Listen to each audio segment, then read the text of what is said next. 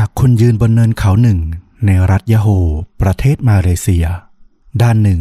คุณจะเห็นอ่าวดังกาอันสวยงาม และเพียงคุณหันหลังกลับมาจากภาพตรงหน้า คุณจะยืนอยู่ท่ามกลางป่ารกชัด ในอาคารเก่าซ้ำซ้อ อายุหลายสิบปี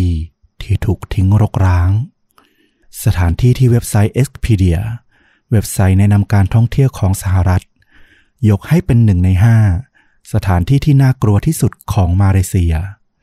และตอนนี้หากคุณเพิ่งรู้สึกตัว ว่าคุณเข้ามาในคฤหาสน์นี้เพียงลำพัง เขาเล่ากันว่า หากจำนวนคนที่เข้ามาในบ้านหลังนี้ เป็นจำนวนเลขคี่ จะมีบางอย่างตามคุณกลับไปด้วย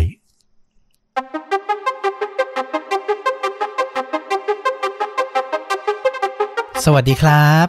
สวัสดีครับ เรื่องจริงยิ่งกว่าหนังพอดแคสต์จากชนดูดะกลับมาแล้วนะครับ อยู่กับต้อมครับ แล้วก็ฟลุกครับ วันนี้ก็เป็นเรื่องราวจริงสุดเข้มข้น จนถูกนำไปสร้างเป็นภาพยนตร์จากทางฟลุกนะครับผม สไตล์ไหนครับวันนี้ วันนี้พาไปรู้จักกับบ้านผีสิงอีกแล้วอืมเป็นความบังเอิญ พอดีผมไปหาหนังอะไรดูใน Disney Hotstar เนาะมันก็เป็น แพลตฟอร์มล่าสุดที่มาทำตลาดในไทย แล้วก็แบบก็อยากไปลองหาดูว่ามันมีหนังอะไรบ้าง ก็ไปสะดุดกับหนังเรื่องหนึ่งเข้า พอดีคำโปรยเขาบอกว่าเป็นสารคดีที่สร้างมาจากเรื่องจริง แต่มันดันเป็นเรื่องผี เราก็เลยแบบเอ๊ะสารคดีเรื่องผีเรื่องจริง แถมเกิดในประเทศบ้านใกล้เรือนเคียงเรา เราก็เลยเออไหนลองดูหน่อย ปรากฏว่าก็มีอะไรหลายอย่างน่าสนใจจริงเออ ฟังดูใช้ได้เลย แล้วก็ยิ่งเกิดแถวแถวเนี้ยแถบแถบ อาเซียนเนี่ยเนาะๆอืมอือหือความขนหัวลุกความน่ากลัวนะ เราจะแบบอินกว่าผีจากทางฝั่งยุโรป ฝั่งตะวันตกอะไรอย่างนี้นะ ความรู้สึกส่วนตัวผมนะอ่าคือมันจะทัชเรากว่า ทั้งเรื่องวัฒนธรรมเรื่องความเชื่อที่มันใกล้เคียงกันนะครับ เอาละเริ่มกันเลยดีกว่า วันนี้ก็จะพาท่านผู้ฟังทุกท่านนะครับ แล้วก็ต้อมด้วย ไปประเทศเพื่อนบ้านเราก็ไม่ใกล้ไม่ไกลอยู่ทางใต้ติดกันก็คือประเทศมาเลเซีย อืม ที่ประเทศมาเลเซียเนี่ยอย่างที่ต้อมบอกแหละว่าในพื้นที่แถบเอเชียตะวันออกเฉียงใต้เนี่ยมันก็มักจะมีเรื่องราวของความเชื่อเรื่องราวของพิธีกรรมศาสนาอะไรต่างๆเนี่ยผูกพันอยู่กับวิถีชีวิตของคนอยู่ละแต่มันก็จะมีสถานที่สถานที่หนึ่ง ซึ่งเป็นสถานที่ที่คนในพื้นที่ของรัฐยะโฮที่มาเลเซียเนี่ยเขาขึ้นชื่อรือชาว่าเป็นสถานที่ที่มีตำนานความลึกลับ มีประวัติศาสตร์ที่ไม่แน่ชัด แล้วก็เรื่องเล่าต่างๆเนี่ยเยอะแยะมากมายเลย เป็นลักษณะเหมือนอาคารทรงยุโรปนะ เป็นบ้านปูน เรียกว่าเป็นคฤหาสน์เลยก็ว่าได้ คือคนสร้างเนี่ยมีอันจะกินแน่นอน เพราะว่าสร้างคฤหาสน์หลังนี้เนี่ยบนเนินเขา มันถูกทิ้งร้างมาเป็น 40 ปี 50 ปีเลยทีเดียวอือหือเขาบอกว่าตามประวัติเนี่ยสถานที่แห่งเนี้ยเริ่มแรกเลยเนี่ยมีชื่อว่าคริสตินส์พาเลสราชวังเลยนะพาเลส แต่ว่าตอนหลังเนี่ยชาวบ้านเขาก็จะรู้จักกันในนามว่าวิลล่านาบิลาอืมเรื่องราวต่างๆของบ้านหลังนี้เนี่ย มันเหมือนเป็นตำนานเมืองมากกว่า มันถูกทิ้งรกร้างมาหลายสิบปี จนหาต้นต่อไม่ได้ละ ไม่มีคนพูดเรื่องราวที่แท้จริงของมันได้ถูกต้องละ บอกไม่ได้ว่าบ้านหลังนี้ ใครเป็นเจ้าของกันแน่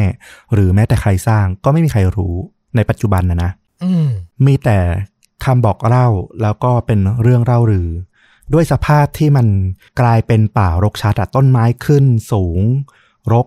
ตัวรากแทรกตามบ้านก็คือ นึกสภาพเหมือนโบราณสถานไปแล้วอะชั้นเดินชั้นสองเนี่ย ตัวพื้นเนี่ยก็พังผุพังหมดละ ก็จะเห็นเป็นร่องมองจากชั้นล่างขึ้นไปเนี่ย ทะลุขึ้นไปได้เห็นถึงเพดานเลย ก็คือนึกภาพบ้านร้างที่แบบว่าวัยรุ่นไทยชอบไปลองของกันอะไรประมาณนั้นเลย ผุพังไปหมดแล้ว ใช่ แล้วก็ตรงส่วนของหลังบ้านเนี่ย ถ้าเดินไปเนี่ยมันก็จะเป็นบันไดเนินลงไปลาดลงไป แล้วก็จะเป็นสระสระว่ายน้ำอะนะทรงกลม แต่ว่าตรงเนี้ยก็ถูกปล่อยทิ้งแบบน้ำนี่ดำจนมองไม่เห็นก้นละ ว่าข้างใต้เนี่ยมันมีอะไรบ้าง แล้วก็สภาพพื้นที่โดยรอบเนี่ยก็คือ เป็นต้นไม้ขึ้นรกชัดจนแบบแทบไม่เห็นตัวบ้านอยู่ละอืมมันโด่งดังจนขนาด เว็บไซต์ Expedia ซึ่งเป็นเว็บไซต์แนะนำการท่องเที่ยวของสหรัฐอะเนาะเขาก็บอกว่าเป็นสถานที่หนึ่งในห้าที่เฮียนที่สุดของมาเลเซีย เป็นจุดที่แบบนักท่องเที่ยวแนวทดสอบความกล้าท้าพิสูจน์อะไรอย่างเงี้ยต้องแวะมาชม แวะมาดูอะไรประมาณนี้ ตัวอาคารอย่างที่บอกเนี่ยก็เป็นสถาปัตยกรรมแบบยุโรป นึกบ้านแบบที่มีเสาโรมันอยู่ด้านหน้านะ แล้วก็ตัวบ้านเป็นสีขาว จริง ๆ มันก็ใหญ่ประมาณหนึ่งเหมือนกัน แต่ว่าก็ยังไม่ถึงขั้นที่จะไปนึกถึงภาพแบบคฤหาสน์ใหญ่โตแบบที่เราคุ้นชินนะเนาะเพราะว่ามันสร้างมาเป็น 40 ปีละ ก็ถือว่าใหญ่มากในยุคนั้นอืมเขาบอกว่า แม้ต้นไม้จะขึ้นรก จนแทบจะบดบังบ้านเนี่ย แทบมิดแล้วนะ แต่แม้จะห่างออกไปเป็น 3-4 กิโลเมตรเนี่ย ก็ยังสามารถเห็นบ้านหลังนี้ได้อยู่ เพราะว่ามันอยู่บนเนินเขาทำให้ชุมชนที่อยู่รอบๆตัวบ้าน แล้วก็อยู่ใกล้ๆกับอ่าวดังกาเนี่ยก็จะเห็นสามารถเห็นบ้านหลังนี้ได้เป็นปกติเลย ดังนั้นมันจึงเป็นบ้านที่มีชื่อเสียงอยู่แล้วสำหรับหนึ่งนักท่องเที่ยวอย่างที่บอก อย่างที่สองก็คือพวกเด็กวัยรุ่นอย่างที่ต้อมพูดเมื่อกี้เลย ที่จะชอบเข้าไปไปลองของกันว่าอย่างนั้นเถอะอืมเรื่องราวที่เกี่ยวพันกับบ้านหลังนี้เนี่ย มันก็มีประวัติที่เขาเป็นลือเป็นเล่ากันมานะ มันหาพิสูจน์ไม่ได้ เขาเล่าว่าเดิมบ้านหลังนี้เนี่ยเป็นของครอบครัวที่ร่ำรวย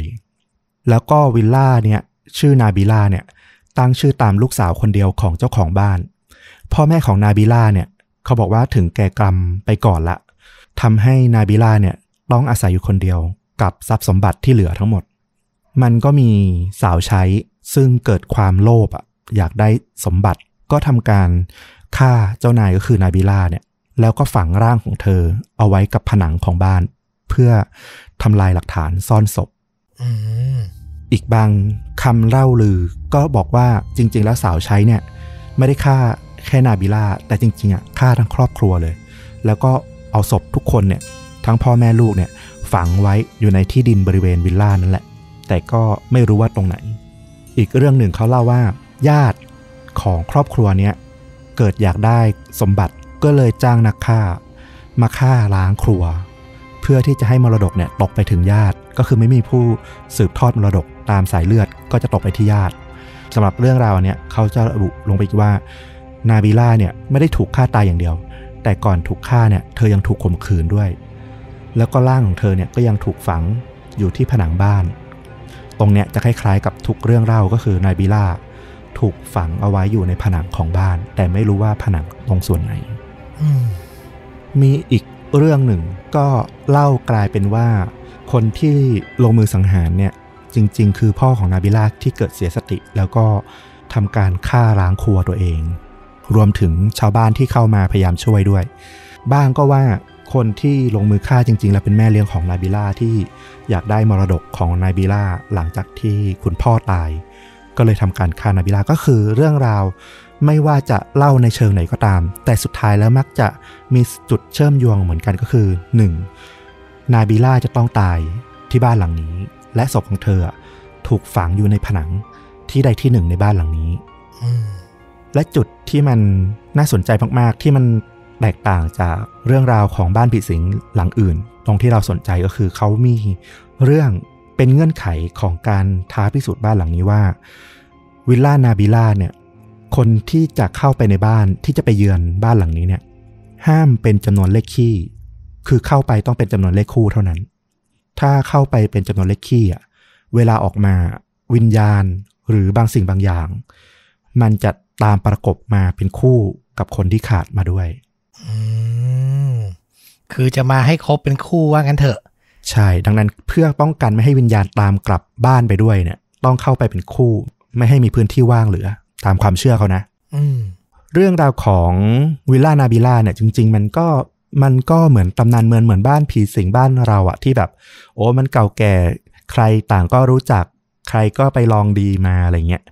มันก็ดูเหมือนจะเป็นเรื่องปกติเป็นบ้านหลังหนึ่งว่างั้นเถอะ บ้านหนึ่งที่รกร้าง แต่มันกลับมาเป็นที่สนใจระดับประเทศเลยนะ เมื่อประมาณเดือนพฤศจิกายนปี 2013 มันมีเรื่องราวที่ทำให้ทางประเทศสนใจคือ ช่วงดึกของคืนวันที่ 16 พฤศจิกายน ปี 2013 เนี่ย มันมีเรื่องราวที่ส่งต่อกันในโซเชียลมีเดียของมาเลเซีย บอกว่ามีกลุ่มวัยรุ่นจำนวน 23 คนเป็นเพื่อนกันทั้งหมดนะ ขี่มอเตอร์ไซค์แล้วก็ขึ้นไปที่เนินเขาเนี่ย ในตอนกลางช่วงดึกทดสอบความกล้าไปท้าพิสูจน์ผีกัน 23 คน หลังจากนั้นเนี่ยก็มีข่าวว่าเกิดเหตุบางอย่าง ที่ทำให้เด็กบางคนที่เข้าไปอะมีอาการหวาดผวา แล้วก็เสียสติ จนเพื่อนหลาย ๆ คนเนี่ยต้องรีบจับตัว แล้วก็ต่างแยกย้ายหนีออกจากบ้านนั้นกันมา คือเรื่องราวตรงเนี้ยมันไม่ค่อยชัดเจน แต่เขาเล่ากันมาลักษณะนี้ว่าเด็กๆ ทั้ง 23 คนเนี่ย แตกฮือออกจากบ้านในช่วงกลางดึกวันนั้นอืมเด็กคนที่เหมือนอาการเหมือนผีเข้าเนี่ย สิ้นสติขาดสติ คุมตัวเองไม่ได้เนี่ย ถูกพาไปที่มัสยิดแห่งหนึ่ง เพื่อให้ผู้นำทางศาสนาของตามความเชื่อของมาเลเซียเนาะก็อิสลามเนี่ยก็ทำพิธีช่วยเหลือ อันนี้เป็นเรื่องเล่าที่เขาส่งต่อกันในโซเชียลมีเดียปรากฏว่าคนมาเลเซียก็สนใจเรื่องราวเรื่องนี้มาก เพราะเขาระบุมาในเรื่องเล่าที่ส่งต่อกันด้วยว่า มีเด็กบางคนที่หายไปไม่ได้กลับบ้าน และหาไม่เจอด้วยว่าหายไปไหน โอ้โหพวกนักข่าวนักหนังสือพิมพ์จับประเด็นเนี้ยตามหากันใหญ่ ปรากฏว่าไปเจอว่ามีเด็กหายจริง ๆ แต่ว่าสิ่งที่ยืนยันไม่ได้คือเรื่องราวของเด็ก 23 คนเนี่ยยืนยันไม่ได้ว่า มีเด็ก 23 คนเข้าไปลองดีที่บ้านหลังนี้จริงหรือไม่ แต่มีเด็กผู้ชายคนหนึ่งที่หายไป โดยคุณแม่ของเด็กชายคนนี้บอกว่าลูกชายของของเธอเนี่ยคืนวันที่ 16เนี่ยได้ไปที่วิลล่านาบิล่าแล้วหลังจากนั้นน่ะก็ขาดการติดต่อหายไป จนวันที่ 17-18 ก็ยังไม่เจอตามตัวกลับมาไม่ได้ ก็กลายเป็นเรื่องราวใหญ่โตเลย มีการแจ้งตำรวจให้ออกตามหา ก็มีการระดมลงพื้นที่วิลล่านาบิล่าตอนกลางวันเนี่ยนะออกตามหาในโซนบ้านต่างๆ ในตรงสระว่ายน้ำแล้วก็บริเวณรอบๆ ดูว่ามีร่องรอยหรืออะไรที่มันระบุได้บ้างว่ามีเด็กชายมูฮัมหมัดอายุ 16 ปีเนี่ยเคยมาที่นี่และหายไปจากที่นี่จริงหรือเปล่าเนี่ยก็มีการสืบหากันอย่างวุ่นวาย จนกระทั่งผ่านไปอีกหนึ่งวัน วันที่ 19 พฤศจิกายน การค้นหาเนี่ยก็คือล้มเหลว คว้าน้ำเหลวเลย หาไม่เจอ หายังไงก็หาไม่เจอ แต่ว่าวันที่ 19 เนี่ย อยู่ดีๆ เด็กชายโมฮัมหมัด ก็ปรากฏตัวกลับมาที่บ้านอืมด้วยสภาพที่เขาค่อนข้างมึนงงว่ามันเกิดอะไรขึ้น ตอนแรกเขาตกใจว่าทำไมถึงมีตำรวจมาที่บ้านเขาเยอะแยะ อันเนี้ยต้องฟังหูไว้หูหนึ่งคือ ทางตำรวจแล้วก็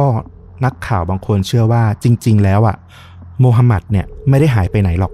ไปที่วิลล่านาบิล่าแล้วก็กลับออกมาตามปกติ แต่ว่าเขาแทนที่จะกลับบ้าน เขากลับไปอยู่บ้านแฟนแทน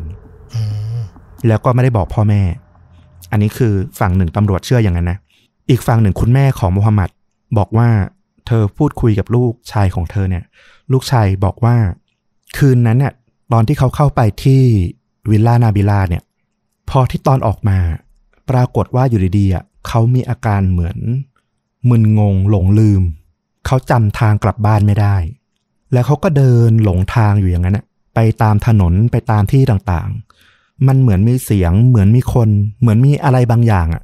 กำลังพาเขาไปให้ถึงปลายทางอะไรสักอย่างสักที่หนึ่งอยู่ เขาก็อธิบายไม่ถูกเหมือนกัน แต่ระหว่างที่เดินเดินอยู่นะ บังเอิญเหมือนมีคน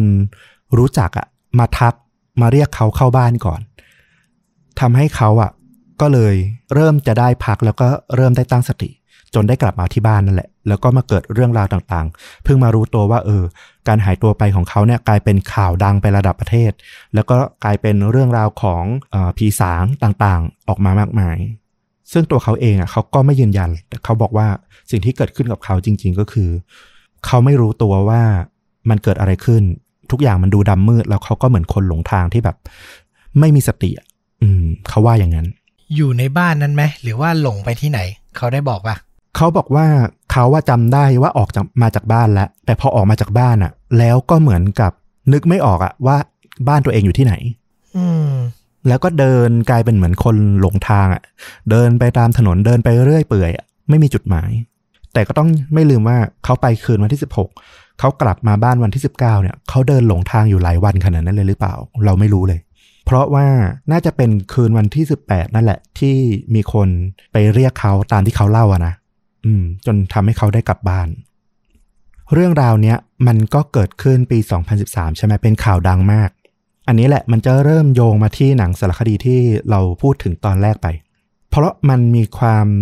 น่าสนใจมาก มันก็เลยมีคนทำหนังสั้น ทำหนังอิสระสองคนทำหนังสารคดีเป็นวัยรุ่น ชื่อดานิเอลมาติน แล้วก็โรซาลีอัสลิน เขาก็สนใจที่จะมาทำสารคดีเกี่ยวกับวิลล่านาบิล่าเนี่ยแหละ เขาก็ไปตามสัมภาษณ์ทั้งโมฮัมหมัดทั้งแม่ของโมฮัมหมัดไปสัมภาษณ์ตำรวจ แล้วก็มีการเข้าไปถ่ายทำที่บ้านวิลล่านาบิล่านี้ด้วย ทั้งกลางวันแล้วก็ตอนกลางคืน ตรงนี้เนี่ย มันอาจจะ spoil ตัวหนังไปบ้างบางส่วน แต่ก็จะตัดบางส่วนที่เรามองว่าเป็นเรื่องที่เสริมเติมแต่งเข้ามาตาม artist idea เนาะเราจะพยายามกลั่นดูจากสิ่งที่มันเป็นเรื่องราวที่ตัวบุคคลเขาให้สัมภาษณ์เขาพูดออกมาจริง ๆ มากกว่า ตัวดานิเอลมาตินแล้วก็โรซารีอัสลินเนี่ยสองคนเนี่ยเขาก็ไปสืบถามคนที่เกี่ยวข้องกับวิลล่านาบิลาต่างๆ นานา แล้วก็ตอนที่ไปถ่ายทำที่บ้านหลังนี้เนี่ยเขาก็พบกับประกาศอันหนึ่งแปะอยู่ที่ผนัง เป็นประกาศที่ค่อนข้างใหม่ แต่ระบุวันที่ไว้นานละ หลายปีละ เป็นคำสั่งให้รื้อถอนบ้านหลังนี้ เป็นหนังสือราชการ เขาก็สงสัยว่าเมื่อมีประกาศจากทางการให้ทำการรื้อถอนบ้านหลังนี้แล้วทำไมตัวบ้านมันถึงยังตั้งอยู่จนถึงทุกวันนี้ล่ะ เขาก็ไปถามทางตำรวจเนาะที่น่าจะทราบเรื่อง คุณตำรวจที่ตอนแรกก็ให้ข้อมูลเกี่ยวกับตัวมหมัด แล้วก็เรื่องของสิ่งที่ชาวบ้านเขาพูดกันถึงบ้านหลังนี้เนี่ยก็บอกว่าตัวประกาศเนี่ยไม่ได้ออกมาจากทางการ น่าจะเป็นคำสั่งของทางเทศบาลเมืองของรัฐยาโฮเองมากกว่า ไม่ใช่มาจากรัฐบาลกลาง เขาสองคนเนี้ยนักสร้างหนังสั้นเนี่ยก็เลยไปสืบหาว่า คำสั่งเนี้ยมันมีลงนามบริษัทรับเหมาก่อสร้าง ที่รับสัมปทานเหมามาจะทุบบ้านหลังนี้เนี่ยเป็นใคร ไปสืบหาจนพบกับคนงานก่อสร้างสองคน ก็เป็นช่างธรรมดาเนี่ยแหละ ช่างสองคนเนี้ยก็ให้ข้อมูลได้จำกัด เขาบอกว่าเขาถูกหัวหน้าคนงานที่ชื่อมานาบเนี่ยสั่งห้ามไว้ว่า ไม่ให้ข้อมูลเกี่ยวกับบ้านหลังนี้เนี่ยกับใคร ทำให้ตัวสองคนสร้างหนังเนี่ยมาตินแล้วก็อัสลินเนี่ยก็เลยสอบถามว่าแล้วมันมีใครที่พอจะให้ข้อมูลกับเราได้บ้าง ที่เกี่ยวข้องกับการรื้อถอนบ้านหลังเนี่ยคนงานทั้งสองคนนะเขาก็เลยแนะนำให้ไปสอบถามกับชายสองคน ที่เคยร่วมรื้อถอนบ้านหลังนี้กับพวกเขา แต่ว่าปัจจุบันเนี่ยไม่ได้ทำงานอยู่กับมานาบละน่าจะให้ข้อมูลได้ ก็คือชายที่ชื่อว่าอาซิลาฟแล้วก็อามา นักสร้างหนังสั้นสองคนเนี้ยเขาก็ไปตามหาบ้านของอาซิลาฟนะจนเจอ แล้วก็ได้ขอเบอร์โทรศัพท์มาสอบถามพูดคุย เพราะว่าตอนไปที่บ้านเนี่ยเจอแต่ภรรยาของคุณอาซิลาฟไม่ได้เจอตัวคุณอาซิลาฟจริง ๆ ก็มีการโทรศัพท์พูดคุยนัดแนะมาเจอกัน หลังจากที่พูดคุยสัมภาษณ์กันเรื่องราวต่างๆ เนี่ยอาซลินกับมาตินเนี่ยเขาก็บอกว่าเรื่องราวที่อาซิลาฟเล่าเนี่ยมันเหลือเชื่อเกินไป เกินกว่าที่มันจะเป็นสารคดีได้ละ เขาก็เลยเอาโปรเจกต์เนี่ยไปปรึกษาเพื่อขอทุน เพราะมันจะต้องมีการทำเป็นหนังแทนละ คือถ้าจะถ่ายทอดเรื่องราวที่เล่าแล้วมันเหนือธรรมชาติมาก ๆ เนี่ย มันต้องมีการถ่ายจำลองเหตุการณ์ ซึ่งมันก็ต้องกลายเป็น production ที่ใหญ่ขึ้น เขาก็เลยไปคุยกับผู้กำกับหนังอีกคนหนึ่ง ก็มีการตกลงที่จะทำหนังเรื่องนี้ ก็กลายเป็นหนังสารคดีที่ชื่อวิลล่านาบิล่าที่สามารถไปรับชมได้ใน Disney Hotstar นี่แหละ เราจะเล่าถึงเรื่องราวที่มันเกิดขึ้นกับการรื้อถอนบ้านหลังนี้ สิ่งที่คุณอาซิลาฟเล่าเนี่ยมันก็แปลกๆ อย่างที่เขาว่าจริง ๆ คุณอาซิลาฟเล่าว่าเขาเนี่ยเข้าไปในฐานะคนงานคนหนึ่ง ให้อารมณ์เหมือนเป็นมือขวาของหัวหน้านายช่าง หัวหน้าคนงานที่ชื่อมานาฟ ด้วยความที่เขาก็ทำงานด้วยกันมานาน แล้วก็รู้ใจรู้ฝีมือกันดี เขาก็เป็นเหมือนมือขวา ได้รับความไว้วางใจให้แบบช่วยคุมคนงานไปในตัว เขาบอกว่าวันแรกที่ไปถึงที่วิลล่านาบิลาเนี่ย เขามีคนงานทั้งหมดหกคน แล้วก็ทำพิธี คล้ายๆเหมือนบวงสวงอะแบบบ้านเราเลย ก็มีเครื่องเส้น เครื่องสังเวยผลไม้ลากไม้อาหารอาหารเนี่ย เพื่อขออนุญาต พื่อจะทำการรื้อถอน แล้วก็มีการสวดแบบคัมภีร์กุรอานนะเนาะตามความเชื่อของพวกเขา แต่ว่าจริง ๆ แล้วเนี่ย เขาไม่ได้มีกันแค่หกคน เพราะว่ามีคนงานอีกหนึ่งคนที่มาสายมาหลังพิธีบวงสรวงนี้ละ ชื่ออิสฮัก เป็นคนที่มาสายแล้วก็ค่อนข้างเกเรว่างั้นเถอะ กว่าจะเริ่มงานกันได้เนี่ย ก็สรุปย้ำอีกทีว่าทั้งหมดก็คือมีคนงาน6คน และนายช่างหัวหน้านายช่างอีกหนึ่งคน รวมเป็น7คน ตรงกับข้อห้ามที่เราเล่ากันไปตอนต้นเรื่อง เป๊ะเลย ห้ามเป็นเล็กขี้เข้ามาในบ้านหลังนี้ ใช่ เขาบอกว่าวันแรกเนี่ยเขาก็ทำการสำรวจส่วนพื้นที่ต่างๆ ในบ้านนี่แหละ เขาก็พบว่าตัวบ้านเนี่ย แม้โครงสร้างหลักๆ พวกก่อปูนทั้งหลายเนี่ย มันจะยังค่อนข้างแข็งแรงอยู่ แต่ว่าตัวโครงด้านในที่มีเชื่อมด้วยไม้หรืออะไรเนี่ยผุพังหมดละ มันไม่สามารถที่จะซ่อมแซมหรือทำให้สามารถเดินในบนพื้นที่ชั้นสองได้สะดวกละ นอกจากนี้เนี่ยมันยังมีต้นไม้ใหญ่ที่โตขึ้นแทรกเข้ามาในตัวบ้าน เข้ามาด้านข้างบ้าน ต้องตัดหรือถอนก่อน หรือถอนตัวบ้าน ซึ่งแค่กำลังคนงานเนี่ยไม่สามารถทำได้ ก็มีการคุยกันแล้วว่า เออ มันคงต้องมีการใช้พวกรถแมคโคร หรือว่ารถแท็กเตอร์ รถไถต่างๆเนี่ยเข้ามาช่วยทุ่นแรง เพราะว่าตามสัญญาสัมปทานงานรับเหมา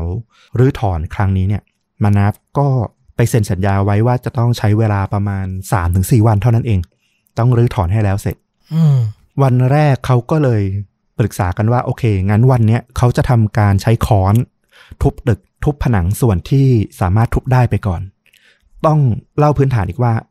กลุ่มคนงานกลุ่มนี้เนี่ย ปกติไม่ได้รับงานรื้อถอนก่อสร้างขนาดใหญ่ จะเป็นงานก่อสร้างเล็ก ๆ หรืองานรื้อถอนเล็ก ๆ มากกว่า แต่งานนี้ถือว่าเป็นงานใหญ่งานแรกของพวกเขา แล้วที่มานับอยากได้งานนี้มากก็เพราะว่า สภาพทางการเงินของบริษัท แล้วก็ของคนงานเนี่ยไม่ค่อยดี ก็คืองานนี้เป็นงานใหญ่ที่จะช่วยกอบกู้ เรื่องภาระหนี้สินต่างๆ เนี่ยได้อย่างดีมาก ดังนั้นต้องทำงานนี้ให้สำเร็จ พวกเขาก็ทุบผนังกันจนดึกเลยนะ ตัวอาซิลาฟเนี่ยเขาก็บอกว่า เขาอะก็ถือค้อนไปที่ผนังด้านหนึ่ง ซึ่งเป็นผนังที่ปูด้วยกระเบื้อง เขาก็คิดว่าตรงเนี้ยมันไม่ได้แข็งแรงอะไรมาก เขาคนเดียวก็ทุบได้ เขาก็เลยทำการทุบตรงนั้นคนเดียว โดยที่เพื่อนๆ แล้วก็หัวหน้าคนงานเนี่ยจะอยู่อีกฝั่งหนึ่ง ทุบตรงผนังที่ค่อนข้างหนากว่า อาซิลาฟเล่าว่า ทันทีที่เขาทุบค้อนลงไปที่ผนังอะตัวผนังมันแตก เพราะมันเป็นแค่กระเบื้อง แต่สิ่งที่มันแปลกมากก็คือ มันมีของเหลวสีแดงเหมือนเลือดอะไหลออกมาจากจุดที่เขาทุบอื้อหือตรงเนี้ยเนี่ยเขาก็คือตกใจแล้วก็แบบเข่าสุดลงไปกับพื้นเลย เขารีบวิ่งกลับไปหาพวกคนงานคนอื่นๆ แล้วก็รีบพาบอกว่าให้ช่วยกันไปดูตรงกำแพงที่เขาทุบหน่อยว่า มันคืออะไร แต่ปรากฏว่าพอกลับไปตรงจุดที่ทุบเนี่ยกำแพงตรงนั้นน่ะนอกจากจะไม่มีเลือดที่ไหลลงมาแล้วเนี่ย แม้แต่รอยของการทุบ ที่เขาเห็นแน่ๆว่ามันทุบจนกระเบื้องมันแตกเนี่ย มันก็ไม่มี ทุกคนก็คิดว่าเอออาซิลาฟน่าจะทำงานจนเหนื่อย เพราะว่ามันก็ค่อนข้างจะมืดละตาฝาดไปเองมากกว่า แต่สำหรับอาซิลาฟเนี่ยเขาบอกว่าเขาอะลงมือทุบไปจริง ๆ เต็มแรง ดังนั้นเขาไม่มีทางตาฝาดแน่นอน นั่นน่ะสิ อย่างน้อยที่สุดสิ่งที่เขาทำอะคือการทุบอะมันต้องมีร่องรร่องรอยเกิดขึ้น เขาบอกว่าเขาอะรู้สึกทันทีเลยว่า บ้านหลังเนี้ยของจริง มันมีผีสิงอยู่จริง ๆ แน่นอน ตอนนั้นอะใจเขาคือวันรุ่งขึ้นอะเขาไม่อยากกลับมาทำงานละเขาตั้งใจว่าเขาจะขอปฏิเสธงานเนี้ยไม่ทำละ ขอลาออกว่างันเถอะ ตัวมานาหัวหน้างานเนี่ยก็พยายามจูงใจว่าอย่าพึ่งเลย ตอนนี้นายอาจจะเหนื่อยนายอาจจะยังคิดอะไรสับสนอยู่ กลับบ้านไปหาภรรยา ไปพักผ่อนอาบน้ำกินข้าวให้เรียบร้อย แล้วลองตั้งสติ คิดดีๆอีกที เดี๋ยวพรุ่งนี้เราค่อยมาคุยกันอาเซียราฟก็กลับบ้านไป ใจเขาว่าไม่อยากกลับมาทำงานแล้วแหละ แต่เขาก็หลังจากพักผ่อนแล้วก็ละหมาดสวดมนต์อะไรหลาย ๆ อย่างแล้วเนี่ย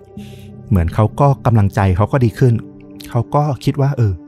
ลองทำงานดูอีกทีแล้วกัน มันอาจจะไม่มีอะไรจริง ๆ ก็ได้ ตอนเช้าวันที่สองทีมรื้อถอนอาคารเนี่ย กลับมาอีกครั้งอาซิราฟมาถึงเป็นคนหลังๆแล้ว พอเขามาถึงที่วิลล่านาบิล่าเนี่ย เพื่อนคนงานคนอื่นก็รีบเรียกเขาเข้าไปดู ตรงพื้นที่งานเมื่อวาน เรื่องราวมันแปลกมากเลย เพราะว่ากำแพงที่ทั้งเจ็ดคนช่วยกันทุบจนดึกดื่น พังทลายลงไปหมดแล้วเนี่ย มันกลับสภาพเหมือนปกติเหมือนไม่เคยมีการทุบการทำลายอะไรมาก่อนเลย เฮ้ย ทุกคนก็ประหลาดใจ แต่สิ่งที่หัวหน้างานมานับ และก็รวมถึงคนงานอีกหลายคนเนี่ยยกเว้นอาซิลาฟเนี่ยที่เชื่อก็คือ มันมีใครบางคนเนี่ยที่แอบเข้ามาหลังจากที่พวกเขากลับไปแล้วเนี่ยแล้วก็มาก่อกำแพงกลับคืนเป็นปกติเพื่อกลั่นแกล้งพวกเขาอื้อหืออันนี้คือสิ่งที่พวกเขาคิดนะ คือหลักๆ เขาไม่อยากเชื่อว่ามันมีจริงอะว่ามีเรื่องราวผีสิงเรื่องราวลึกลับอะไรเงี้ยเขาไม่อยากเชื่อเพราะเขาต้องทำงานอยู่ตรงนั้น คราวนี้เพื่อ ให้การดำเนินงานมันสามารถทำไปได้ต่อไปอย่างตามปกติใช่ไหมมานาหัวหน้างานก็เลยสั่งว่างั้นเดี๋ยวคืนนี้เนี่ยตอนที่พวกเราจะออกไปเนี่ยเดี๋ยวให้อามาคนงานคนหนึ่งในทีม เอากล้องวิดีโอแฮนดี้แคมเนี่ยมาตั้งถ่ายเอาไว้ แล้วดูว่าตอนกลางคืนเนี่ยมันเกิดอะไรขึ้น มีใครแอบเข้ามาก่อกำแพงกลับคืนไปเพื่อกันแกล้งพวกเขาหรือเปล่า เพราะว่ามันมีระยะเวลาทำงานเหลืออีกไม่กี่วันละ ถ้าเกิดโดนกลั่นแกล้งอยู่อย่างนี้เนี่ยเขาจะต้องถูกปรับแล้วก็ไม่ได้รับเงิน ค่าจ้างตามสัญญาอืมทั้งหมดก็ทุบหรือถอนกันต่อ โดยที่ระหว่างนี้เนี่ยตัวอาซิลาฟแล้วก็มานาบเนี่ยก็พยายามเจรจากับทางเครื่องจักรใหญ่ อย่างพวกรถไถแทรกเตอร์รถแมคโครเนี่ยเพื่อที่จะจ้างให้เข้ามาช่วยรื้อถอนให้ทัน แต่ก็ยังประสานได้อย่างยากลำบาก ยังหาตัวรถไม่ได้หรือหาได้ก็ยังจะไม่ใช่วันสองวันนี้ที่จะเข้ามาว่างั้น ก็ทำให้ทั้งหมดเนี่ยยังต้องใช้ตัวค้อนตัวจอบอาเครื่องทุ่นแรงเท่าที่มีเนี่ยใช้กำลังทุบหรือถอนกันไปก่อน แต่วันนั้นเนี่ยมันเกิดอุบัติเหตุบางอย่างเกิดขึ้น คือหัวหน้าคนงานเนี่ยระหว่างที่เขาเดินไปทางสระว่ายน้ำด้านหลังของตัวบ้านเนี่ยเขาเกิดล้มตกบันไดลงไปอืม คือถ้าเอาสิ่งที่อาศิลาฟเชื่อเนี่ยเขาก็เชื่อว่ามีอะไรบางอย่าง ดึงหรือผลักหัวหน้าคนเนี้ยให้ตกลงไปไปถึงที่สระว่ายน้ำเลย จนสลบ แต่สำหรับตัวมานับเขาก็เชื่อว่าเขาแค่สะดุดเท้าหรือสะดุดกิ่งรากไม้อะไรสักอย่าง แล้วก็ตกลงไป จนหมดสติ ที่โรงพยาบาลเนี่ย ตัวอาซิราฟเนี่ยก็แจ้งความประสงค์แล้วว่าจริง ๆอะเขาไม่อยากทำงานนี้ละ เขารู้สึกว่าทุกอย่างมันเป็นรางที่ไม่ดี ทั้งเรื่องราวที่เขาเจอวันแรก รวมถึงอุบัติเหตุที่เกิดขึ้นกับหัวหน้าคนงาน แล้วก็ยังมีเรื่องราวประหลาดที่กำแพงมันกลับเป็นปกติด้วย แต่ด้วยความที่มานาฟตอนนี้เนี่ยต้องเข้าโรงพยาบาล มานาฟก็กำชับฝากอาซิราฟไว้ว่าให้เขาเนี่ยเป็นตัวแทนเป็นหัวหน้าคนงานช่วยดูแล ให้รื้อถอนให้เรียบร้อย มันก็เลยเป็นความรับผิดชอบของอาซิราฟที่จะต้องคุมงานนี้ต่อเพื่อให้แล้วเสร็จ วันที่3ตอนเช้า อาซิราฟก็กลับไปที่ทำงานนี้อีกครั้ง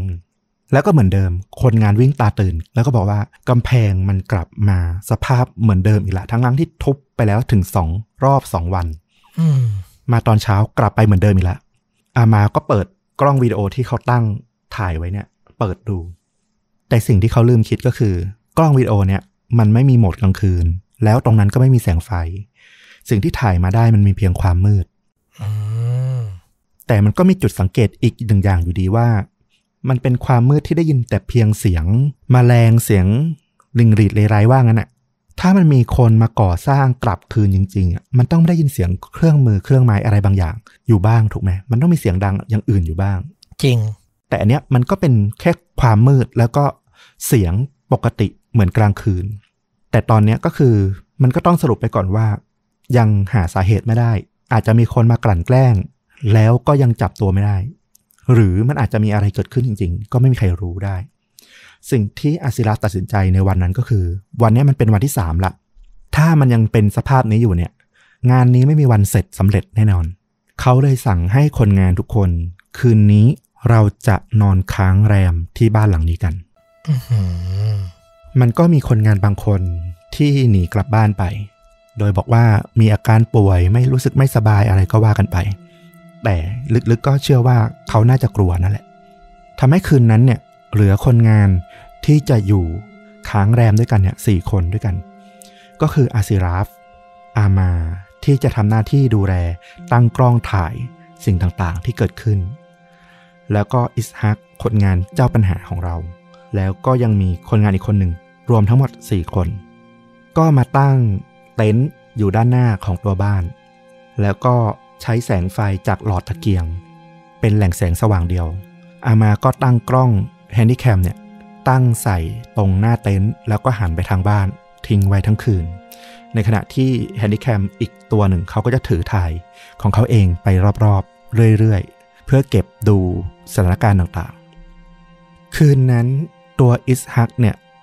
มีท่าทีไม่พอใจเพื่อนๆ แล้วก็ประกาศคือเขาอะมีท่าทีในการที่จะลองดีบ้านหลังเนี้ยมามาหลายรอบแล้ว ถ้าจำได้คือ คนที่มาสายวันแรกที่มาหลังพิธีบวงสรวงมาไม่ทันพิธีบวงสรวงอ๋อแล้วก็มักจะมีปัญหากับเพื่อนร่วมงาน แล้วเขาก็เป็นคนหำหามอะเป็นอารมณ์นักเลงอะถ้านึกถึงช่างก็จะมีบางคนที่แบบอารมณ์เหมือน ติดเหล้าแล้วก็จะแบบนักเลงนักเลงหน่อยไม่ค่อยกลัวอะไรอะนึกออกอารมณ์ประมาณนั้น เขาก็ประมาณนี้เลย เขาก็ไม่กลัวแล้วเขาก็บอกว่า เขาอยู่ไม่ได้หรอกไอ้ข้างนอกแบบนี้เนี่ย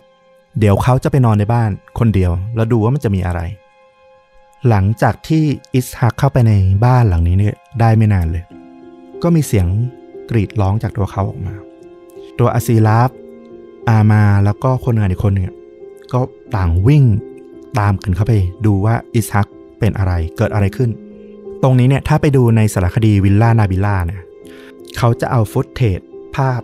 ของกล้อง Handycam ที่อามาตั้งไว้ตรงหน้าบ้านเนี่ยมาให้ดูว่ามันเกิดเหตุการณ์นี้ขึ้นจริง ๆ เราเห็นภาพทุกคนอะ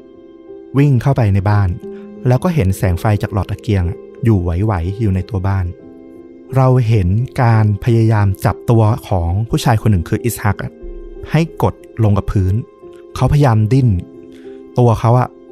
มันเหมือนวิ่งไปกระแทกกำแพงเองอื เขาทำวิ่งไปกระแทกกำแพง จนทุกคนต้องมาคอยจับตัวล้างไว้แล้วก็กดไปที่พื้น หลังจากที่อิสฮักสลบเนี่ยอาซิลาฟก็บอกว่าเขาอะก็พยายามจะพาอิสฮักเนี่ยคือทุกคนแหละก็หิ้วปีกพยายามจะพาอิสฮักออกจากบ้าน ตั้งใจจะพาไปที่มัสยิด เพราะเห็นอาการแล้วว่าอาการเนี้ยมันเหมือนผีเข้าเลย อิสฮักกรีดร้อง ดิ้น ทุรนทุรายโวยวาย แล้วก็พูดคำที่มันไม่ไม่ไม่เป็นคำไม่เป็นภาษา ด้วยน้ำเสียงที่มันเปลี่ยนไปที่มันแปลกๆ แต่สิ่งที่มันประหลาดมากก็คือ ไม่ว่าทั้งสี่คนเนี่ยจะพาเดินออกจากประตูไปสักเท่าไหร่ก็ตาม มันก็เหมือนกลับวนเวียนกลับมาที่กลางบ้าน ตรงที่เดิมอยู่อยู่อย่างนั้น เรื่อยๆในกล้องแฮนดิแคมที่เราจะได้ดูจากสารคดีเนี่ย เราก็จะเห็นเลยว่า เหมือนคนทั้งสี่คนน่ะ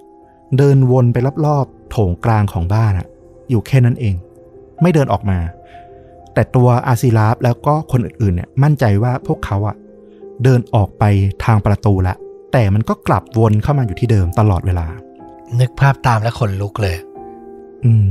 อาซิลาฟเนี่ย พยายามดิ้นรนหาทางออกอยู่อย่างนั้นนะจนกระทั่งต้องยอมวางอิสฮักลง แล้วก็แบบต่างคนต่างแยกย้ายไปเพื่อหาทางออกอะว่ามันเกิดอะไรขึ้นทำไมมันถึงไม่มีทางออกสักที ปรากฏว่ามันก็วนกลับมาที่เดิม เขาทำอย่างเงี้ยวนไปเรื่อย ๆ จนกระทั่งเหมือนมีอะไรบางอย่าง ที่มันมาข่มขู่กดดันพวกเขาอะจนพวกเขาต้องหนีออกจากบ้านหลังนั้น ตอนนั้นเองอะที่มันสามารถหนีออกมาได้ โดยสภาพที่มันกระเซาะกระเซิงอะนะวิ่งแตกกันออกมาคำว่าข่มขู่กดดันนี่มันคือยังไง คือถ้าในหนังอะมันคือเห็นเลย แต่ถ้าเราฟังจากคำบทสัมภาษณ์ของตัวคุณอาซิราฟจริง ๆอะเราว่าเขาไม่ได้ถึงกับเห็นเป็นตัวนะ แต่เขาน่าจะเจอสถานการณ์บางอย่างที่มันทำให้เขาอะต้องหนีวิ่งหนีแตกตื่นออกมาจากบ้านอะมันน่าจะเป็นภาวะอะไรที่ทำให้รู้สึกไม่ปลอดภัยมากกว่า อืมก็คือเราตัดความประดิษฐ์ให้มันหนังมันดูบันเทิงขึ้นนะให้มันดูสนุกขึ้นไป เราเชื่อว่าเขาน่าจะรู้สึกถึงอะไรบางอย่างในบ้านหลังนั้นขึ้นมาแบบฉับพลัน มันมีบางอารมณ์ที่เราอยู่ดีๆ ก็จะรู้สึกขนหัวลุกขึ้นมาเฉยๆอะนึกอารมณ์อาแบบนั้นออกไหมอืม เราว่าเขาน่าจะรู้สึกแบบนั้นนะแล้วเขาก็พยายามหนีออกมาจนได้ เขารีบพาอิสฮักไปส่งที่มัสยิด แล้วก็ให้ทำพิธีช่วย อิสฮักก็สามารถสงบลงได้ ตอนนี้อาซิราฟแล้วก็คนอื่นๆน่ะก็แยกย้ายกันกลับบ้าน แต่อาซิราฟมาถึงบ้าน เขาก็แปลกใจว่าทำไมบ้านถึงมืดนักทำไมภรรยาของเขาถึงไม่เปิดไฟให้มันสว่างๆปรากฏว่าคนข้างบ้านเนี่ยก็ออกมาพอดีเขาก็บอกว่าเมียนายอะ ไปตามหานายที่ทำงาน เพราะว่านายอะไม่กลับบ้านมาสองวันแล้วอืมสำหรับการรับรู้ของอาซิลาฟคือ เขาเพิ่งไปค้างแรมที่วิลล่านาบิล่าเนี่ย ไม่กี่ชั่วโมงเอง เออ แต่พอเขากลับมาบ้านเนี่ยเพื่อนบ้านกลับบอกว่าเขาหายไปสองวันแล้วนะ จนเมียต้องไปตามหาที่ทำงานก็คือที่วิลล่านาบิล่าอาซิลาฟบอกว่าพอเขาได้ยินดังนั้นแล้วเขาตกใจมาก เขารีบเรียกแท็กซี่คันที่มาส่งอะ พากลับไปที่วิลล่านาบิล่าเพราะเขารู้แล้วว่าที่นั่นนะมันไม่ปลอดภัย มันมีอะไรบางอย่างอยู่ในนั้น แล้วเมียเขาอะกำลังเข้าไปในบ้านหลังนั้น เพียงลำพัง มันเหมือนหนังเลยนะ แต่ว่า footage Handycam ที่เขาเอามาให้เราดูอะซึ่งเป็น footage ของจริงเนี่ย เราก็จะเห็นภรรยาของอาซิลาฟเนี่ย เดินเข้าไปในบ้านคนเดียวจริง ๆ ในคืนนั้น กล้ามากนะ ด้วยความที่มันมีหลอดตะเกียงวางอยู่ในบ้าน ถูกวางทิ้งไว้ในบ้าน เธอน่าจะเข้าใจว่าพวกคนงานแล้วก็สามีเธอน่าจะอยู่ในบ้านกัน อืมแล้วหลังจากนั้นอีกสักพักใหญ่ เราก็จะเห็นในกล้องเนี้ยว่าอาซิลาฟเนี่ย วิ่งตามเข้าไปในบ้าน พร้อมกับเพื่อนๆที่เขาเรียกให้มาช่วย คนหรือสองคนไม่แน่ใจ แต่น่าจะมีอามาอยู่ในนั้นด้วย เรื่องราวหลังจากเนี้ยมันจะเหมือนหนังเลยแหละ มันคือการต่อสู้กับวิญญาณร้ายแล้วก็ปีศาจ ในรูปร่างของหญิงสาวที่เขาอ้างว่ามันเหมือนหญิงสาวในชุดขาว แต่ว่าใบหน้าเนี่ยฟกช้ำเละไปหมด อันนี้คือในหนัง แต่เราเชื่อว่าจริง ๆ แล้วเนี่ยมันน่าจะมีแค่เรื่องของตัวภรรยาของอาซิราฟที่เกิดอาการผีเข้าเหมือนกับที่อิสฮักโดน เพราะว่าเธออะก็ดิ้นโวยวาย แล้วก็พูดไม่เป็นภาษา พูดเหมือนเป็นคนอื่น รวมถึงดวงตาที่แบบทะมึงถึง เหลือกมอง อาซิราฟอย่างโกรธแค้น ทุกคนเนี่ยต้องมาจับตัวภรรยาของอาซิราฟเนี่ยลงให้นิ่ง โชคดีที่ครั้งนี้เนี่ยเขาได้เชิญ ผู้นำทางศาสนาเนี่ยมาจากมัสยิดให้ตามมาช่วย ก็มีการทำพิธีกันกลางบ้านนั้นเลย จนภรรยาของอาซิราฟเนี่ยก็สงบไป เรื่องราวเนี่ยมันก็เหมือนจะจบลงที่ตรงนี้แหละ ถ้าดูในหนังนะแต่มันก็จะมีคำถามทิ้งไว้อีกมากมายเลยทีเดียวว่า สุดท้ายแล้วเนี่ยพิธีกรรมครั้งนั้นเนี่ย มันสามารถทำให้เรื่องราวไม่ดีต่างๆ ของบ้านหลังนี้เนี่ยมันสิ้นสุดลงหรือยัง เพราะว่าสุดท้ายแล้วเนี่ยมันก็ไม่มีการรื้อถอนเกิดขึ้นอีกเลยนับตั้งแต่วันนั้นจนกระทั่งถึงวันที่หนังออกเมื่อปี 2015 บ้านก็ยังปกติดีอยู่ และเท่าที่ลองหาดูก็ยังสภาพเหมือนปกติอยู่ยังไม่มีการทุบทำลายทิ้ง มันก็เลยกลายเป็นเรื่องราวจากคำเล่าลือตำนานเมือง ที่มาสู่เรื่องจริงที่เด็กคนหนึ่งหายตัวไป กลายเป็นข้อสงสัยถกเถียงในสังคมของมาเลเซียว่า หายจริงหรือแค่กลัว พ่อแม่จะว่าก็เลยโกหกปั้นเรื่องขึ้นมา จนมาถึงเรื่องของการรื้อถอนหลังจากเหตุการณ์นั้นเป็นสาเหตุ แล้วก็เป็นปากคำของคนที่เข้าไปรื้อถอนเองจริง ๆ รวมถึงมีฟุตเทจภาพวิดีโอที่มันชวนให้คิดชวนสงสัยเนี่ย มาตั้งคำถามต่อว่า หรือจริง ๆ เรื่องราวทั้งหมดเนี่ย มันจะมี อำนาจลึกลับบางอย่างอยู่ในบ้านหลังนี้จริง ๆ รวมถึงน่าจะสัมพันธ์กับผนังหรือกำแพงของตัวบ้าน ที่ทุบยังไงก็ทุบไม่พังจริง ๆ เพราะเชื่อว่าเป็นที่ฝังศพของนาบิลาอืมแต่สุดท้ายก็คือไม่มีใครกล้าเข้าไปล่วงล้ำเข้าไปหรือไปทุบไปอะไรอีกแล้ว จนถึงปัจจุบัน ใช่ เท่าที่หานะ แต่ยังมีคนไปลองดีวัยรุ่นไปลองดีอยู่เรื่อยๆ ถูกไหมเราว่ามีแน่นอน เพราะว่า มันถึงขนาดที่เว็บไซต์แนะนำท่องเที่ยวของอเมริกายังขึ้นว่าเป็นจุดท่องเที่ยวอะสำหรับคนที่ชอบแนวนี้อะเออ มันก็คงต้องมีคนเข้าไปลองของอยู่เรื่อยอื้อหือคือตอนนี้เซิร์ชภาพดูตามแล้วแบบ โอ้ใช้ได้เลยอะคือมองไกลๆเห็นมันโดดเด่นอยู่บนหุบเขา แล้วก็มีพวกต้นไม้พวกอะไรอย่างเงี้ยบังมันอยู่ๆอืมโหดูขลังมาก ดูขลังและดูน่ากลัวมาก จริง ๆ แล้วเท่าที่ฟังเรื่องราวมาคืออธิบายไม่ได้จริง ๆ นะ ตั้งแต่ทุบกำแพงแล้ววันต่อมามันกลับมาปกติแล้ว คือมันยิ่งน่ากลัวเข้าไปใหญ่ตรงที่มันไม่ใช่แค่ปากคำของคนเล่ามา เพราะว่าเรื่องราวของการรื้อถอนครั้งนี้ที่มันเอามาทำเป็นสารคดีเนี่ย ซึ่งพยายามหานะว่า มันเป็นสารคดีจริง ๆ หรือเปล่า หรือมันเป็นเพียงม็อกคูรูดราม่าคือเรื่องแต่งที่พยายามใช้เรื่องจริงบางส่วนเอามาผสม อืม แต่เท่าที่หาข่าวก็คือ มันก็เป็นเรื่องราวที่มีการสร้างสารคดีนี้จริง ๆ มีการตามหาคนที่รื้อถอนนี้จริง ๆ แล้วฟุตเทจของตัวแฮนดิแคมวิดีโอที่เอามาใช้ในหนังเรื่องเนี้ยให้เห็นอะมันก็สมจริงมาก เราเห็นคนจริง ๆ ในนั้นเลยด้วยซ้ำถึงแม้เขาจะเบลอหน้าบางส่วนไปแล้วก็ตาม มันทำให้มานั่งคิดว่า เออ เรื่องราวที่เราเล่ามา มันเหมือนหนังแต่มันเกิดขึ้นจริงนะ อืม นึกออกเลย เหตุการณ์จำลองอาจจะใส่อะไรที่มันเกินจริงดูเป็นหนังไปบ้างอืมแต่ไอ้ส่วนที่มันเป็นส่วนที่ถูกถ่ายทอดมาจริง ๆ มันก็ยังมีความน่ากลัวอยู่ นึกภาพตามตอนเล่าว่ามีฟุตเตจวิ่งวนในบ้านนี่ก็หลอนแล้วนะ คือแบบ เราหาเหตุผลไม่ได้อะแล้วจะวิ่งวนทำไมทำไมไม่วิ่งออกไป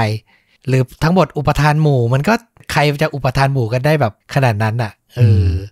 น่าสนใจมากน่าติดตามชมมาก เรื่องนี้มันชื่อเรื่องเต็มๆว่าอะไรนะ วิลล่านาบิล่าชื่อตรงเลย หนังปี 2015 แต่ถ้า search ใน Disney Plus Hotstar เนี่ย มันจะขึ้นว่า 2020 อืม แต่จริงๆ เป็นหนังปี 2015 search ชื่อวิลล่าเว้นนาบิล่า N A B I L A โอเค ก็จะแปะตัวอย่างไว้ที่ top comment ทาง YouTube เหมือนเดิมนะครับ สามารถรับชมกันได้ แล้วก็ใครมี Disney Plus Hotstar ก็ ติดตามชมเต็มเรื่องกันได้เลยนะครับ ผมก็สมัครไว้แล้วเดี๋ยวต้องลองจัดดูซะหน่อย อืม แต่ก็บอกก่อนว่าคุณภาพหนังมันก็ตามสภาพอะนะ คือ มันก็เป็นหนังสารคดีเหมือนหนังอิสระทุนน้อยอะตอนช่วงที่เป็นฉากจำลองเหตุการณ์อะไรเงี้ยมันก็อารมณ์เหมือนละครแหละ มันไม่ได้แบบคุณภาพสูงเป็นหนังเจมวานขนาดนั้น แต่ก็ที่อยากให้แนะนำชวนดูกันก็คือ พวกฟุตเทจสัมภาษณ์ต่างๆ รวมถึงฟุตเทจ จริงที่เขาเอามาใช้ประกอบการเล่าเรื่องเนี่ย อยากให้ลองร่วมดูว่ามันจริงขนาดไหน น่าสนใจ เล่าจริงๆความสยองขวัญ มันก็เกิดจากความเรียวนี่แหละ ความที่แบบมันไม่ละเอียดภาพไม่ชัด ภาพดูเป็นเหตุการณ์จริงมากๆนี่แหละ ที่จะสร้างความขนหัวลุกได้นะ ครบถ้วแล้ววันนี้กับเรื่องจริงยิ่งกว่าหนังพอดแคสต์ ฝากติดตามชวนดูดะได้เหมือนเดิมทุกช่องทางนะครับ Facebook YouTube b l o g i t Spotify และ Apple Podcast กลับมาพบกันใหม่ใน episode ต่อ ๆ ไป วันนี้ฟลุกกับต้อมลาไปก่อน สวัสดีครับ สวัสดีครับ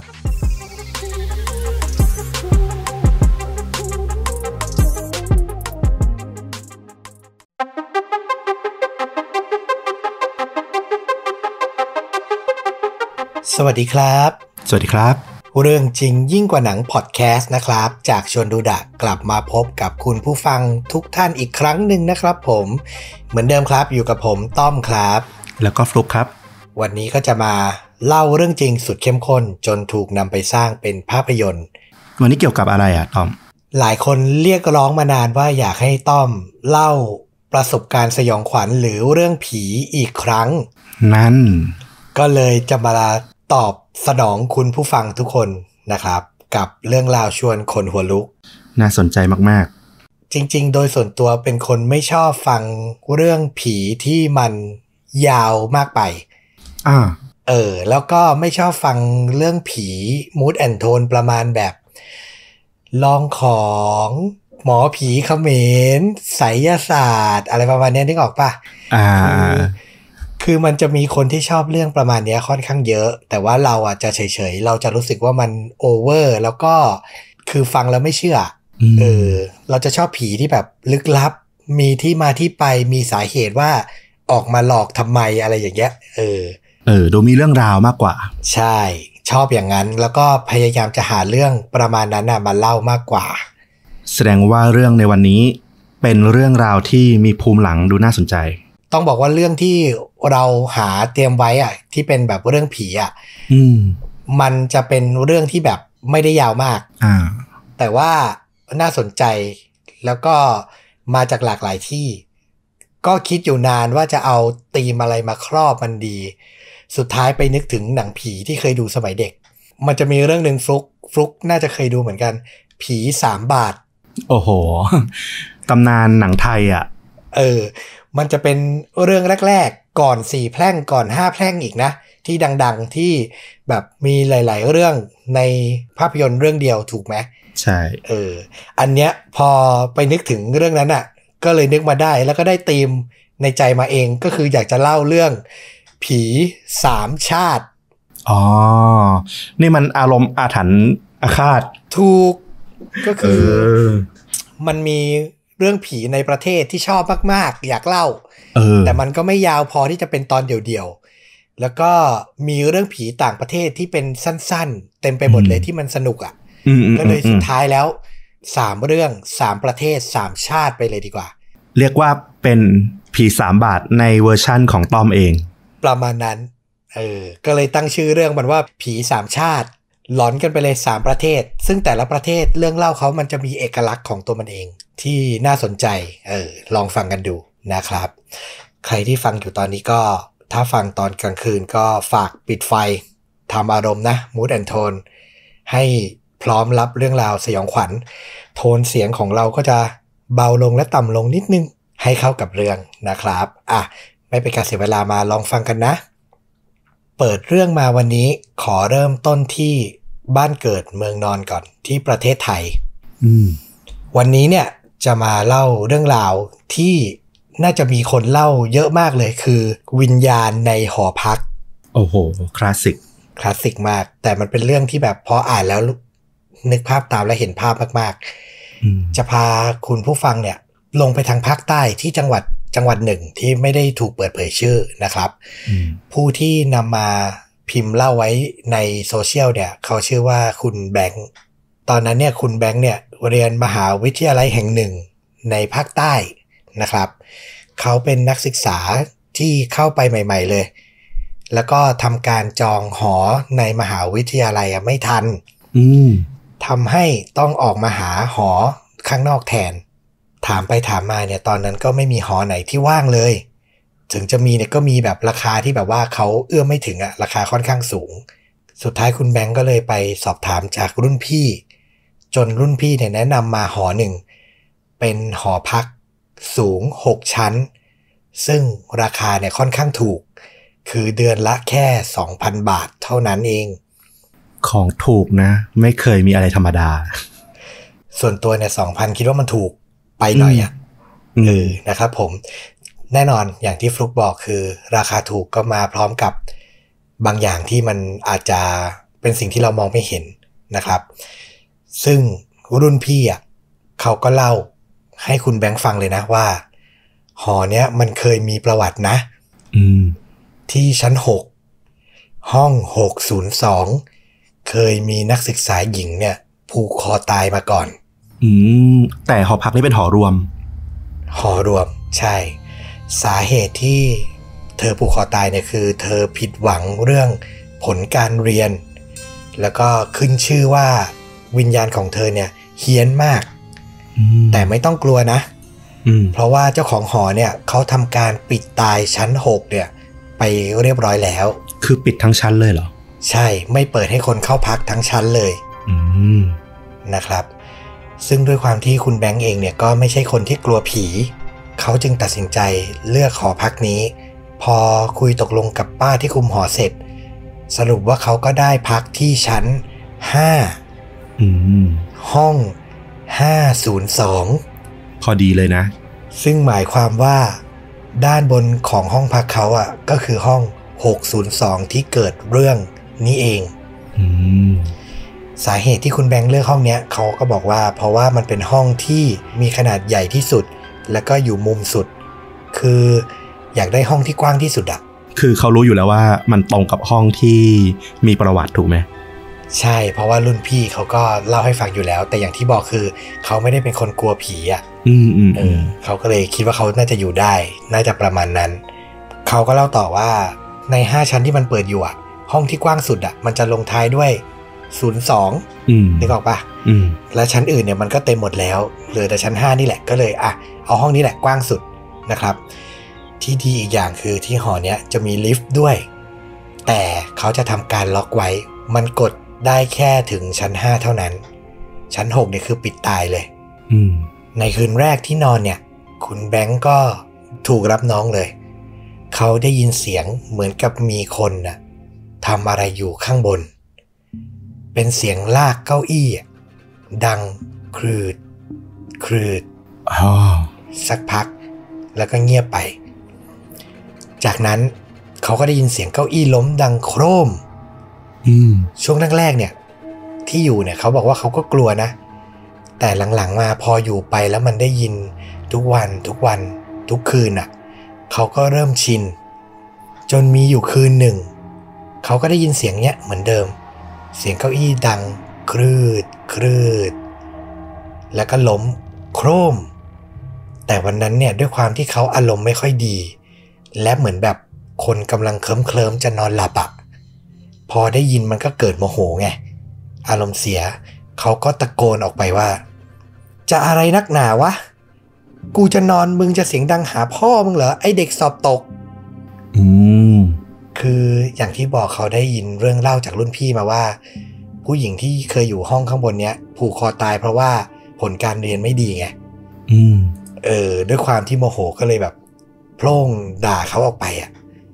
เชื่อไหมว่า เสียงเก้าอี้ที่มันกำลังดังอยู่อะ พอตะโกนด่าออกไปอะ เสียงเงียบเลยอืมสักพัก เสียงลากเก้าอี้ ก็กลับมาอีกเหมือนเดิม แต่คราวเนี้ยเหมือนเขาตั้งใจทำให้มันดังยิ่งขึ้น และก็เร็วกว่าเดิมมากๆ ก่อนจะจบด้วยเสียงเก้าอี้อะล้มกระแทกพื้น ที่ดังกว่าทุกครั้งที่เขาเคยได้ยินมาอืมตอนนั้นคุณแบงค์เริ่มกลัวแล้วก็คิดในใจว่า ผีเนี่ย ประชดคนได้ด้วยเหรอวะ อืม คือรู้เรื่อง เออ รู้เรื่องเหรอว่าแบบเราด่าไปแล้วโมโหเราเหรอ ถึงทำอะไรที่มันแบบดังขึ้น เหมือนใส่อารมณ์มากขึ้น อืม แต่เหตุการณ์ในคืนนั้นก็ผ่านไปแค่นั้นครับ วันต่อมาในช่วงเย็นๆหลังกลับจากเรียนเนี่ย คุณแบงก์ก็ขึ้นห้อง นอนตามประษาเด็กหอทั่วไป ระหว่างที่เขาเข้าไปอยู่ในลิฟต์เนี่ย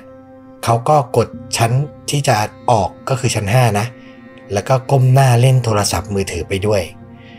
พอได้ยินเสียงประตูลิฟต์เปิด คุณแบงก์ก็เดินออกจากลิฟต์กำลังจะเลี้ยวไปที่ห้อง แต่สายตาเนี่ยมองแต่มือถืออยู่นะ ไม่ได้มองทางเดินเลย ด้วยความที่เขาคุ้นชินกับเส้นทางแล้วอะแต่หลังจากออกจากลิฟต์ไปเขาก็ได้กลิ่นแปลกๆ เหมือนมันเหม็นอับอย่างแรงเลย มองไปที่พื้นอะสายตาละจากมือถือมองที่พื้นอะก็เห็นแต่ฝุ่นสกรปรกเต็มไปหมดเลย คุณแบงก์ก็ค่อยๆ เงยหน้าขึ้นมา เขาเห็นกำแพงที่ปกติจะมีเลขชั้นอะติดไว้อ่าแต่มันไม่ได้ติดชั้น5ครับ มันเป็นเลข6ตอนนั้นคุณแบงค์เนี่ยงงมาก ว่าลิฟต์อะมันมาส่งที่ชั้นนี้ได้ยังไงอืม เพราะต่อให้เขากดผิดอะลิฟต์มันก็ถูกล็อกไม่ให้ขึ้นมาที่ชั้น 6 อยู่แล้วอืมเพราะทางหอ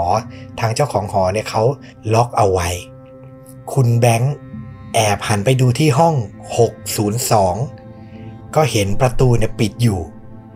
แต่ตอนนั้นเนี่ยเขายังพอมีสติ ก็เลยคิดมาได้ว่า จะหันกลับหลังลงลิฟต์กลับไปชั้น 5 อีกครั้งหนึ่ง แต่เมื่อหันกลับไปก็พบว่าประตูลิฟต์เนี่ย ปิดลงไปแล้วครับอืมจะกดปุ่มให้ลิฟต์กลับมาก็ไม่ได้ เพราะอย่างที่บอกคือ ชั้น 6 เนี่ยมันถูกล็อกไว้ให้ห้ามใช้งาน สมองก็ประมวลแล้วต้องทำยังไงต่อ คุณแบงค์คิดได้ว่า อย่างนั้นก็ต้องลงบันไดแทน เขาก็ทำการเดินไปที่บันไดเพื่อจะลงไปชั้นเออ5แต่ปรากฏว่า สุดทางลงของบันได มีประตูเหล็กกั้นอยู่ครับ คือเขาล็อกทั้งชั้นนะเนาะใช่ไหม ล็อกทั้งชั้นและปิดตายด้วยมีประตูเหล็กกั้น มีกุญแจล็อกไว้ ไม่สามารถเปิดได้ คุณแบงค์จึงทำการรีบโทรหาป้าเจ้าของหอ ให้มาเปิดประตูเหล็กให้ ตอนเนี้ยเขาอะยืนอยู่ตรงชั้นหกนะ และมองลงไปก็จะเห็นว่ามีประตูเหล็กกั้นอยู่ตรงแบบ ชานพักบันไดนึกออกปะบันไดมันขึ้น หรือลงมันก็จะมีจังหวะให้หมุนตัวอืมอ่าตรงนั้นนะมีประตูอยู่ ตอนนี้เจ้าตัวอยู่ชั้นหกหลังโทรคุยกับป้าเสร็จ มันก็อดไม่ได้ครับ ที่จะหันไปมองที่ห้อง 602 อีกครั้ง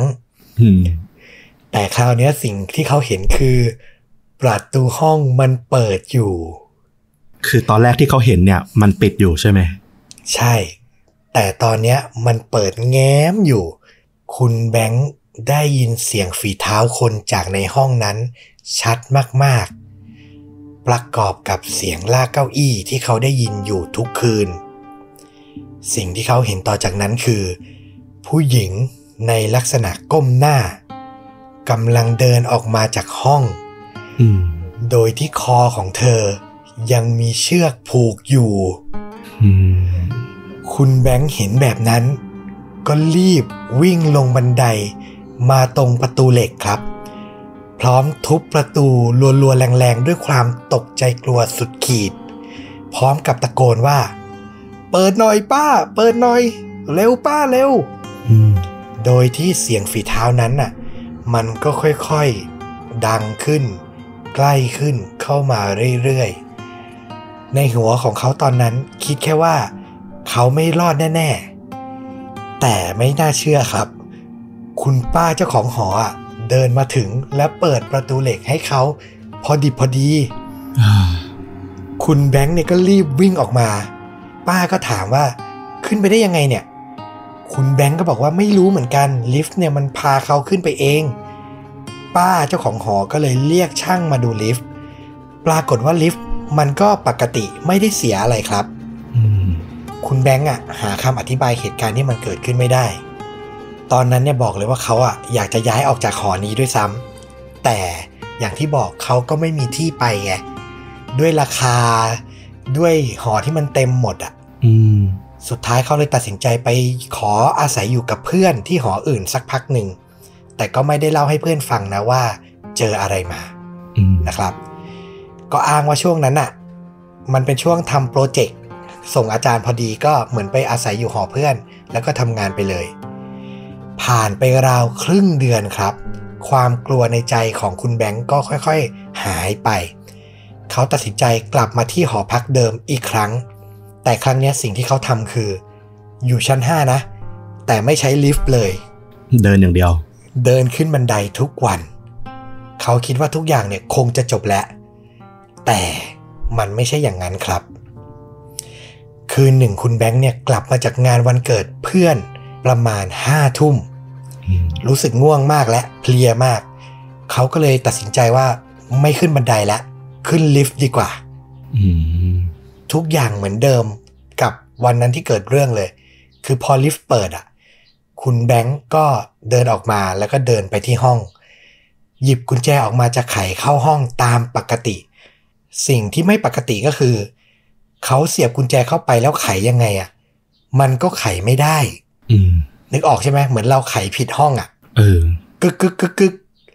สุดท้ายหลังจากลองไขอยู่หลายทีไขไม่ได้ก็เลยลองดันประตูดู ปรากฏว่าประตูอะไม่ได้ปิด ไม่ได้ล็อกไว้ ไม่ได้ล็อกไว้ ดันได้อะเออคุณแบงค์เขาก็เลยคิดว่า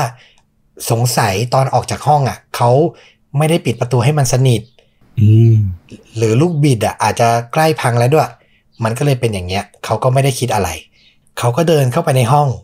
สภาพห้องทุกอย่างปกติดีเป็นห้องที่เขาคุ้นเคย ก็เลยปิดไฟนอน ระหว่างที่เขากำลังจะหลับ คุณแบงค์เนี่ยก็รู้สึกหนักหนักๆตัว และขยับตัวไม่ได้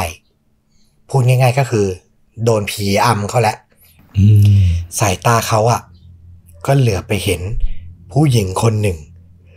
ยืนร้องไห้อยู่ในห้อง ก่อนจะค่อยๆเดินลากเก้าอี้มาที่กลางห้อง แล้วขึ้นไปยืนบนนั้น จากนั้นเธอใช้เชือกผูกกับพัดลมเพดาน และผูกกับคอตัวเองอืม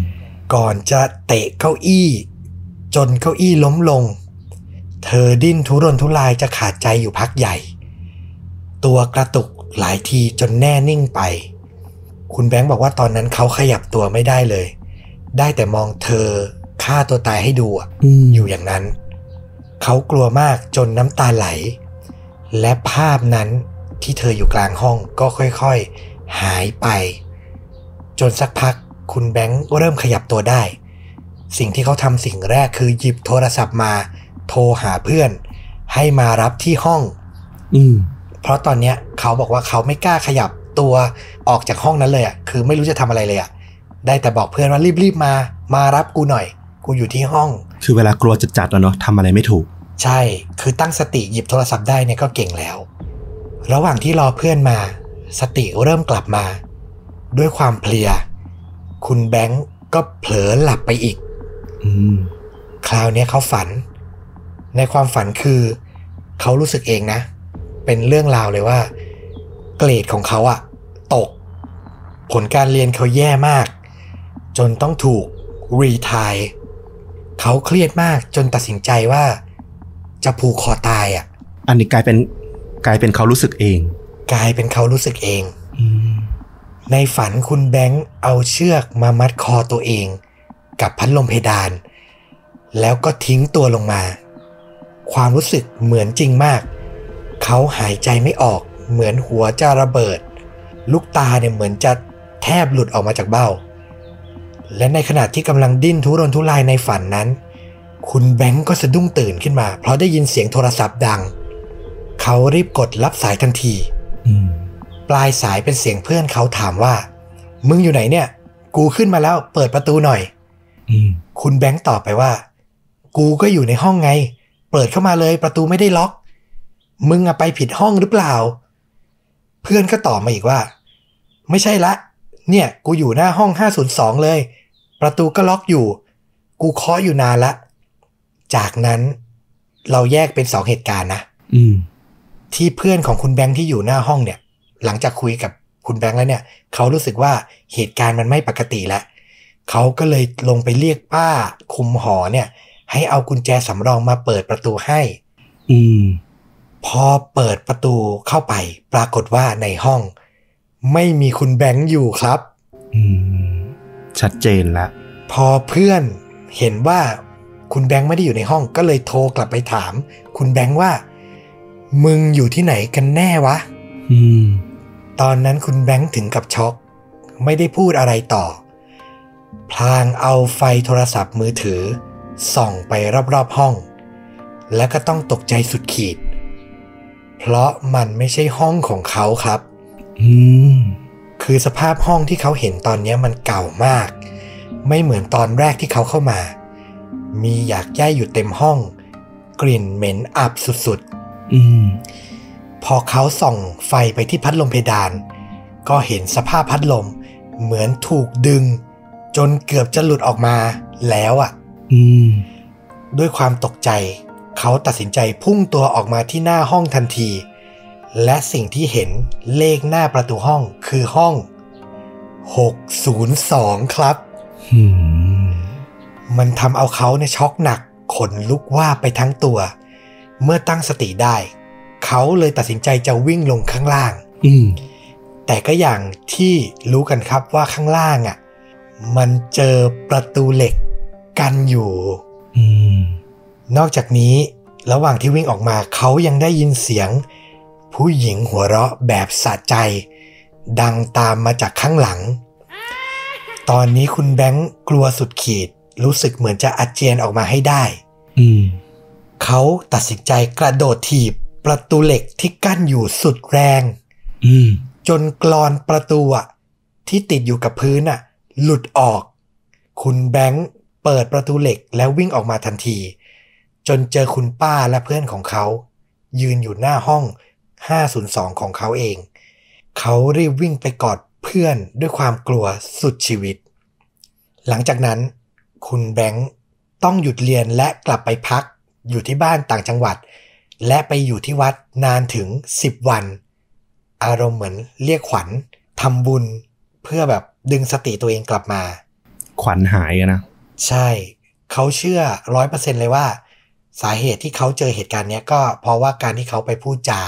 ดูถูกในวันนั้นที่เขาโมโหนั่นเอง อืม เนี่ยครับ คือเรื่องราวของห้อง 602 หอพักสยองขวัญจากประเทศไทยอ่าเป็นเรื่องที่อ่านแล้วขนลุก และจำอ่านมานานมากแล้วเรื่องเนี้ยจำแม่นเลยนะจำแม่นแล้วไม่ลืมเลยคือ อย่างที่บอกส่วนตัวก็ชอบฟัง The Shock ชอ บฟัง The Ghost Radio อยู่แล้ว แต่ว่ามันจะมีไม่กี่เรื่องหรอกที่เราจำไม่ลืมอะอืมเรื่องเนี้ยไม่ได้อยู่ในขึ้นวิทยุนั้นนะ คือเขาอ่าฮะพิมพ์เล่ามาในโซเชียล แต่ว่าแบบมันจำไม่ลืมจริง ๆ นะครับ อ่า นี่ก็คือเรื่องแรกจากประเทศไทย ข้ามน้ำข้ามทะเลไปหน่อย ไปประเทศที่ผมอยากกลับไปมากที่สุดประเทศหนึ่ง ก็คือ ญี่ปุ่น อืม อันนี้ต้องบอกว่าเป็นเรื่องสั้นๆ ไม่ยาว มีพนักงานบริษัท ในญี่ปุ่นคนหนึ่ง เขามาพิมพ์เล่าไว้ในทวิตเตอร์ส่วนตัวอืมและมีเพจเพจหนึ่งในไทยนี่แหละ แปลมาให้ทุกคนได้อ่านกันนะครับ แล้วอ่านแล้วมันแบบสั้น ๆ แต่มันขนหัวลุกมาก ก็เลยอยากจะมาเล่าให้ทุกคนฟังอ่าเดี๋ยวจะแปะที่มาของทุกเรื่องที่เล่าไปเนี่ยใน top comment แล้วกันนะครับเผื่อใครอยากจะไปอ่านหาข้อมูลเพิ่มเติมนะ เออดี นะครับผม อันนี้คือแปลมาตรงตัวจากชาวญี่ปุ่นเลยนะ เขาแปลมาอย่างนี้ เรื่องเล่าที่จะเล่าต่อไปเนี้ย มันเป็นสมัยที่เขาอะต้องตระเวนตรวจตามร้านขายเครื่องไฟฟ้าแต่ละสาขา มีร้านสาขาหนึ่ง ที่ทำผิดกฎอย่างร้ายแรง ก็คือทำการปิดวิดีโอกล้องวงจรปิดที่จับภาพในโกดัง นึกออกไหมนึกออก คือธรรมดาทุกร้านอะ ก็ต้องติดไว้อะเผื่อการของหาย การเหตุการณ์ไม่ชอบมาพากลในโกดังที่เก็บของถูกไหมเอาไว้เช็คแหละ แต่ร้านสาขาเนี้ยปิดไม่ดู ถือว่าผิดกฎร้ายแรงมากอืมตัวคนเล่าเนี่ยเขาก็ไปแจ้งเจ้าของร้านว่า คุณครับ คุณจะทำแบบนี้ไม่ได้นะ เจ้าของร้านก็ตอบกลับมาว่า กล้องมันถ่ายติดอะไรไม่ชอบมาพากล เลยขออนุญาตทางสาขาใหญ่เนี่ย ปิดไว้เป็นกรณีพิเศษ ตัวคนเล่าเขาก็พูดเลยว่าตอนนั้นน่ะเขานึกอยากลองของ อยากจะรู้ว่าสิ่งที่เจ้าของพูดถึงเนี่ยมันคืออะไรอืมเขาจึงตัดสินใจเช็ค Data ของกล้องอืมหลังจากดูจบสิ่งแรกที่เขารู้สึกก็คือ เอาภาพฟุตเตจพวกนี้ไปขายอะ่ะ ยังจะได้กำไรมากกว่าขายเครื่องใช้ไฟฟ้าอีกมั้ง มันน่าสนใจขนาดนั้น ทุกอย่างจัดเต็มมาเต็ม แบบที่เขาเนี่ยคาดไม่ถึง มันคือปรากฏการณ์สยองขวัญที่ออกมาอย่างหนักหน่วงอืมสิ่งที่เขาเห็นมีประมาณนี้ครับ ตัวอย่างแรก เขาเห็นเด็กคนหนึ่ง วิ่งไปรอบๆชั้นวางของด้วยใบหน้าที่ยิ้มแย้ม นี่คือในโกดังนะอืมมันจะไม่ได้แปลกประหลาดอะไรมากเลยถ้า ไม่ใช่ว่าตอนนั้นน่ะ เวลาในวิดีโอคือตีสี่ใครจะเข้าไปในโกดัง ไม่มีใครเข้าไปแน่ๆ ไม่มีทางที่จะมีเด็กที่ไหนไปวิ่งเล่น และมองกล้องและทำใบหน้ายิ้มแย้มแน่ๆอือหือตัวอย่างต่อมาคือ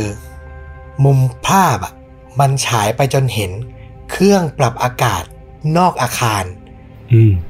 ซึ่งมีอะไรบางอย่าง ที่ดูคล้ายเงาคนน่ะ ยืนอยู่บนนั้นฮะยืนอยู่บนเครื่องปรับอากาศ มันคือตัวพัดลมที่อยู่นอกอาคารเนี่ยใช่ไหม ใช่ และเงาคนนั้นน่ะ เอาแต่หมุนตัวไปทางขวาตลอดเวลา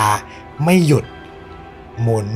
เรื่อยๆ วนเรื่อยๆเรื่อยๆ เหมือนคลั่งอะ อืม คุณผู้ฟังลองนึกภาพตามนะครับ ยืนอยู่บนพัดลมเครื่องปรับอากาศอะ ก็แปลกแล้วอะ แต่นี่มันคือหมุนไปทางขวามือเรื่อยๆ ไม่หยุด คือผิดธรรมชาติทั้งที่ยืนและอากับกิริยา ใช่ ถ้ายังไม่ชัดพอตัวอย่างต่อมา เขาเห็นผู้หญิงที่แต่งกายท่าทางเหมือนนางโลมสมัยก่อนอืมในชุดญี่ปุ่นโบราณเลยนะ เต็มยศ พาเด็กหญิงรับใช้มาด้วย เขาบอกเลยว่าหน้าตาเธอเนี่ยสะสวยเป็นอย่างมาก และท่าทางเนี่ยเหมือนจงใจที่จะมองกล้องแบบชัดๆ เหมือนจะส่งสายตามาบอกให้รู้ว่า ฉันรู้นะว่า เธอมองฉันอยู่อะประมาณนั้น แต่ทั้งหมดทั้งมวลอะมันก็ยังเป็นแค่วิญญาณหรือสิ่งมีชีวิตปริศนาที่ไม่ได้มีอะไรที่เป็นสาเหตุที่ทำให้ปิดกล้องวงจรปิดนี้ไปซะทีเดียว คือมันก็ยังดูเหมือนมนุษย์ แค่อากับกิริยากับช่วงเวลามันดูแปลกๆถูกไหม ใช่ แต่มันมีอีกสิ่งหนึ่งที่เป็นสิ่งสุดท้ายที่ทำให้เจ้าของร้านเนี่ยตัดสินใจ ปิดกล้องทิ้ง ภาพในนั้นเนี่ยเขาบรรยายว่าหน้าตาเนี่ยใกล้เคียงกับสิ่งมีชีวิตที่เรียกว่า ชายกายหึชายกายเนี่ยเป็นสัตว์ประหลาดที่เหมือนแบบว่า เป็นเรื่องที่คนแต่งขึ้นอืมเดี๋ยวจะแปะลิงก์ให้ไปดูหน้าในท็อปคอมเมนต์ คือมันเป็นสิ่งมีชีวิตประหลาดประหลาดๆจินตนาการง่าย ๆ ก็มองมันเป็นเปรตผสมกอลลัมน์อะอ๋อ แขนยาว ขายาว ดูหงอยหงอยๆนั่งอยู่ประมาณกอลลัมน์อะอืมนึกออกใช่ไหมคืออันนี้ชัดเจนเหรอว่าไม่ใช่มนุษย์แน่ๆละไม่ใช่แน่ๆ สิ่งมีชีวิตสิ่งเนี้ย จ้องมองมาที่กล้อง แบบเขม็ง ตาไม่กระพริบ บริเวณปากของมันดูเลือนลางอย่างประหลาดอืมสิ่งเนี้ย มันมาปรากฏตัวที่หน้ากล้องอะทุกวัน เจ้าของเรื่องบอกว่า นึกออกเลยว่าเจ้าของร้านอะต้องหนักใจขนาดไหน ที่พอปิดร้านแล้วมาเช็คภาพในกล้องอะ ต่อให้กรอดูแบบผ่านๆอะ ก็จะเห็นภาพของเจ้าสิ่งเนี้ย ทุกวันอะอืมระหว่างที่เขาดูเจ้าสิ่งเนี้ยอยู่อะ เจ้าของร้านก็เดินมาแล้วพูดกับเขาว่า บริเวณรอบปากของเจ้านั่นอะ มันถ่ายไม่ติดใช่ไหมอืมเจ้านั่นน่ะ มันขยับปากด้วยความเร็วสูง คร่ำครวญอะไรไม่รู้ แต่พอดูไปเรื่อยๆ ทุกวันทุกวันน่ะก็เห็นว่าปากมันน่ะเริ่มขยับช้าลงทีละน้อย ทีละน้อยในแต่ละวัน ที่เหลือคุณคงเข้าใจใช่ไหม เจ้าของร้านน่ะพูดกับคนที่เล่าเรื่องแบบเนี้ยแล้วก็เดินจากไป ถ้าใครฟังเรื่องราว ผีญี่ปุ่นเยอะๆ จะรู้ว่า เนี่ยจะชอบจบแบบนี้แหละ อืมให้คิดต่อเองอะ ซึ่งสิ่งที่เจ้าของเรื่องเขาคิดไปได้ก็คือว่า ทุกวันน่ะ เจ้าสิ่งมีชีวิตตัวเนี้ย มันจะพูดช้าลงช้าลงใช่ไหมมันก็ไม่มีใครบอกได้ว่าเมื่อไหร่ที่เราอ่านปากมันรู้เรื่องว่า มันพูดว่าอะไรอะวันนั้นน่ะ จะเกิดอะไรกับคนที่มองเห็นนะเออเออคนลุกเลยนะ เนี่ยคือสิ่งที่เจ้าของเรื่องเขาคิดและเขาวิเคราะห์อืมมันคือคำสาปไหม มันคือประโยคการพูดว่าอะไร ถ้าอยากรู้ก็คือต้องใจแข็ง เปิดกล้องและดูไปทุกวันอะแต่นี่คือเจ้าของร้านเขาใจไม่ด้านพออืมเป็นเราเราก็ใจไม่ด้านพอเหมือนกันนะครับ นี่ก็คือเรื่องราวจากญี่ปุ่นนะ เป็นแบบเออสยองจากกล้องวงจรปิด เราไปตามอ่านคอมเมนต์คนที่เข้ามาคอมเมนต์ข้างล่างบทความเนี้ยมีอืมคอมเมนต์หนึ่งน่าสนใจมาก เขาน่าจะเคยอยู่ญี่ปุ่นมาก่อน แต่ข้อมูลไม่ confirm ร้อยเปอร์เซ็นต์นะ อันนี้คือเขาวิเคราะห์ว่า เท่าที่รู้มาเนี่ย ไอสถานที่เนี้ยน่าจะเป็นร้าน Bic Camera สาขาโอซาก้าอือหือเพราะว่าร้านเนี้ยสร้างอยู่บนพื้นที่ที่เคยเป็นห้างชื่อว่าห้างเซนนิชิ ซึ่งต่อมาห้างเนี้ยถูกทุบทิ้ง เพราะไฟไหม้ทำให้มีผู้เสียชีวิตมากกว่าร้อยศพอืมแถมว่ากันว่าพื้นที่ตรงเนี้ยเคยเป็นลานประหาร เมื่อหลายร้อยปีก่อนอีกด้วย ประวัติซ้อนประวัติ ใช่เป็นข้อสันนิษฐานจาก comment ท่านหนึ่งนะ ไม่ confirm นะครับ แต่ก็ฟังไว้ประกอบเรื่องราวแล้วกัน เนี่ยสิ่งที่แตกต่างกันระหว่าง เรื่องผีไทยกับเรื่องผีญี่ปุ่นเนี่ย ฟังมาสองเรื่องเนี่ย เห็นชัดเลยนะเออข้ามมาอีก คราวนี้ไปที่สหรัฐอเมริกาบ้างกับเรื่องสุดท้ายอืม ผีฝรั่งบ้าง อันนี้อ่านเจอมานานแล้วเหมือนกัน แต่มันเป็นเรื่องเกร็ดไม่ยาวมากเหมือนกัน ก็เลยต้องรวมกับเรื่องอื่นมาอยู่ในตอนนี้นะครับ ย้อนกลับไปในปี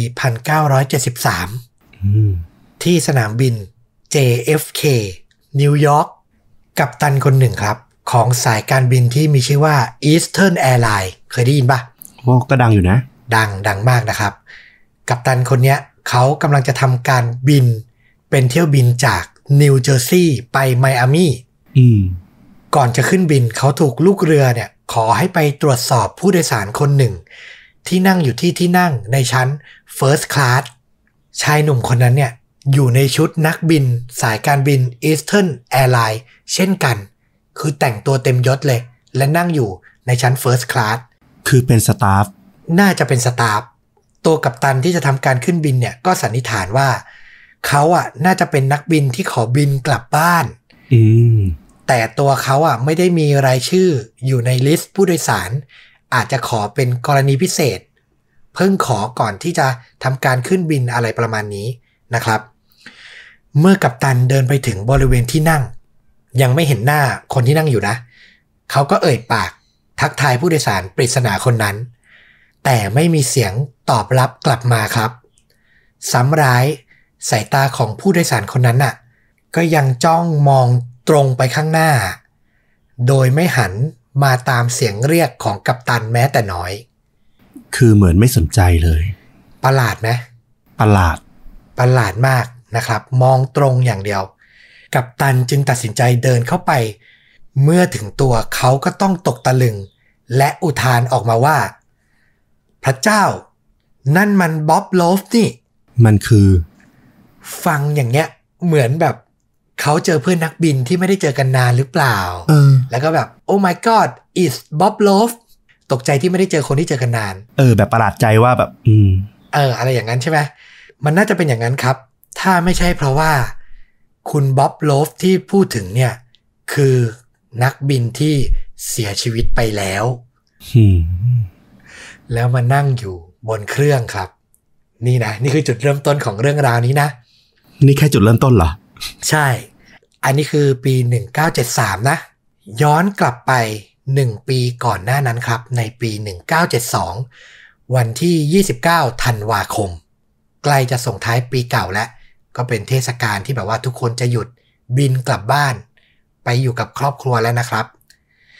สายการบิน Eastern Airlines Flight 401 ก็กำลังจะบินจากนิวยอร์กไปไมอามีในวันที่ 29 ธันวาคมนี้นะครับ เขาทำการออกบินในเวลา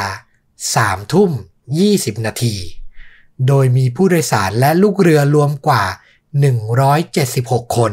อืมไฟล์401 เนี่ยเป็นเครื่องบินที่มีชื่อรุ่นว่ารุ่น Lockheed L ขีด1011อืม ถ้านึกภาพไม่ออกให้นึกถึงเครื่องบินที่ตั้งโชว์อยู่ที่ช่างชุยอะอ่าอ่าอ่านึกออกใช่ไหมอืมอืมอ่า ร้านช่างชุยอะนะครับผมที่จะมีเครื่องบินใหญ่ ๆ ตั้งอยู่อะนะ รุ่นนั้นเลยนะครับ เครื่องรุ่นเนี้ยมันมีฉายาว่า Whisper Liner คือมันเป็นเครื่องรุ่นที่เบา เสียงเครื่องเบามาก จนเหมือนเป็นเสียงกระซิบอะเป็น Whisper อะอืมนะครับผม หลังทำการบินออกไปจนถึงเวลาประมาณ ห้าทุ่มครึ่ง กัปตันก็ทำการแจ้งให้ผู้โดยสารทราบว่า เครื่องเข้าสู่เขตไมอามี่แล้ว แต่จากนั้นเรื่องที่ไม่คาดคิดก็เกิดขึ้นครับ เมื่อระบบไฟในส่วนที่เรียกว่า nose landing gear มันจะอยู่บริเวณล้อหน้า ใช้เวลาจะกลางแล้ว landing อะอ่าอ่าอ่ามันเกิดขัดข้อง กัปตันและนักบินผู้ช่วยเนี่ย พยายามแก้ไขปัญหากับระบบดังกล่าว พวกเขาตัดสินใจทำการบิน โดยใช้ระบบออโต้พ l o t ก็เป็นระบบอัตโนมัติเนาะ แล้วก็มาแบบเหมือนมาคอนเซนเทรตกับไฟแจ้งเตือนที่มันแจ้งขึ้นมาว่าระบบ nose landing gear เนี้ยขัดข้องนะครับ สิ่งที่เกิดขึ้นก็คือ เครื่องบินลำนี้ค่อยๆ ลดระดับความสูงลงมาอย่างไม่คาดคิด เนื่องจากระบบการบินอัตโนมัติมันถูกปลดล็อกอืมเอง โดยที่เจ้าหน้าที่ไม่ทันเห็นน่ะ เออ เป็นอุบัติเหตุหรือเป็นความไม่ตั้งใจนะครับอืมทางด้านเจ้าหน้าที่ควบคุมการบินน่ะ ที่อยู่ที่หอคอยบังคับการบินน่ะ ก็เห็นความผิดปกติเนี่ยว่า เครื่องบินมันลดเพดานบินลงโดยผิดสังเกต แต่สิ่งที่เขาพูดสื่อสารกลับไปอะ มันก็เป็นภาษาที่คลุมเครือไม่ชัดเจน เขาพูดแค่ว่ามันเกิดอะไรขึ้น ตัวนักบินที่ได้ยิน ก็เข้าใจว่าผู้ควบคุมการบินน่ะหมายถึงไอ้ระบบไฟ nose landing gear เนี้ยนึกออกปะเข้าใจ เออ คือเข้าใจว่าถามถึงระบบเนี้ยที่เขากำลังซ่อมอยู่ว่ามีอะไรผิดปกติไหม แต่ก็ไม่ได้ทันดูว่าเพดานบินอะ มันค่อยๆ ลดลงลดลงลดลงอืมจนสุดท้ายอะ เครื่องบิน ก็กระแทกพื้น ในบริเวณที่เรียกว่า Everglades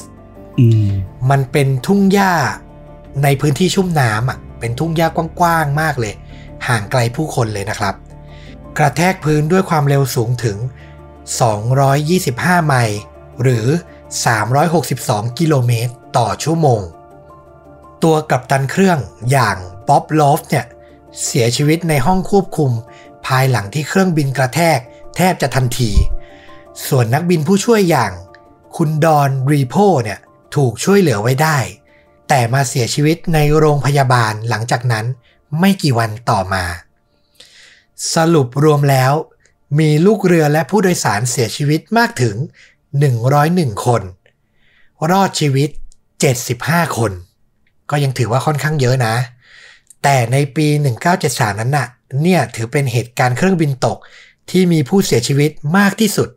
ในสหรัฐอเมริกาเลยนะ คือด้วยความเร็วนะ แล้วก็พื้นที่ที่มันลงเนี่ย มันซอฟต์แรงได้น้อยนะ พื้นที่ชุ่มน้ำยังไงก็ตามอะกระแทกลงด้วยความเร็วขนาดนั้น ค่อนข้างสาหัสทีเดียวแหละ ถูกต้องนะครับ แต่เรื่องราวทั้งหมดที่ผมเกริ่นมา มันคือจุดเริ่มต้นของเรื่องชวนคนหัวลุกที่ตามมาอีกมากมายครับอ่า หลังจากนั้นประมาณหนึ่งปีครึ่ง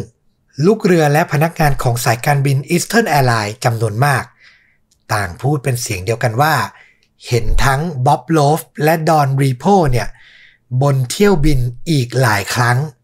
อ๋อแอร์โฮสเตสคนหนึ่งชื่อว่า คุณเฟย์เมอริเวเทอร์เล่าว่า ระหว่างอยู่บนเครื่องบิน ที่จะบินจากนิวยอร์กไปเม็กซิโกซิตี้ ตอนนั้นเธอยืนอยู่ในครัว และมองไปที่หน้าเตาอบ นึกภาพเตาอบนะ มันก็จะมีกระจกอยู่ถูกไหมอืมในกระจกนั้นน่ะ เธอเห็นภาพสะท้อนของดอนรีโพอยู่ในนั้นอืมด้วยความตกใจกลัว เธอจึงรีบวิ่งไปบอกให้เพื่อนสจวตและวิศวกรเครื่องบินน่ะ มาตรวจสอบดูบ้าง และเมื่อทั้งสามคนเดินกลับมามองที่เตาอบพร้อมๆกัน พวกเขาก็เห็นใบหน้าของรีโพอยู่ในนั้น พร้อมกับทำการพูดเตือนทั้งสามคนว่า ระวังไฟไหม้ด้วยนะอืมคือพูดอย่างเงี้ย ทั้งสามคนก็ตกใจมาก ก่อนที่ภาพของรีโพจะค่อยๆเลือนหายไป จากนั้นเครื่องบินลำนั้นน่ะ ก็บินถึงจุดหมายที่เม็กซิโกซิตี้ได้ตามปกติ แต่เมื่อบินกลับมาที่นิวยอร์กวิศวกรก็ตรวจสอบจนพบ ความผิดปกติของเครื่องยนต์อย่างที่รีโพอะพูดเตือนไว้จริง ๆ เออ มาแจ้งเตือน คือเหมือนเป็นวิญญาณที่มาตักมาเตือน ยังผูกพันอยู่กับสายการบินนี้อยู่อะอย่างนี้ก็ถือว่าเขามาดีนะ มาดี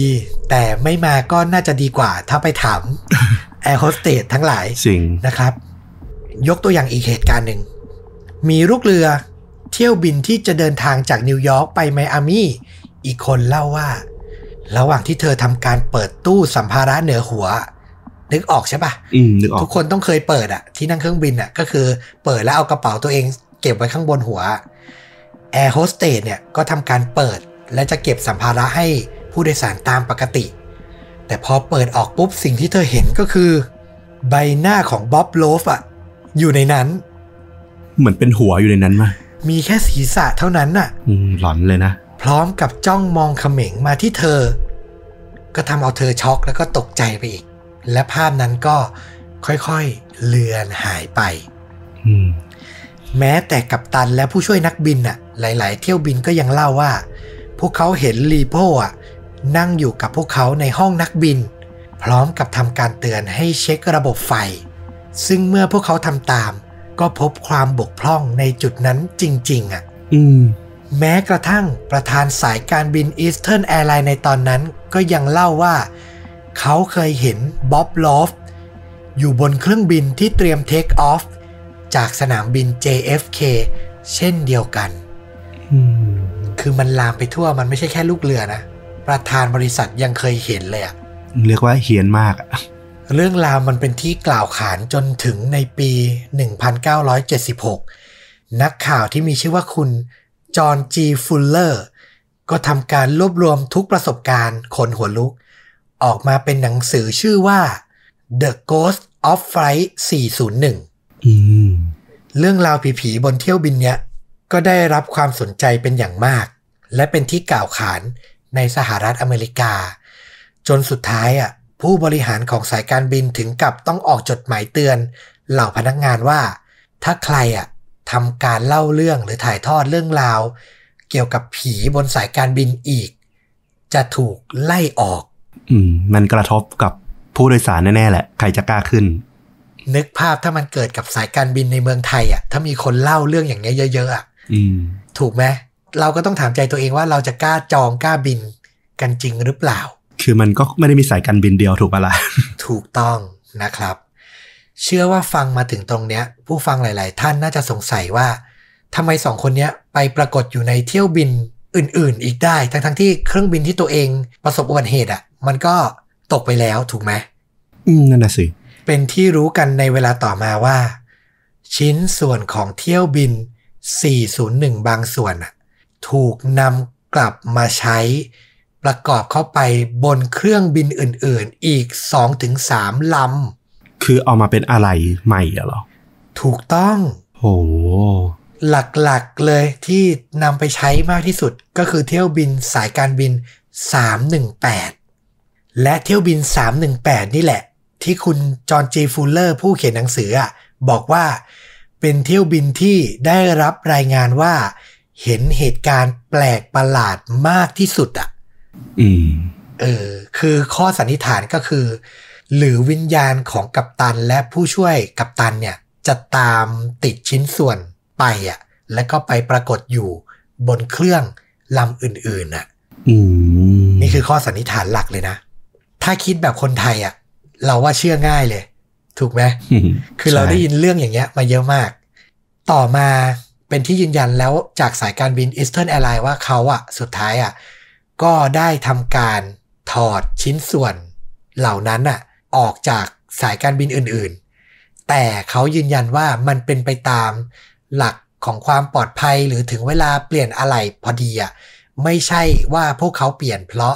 เรื่องราวสยองขวัญเหล่านี้แต่อย่างใด อันนี้คือที่สายการบินอ้างนะ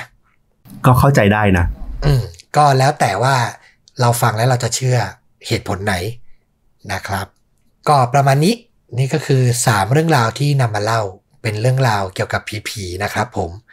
สำหรับภาพยนตร์ที่หาเจอมาก็คือในเรื่องราวสุดท้ายนี้แหละอืม The Ghost of Flight 401 เนี่ย มีคนเอาหนังสือเล่มเนี้ยไปทำเป็นภาพยนตร์เลยเออออกฉายในปี 1978 ยุค 70 นานมาแล้วนะครับ ชื่อเรื่องก็คือชื่อเดียวกับหนังสือเลย เป็นภาพยนตร์ที่ฉายทางทีวีด้วย แต่ที่น่าสนใจคือมีนักแสดง ชื่อดังคนหนึ่ง ที่ตอนนั้นอาจจะยังไม่ค่อยดังเท่าไหร่ คือคุณคิมเบซิงเกอร์อืมอ่า เป็นนักแสดงหญิงแบบเซ็กแอ e เ l ลสูงเลยนะรุ่นใหญ่เลย อ่า แสดงนำอยู่ด้วยนะครับผม แล้วก็ไป search มาแล้วบอกเลยว่ามี full movie อยู่ใน YouTube ด้วย เดี๋ยวจะแปะให้เลยสำหรับใครที่อยากดู อ่า คือตัวภาพยนตร์น่ะ มันจะไม่ได้เน้นไปที่เหตุการณ์น่ากลัว แต่มันจะเน้นที่การถกเถียงระหว่าง คนหลาย ๆ คนหลาย ๆ กลุ่มที่ทั้งเชื่อและไม่เชื่อกับเหตุการณ์วิญญาณครั้งเนี้ยนึกออกปะอืมเออ มีสาเหตุใดมีใครเชื่อแบบไหน ในเรื่องที่เราเท่าที่เราดูผ่านๆก็จะมีแบบ เอาลูกเรือที่เห็นเหตุการณ์ไปลองสะกดจิตนึกออกว่า ดูว่าแบเป็บนแนวเออเป็นแนวทดลองเหมือนพวกม็อกขุดดราม่าอะไรเป็นอย่างนี้ไปนะใช่ คือไม่ได้เน้นนำเสนอแบบน่ากลัวแต่เน้นวิเคราะห์ว่ามันเป็นไปได้ในทางไหนบ้าง คือมันก็น่าสนใจไปอีกแบบหนึ่งอะจริง ๆ ก็เข้าใจได้นะว่านำเสนอแบบนี้มันปลอดภัยกว่า เพราะว่ามันมีชื่อสายการบินที่ยังคงดำเนินกิจการอยู่ ถ้าไปเล่าแบบเป็นผีสายการบินนู่นนี่นั่น ก็เสี่ยงเหมือนกัน ถูกต้อง ก็เอาเป็นว่าฟังเพื่อความบันเทิงทั้ง 3 เรื่อง แล้วก็ใช้ดุลยพินิษและวิจารณญาณกันด้วยละกัน ฟังเพื่อความบันเทิงเป็นหลักอะสำหรับเรื่องผีอะนะ ใช่ ก็จบไปกับเรื่องจริงยิ่งกว่าหนังในวันนี้นะครับผม 3 เรื่อง 3 รส 3 ชาติกับประสบการณ์สยองขวัญอืมลองบอกมากันก็ได้นะว่า ผู้ฟังฟังสามเรื่องแล้วชอบรสชาติของประเทศแบบไหน ถูกใช่ใจถูกฉลกกว่ากัน อืมได้เลยบอกมาได้เต็มที่เลยสำหรับเราโดยส่วนตัว เป็นคนชอบเสพเรื่องผีและก็ชอบเรื่องผีจากทุกประเทศ คือมันไม่จำเป็นต้องแบบโคตรน่ากลัวไปหมด แต่มันมีความน่าสนใจบางอย่างอยู่ เนี่ยเราก็เลยสามเรื่องเนี้ยมันก็เป็นสามรสเลยนะ หลอนสุดๆ ทิ้งปมปริศนาไว้สไตล์ญี่ปุ่น แล้วก็มีการถกเถียงประเด็นต่างๆ สไตล์ฝรั่งที่แบบวิทยาศาสตร์จ๋ามาเลย ก็มี เออเนี่ยก็แตกต่างกันไป แล้วแต่ใครจะชอบจะบันเทิงแบบไหนนะครับสำหรับวันนี้ก็ลาไปเพียงเท่านี้กลับมาพบกับเรื่องราวสุดเข้มข้นจนถูกนำไปสร้างเป็นภาพยนตร์ได้ใหม่ในตอนต่อๆไป วันนี้สวัสดีครับ สวัสดีครับ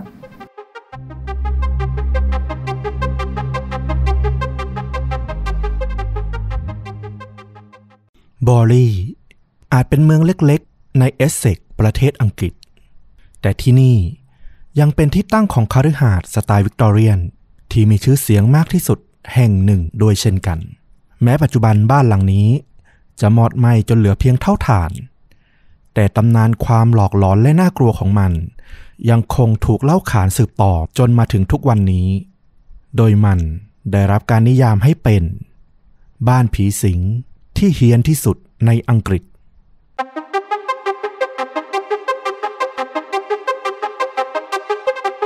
สวัสดีครับ สวัสดีครับ เรื่องจริงยิ่งกว่าหนังพอดแคสต์กลับมาพบคุณผู้ฟังอีกครั้งหนึ่งนะครับ อยู่กับต้อมครับ แล้วก็ฟลุกครับ วันนี้ก็จะมาเล่าเรื่องจริงสุดเข้มข้น จนถูกนำไปสร้างเป็นภาพยนตร์อีกหนึ่งเรื่อง สิ้นสุดการรอคอยครับ ฟลุกพร้อมแล้วที่จะมาถ่ายทอดเรื่องราวของตัวเอง นี่ เนี่ย พูดให้เขาคาดหวังอีกละ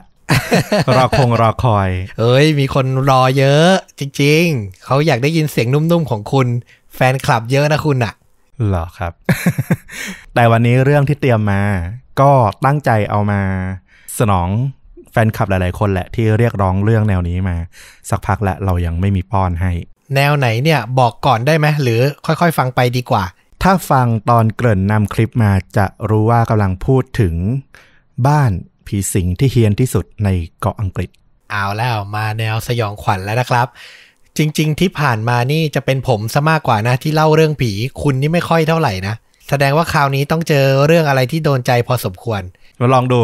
โอเค งั้นไม่ให้เป็นการเสียเวลามาขนลุกกับฟลุกไปพร้อม ๆ กันครับ มาผมตั้งใจฟังเลย วันนี้ก็จะมาเล่าเรื่องราวของบ้านหลังหนึ่ง บนเกาะอังกฤษอย่างที่เล่ามาตอนแรกว่า มันได้รับนิยามขึ้นมาว่าเป็นบ้านผีสิงที่เฮี้ยนที่สุดบนเกาะอังกฤษเลยทีเดียว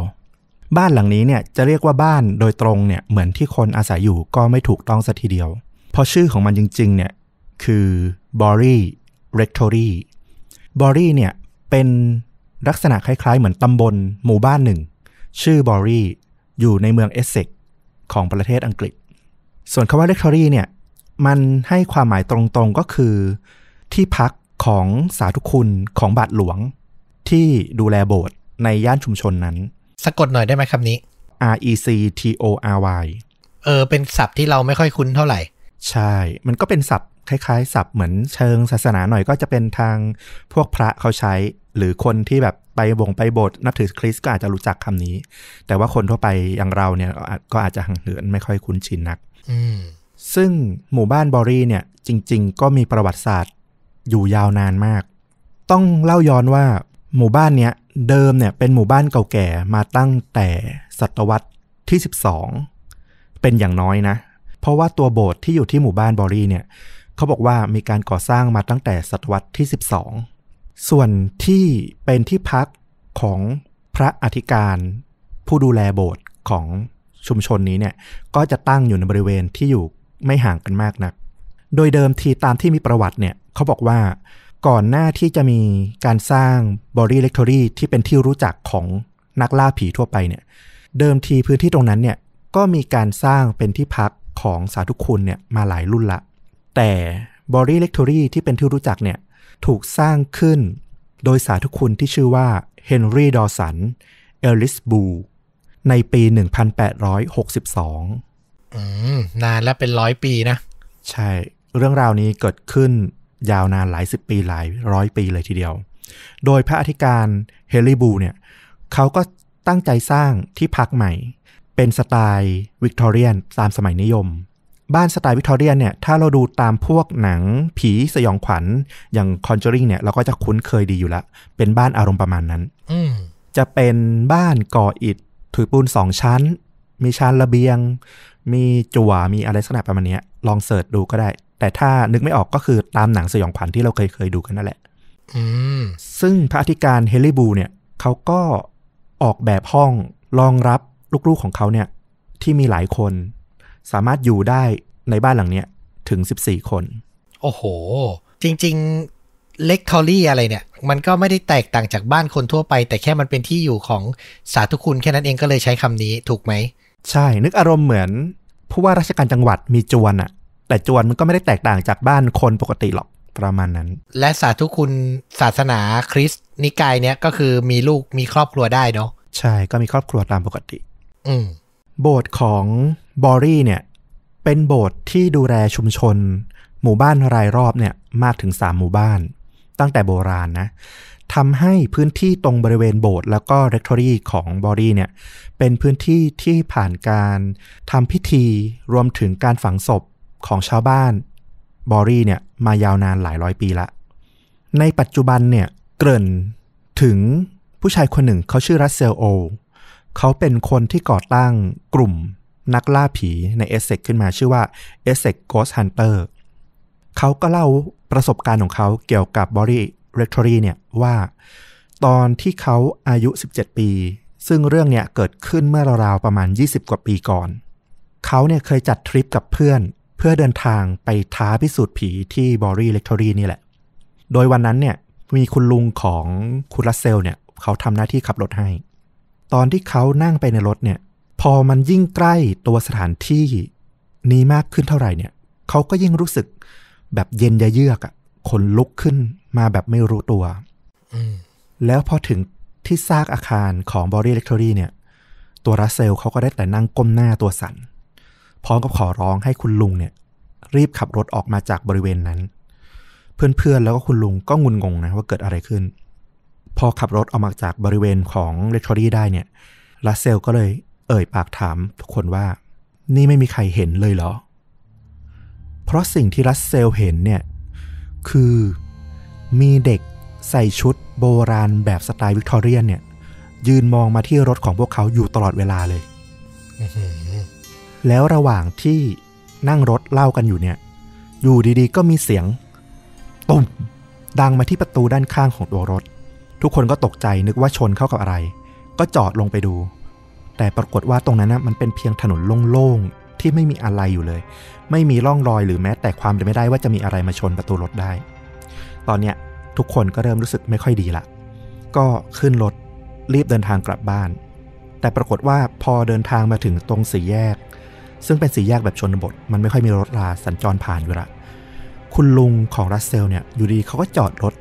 เฉยๆอย่างนั้นเลย พวกเด็กๆ รวมถึงรัสเซลเนี่ย ก็งุนงง แล้วก็ถามคุณลุงว่าจอดทำไม ตัวคุณลุงของรัสเซลเนี่ยก็มีสีหน้าประหลาดใจพอสมควร แล้วก็ถามกลับพวกเด็กๆว่า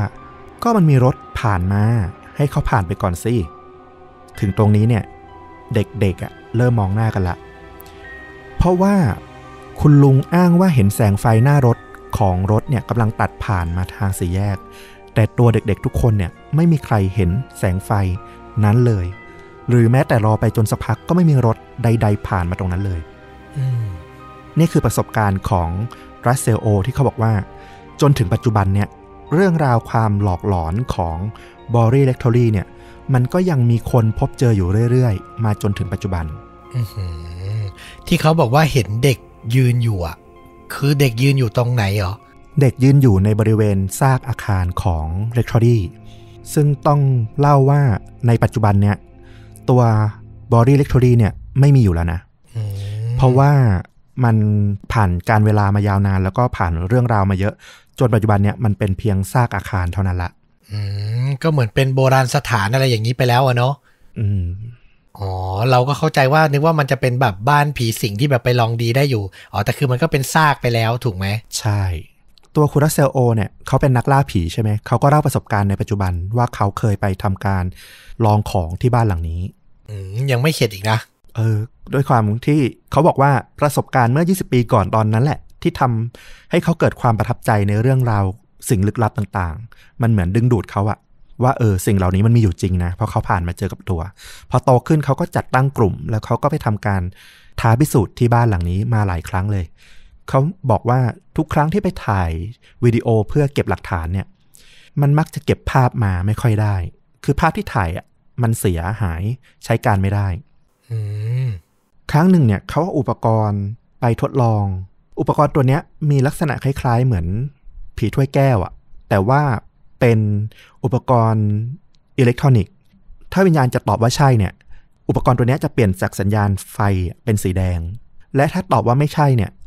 สัญญาณไฟเนี่ยมันจะเปลี่ยนเป็นสีส้ม ซึ่งเขาบอกว่าเขาตอบคุยกับวิญญาณของบ้านหลังเนี้ยมาหลายครั้งอืมแล้วฟุตเทจจากการถามตอบพวกเนี้ยซึ่งเขาตั้งใจจะเอามาตัดต่อแล้วก็เอามาเผยแพร่เนี่ย มันไม่เคยสามารถบันทึกกลับมาได้เลย หมายความว่าเขาบันทึกไปแล้ว แต่ไฟล์เสียหาย ใช่เมื่อกลับเอามาเปิดที่บ้านที่จะทำการตัดต่อเนี่ย ปรากฏว่าไฟล์เสียหายหมด อืมเขาบอกว่าสตาฟแล้วก็ทีมงานของเขาเนี่ย ตอนที่อยู่ที่ลานจอดรถบริเวณของตัวบ้านเนี่ย ทั้งทั้งที่ตรงนั้นมันไม่มีใครอยู่เลยนะ พวกเขาเนี่ยมักจะโดนเศษหินปาใส่ หรือไม่ก็ได้ยินเสียงหินเนี่ย ตกลงมากระทบพื้นแล้วก็กลิ้งอะไรอย่างเงี้ยประมาณเนี้ย โดยพวกเขาเนี่ยมักจะเห็นใครสักคนน่ะอยู่ตรงบริเวณห่างตาอยู่เสมอ แต่พอหันกลับไปเพื่อมองหาว่าใครเป็นคนคว้างหินเนี่ย ที่ตรงนั้นก็มักจะกลับเป็นที่ว่างเปล่า อยู่ตลอดเวลา คำถามที่รัสเซลโอ มักจะถามวิญญาณเนี่ย ก็มาจากตำนานที่เป็นจุดกำเนิดของบอรี่เล c ทอรี่เนี่ยแหละ โดยคำถามเนี่ยก็คือ เธอตายได้ยังไง วิญญาณผู้หญิงตนเนี้ยก็จะตอบตามเรื่องราวของตำนาน ที่สรุปได้ว่า ตอนที่โบสถ์หรืออาคารบ้านพักเนี่ยได้ถูกสร้างขึ้นใหม่เนี่ย พวกชาวบ้านได้จับเอาเธอไปขังไว้ในห้อง แล้วก็ก่ออิฐขึ้นรอบๆตัวเธอ แล้วก็ปล่อยให้เธอตายอยู่ในบ้านหลังนั้นอื้อหือฝังทั้งเป็นอย่างเงี้ยเหรอ ใช่ คราวนี้ตำนานที่มันเกี่ยวข้องกับเรื่องเนี้ยมันคืออะไรทำไมมันถึงทำให้รัสเซลโอต้องถามคำถามนี้กับดวงวิญญาณนั้น ตามประวัติของตำนานที่เกิดขึ้นบริเวณนี้เนี่ย มันมีเรื่องเล่ามาตั้งแต่ยุคที่ระบุเวลาไม่ได้เลย บอกว่าบริเวณเนี้ยเคยมีโบสถ์นิกายเบเนดิก ทีน เป็นนิกายหนึ่งนะของศาสนาคริสต์สร้างขึ้นมาประมาณยุคเอ่อ1360 กว่ากว่า เรื่องเล่าก็คือ มีนักบวชของโบสถ์นิกายนี้เนี่ยไปมีความสัมพันธ์ชู้สาวกับแม่ชีของนิกายคอนแวนต์ที่อยู่ไม่ห่างกันนัก หลังจากที่ชาวบ้านไปล่วงรู้เรื่องราวความสัมพันธ์เนี้ยจนฉาวโฉ่ขึ้นมา ตัวนักบวชก็ถูกชาวบ้านจับประหารชีวิต เพราะมันเป็นความผิดทางศาสนาที่ร้ายแรง ส่วนด้านแม่ชีเองเนี่ย ก็ถูกจับฝังทั้งเป็นอยู่ในบริเวณอาคารของนิกายคอนแวนต์นั้นๆ จนเป็นที่มาของตำนานที่เล่ากันไปเมื่อกี้เนี่ยอืมแต่ต้องบอกก่อนว่าในด้านของทางวิชาการน่ะนักประวัติศาสตร์ นักโบราณคดีเนี่ยเขาก็ตีตกเรื่องตำนานนี้ออกไปนะเขาบอกว่าจริง ๆ มันไม่มีพื้นฐานทางประวัติศาสตร์ ที่รองรับความถูกต้องของเนื้อหานี้ แล้วเขาก็ค่อนข้างเชื่อว่าตำนานของแม่ชีที่ถูกฝังทั้งเป็นเนี่ย มันน่าจะเป็นเพียงนิทานของพวกเด็กๆ ที่อาศัยอยู่ที่บอรี่เล c ทอรี่นี้ เพราะว่าสถานที่บรรยากาศรวมถึงตัวบ้านแล้วก็ชนบทของอังกฤษในยุคนั้นเนี่ย มันชวนให้มีเรื่องผีๆเข้ามาเกี่ยวข้อง แต่ว่าอย่างที่ว่ามา ถ้าไม่นับเรื่องตำนานที่ไม่มีประวัติศาสตร์รองรับเนี่ย แต่เหตุการณ์ประหลาดต่างๆ มันก็ยังคงเกิดขึ้นที่บอรี่เล c ทอรี่รวมถึงบริเวณรอบๆ หมู่บ้านนี้ บ่อยครั้งอืมมันมีการบันทึกพบเจอเหตุการณ์ต่างๆ ที่บอรี่เนี่ย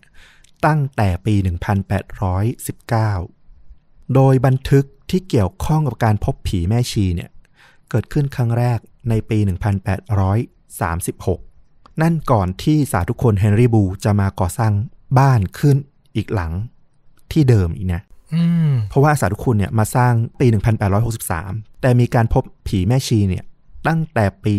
36 ก่อนหนานั้นเกือบ 30 ปีหนึ่งพันแปดร้อยสามสิบหกใช่ จนถึง 1863 ที่ก่อสร้างบ้าน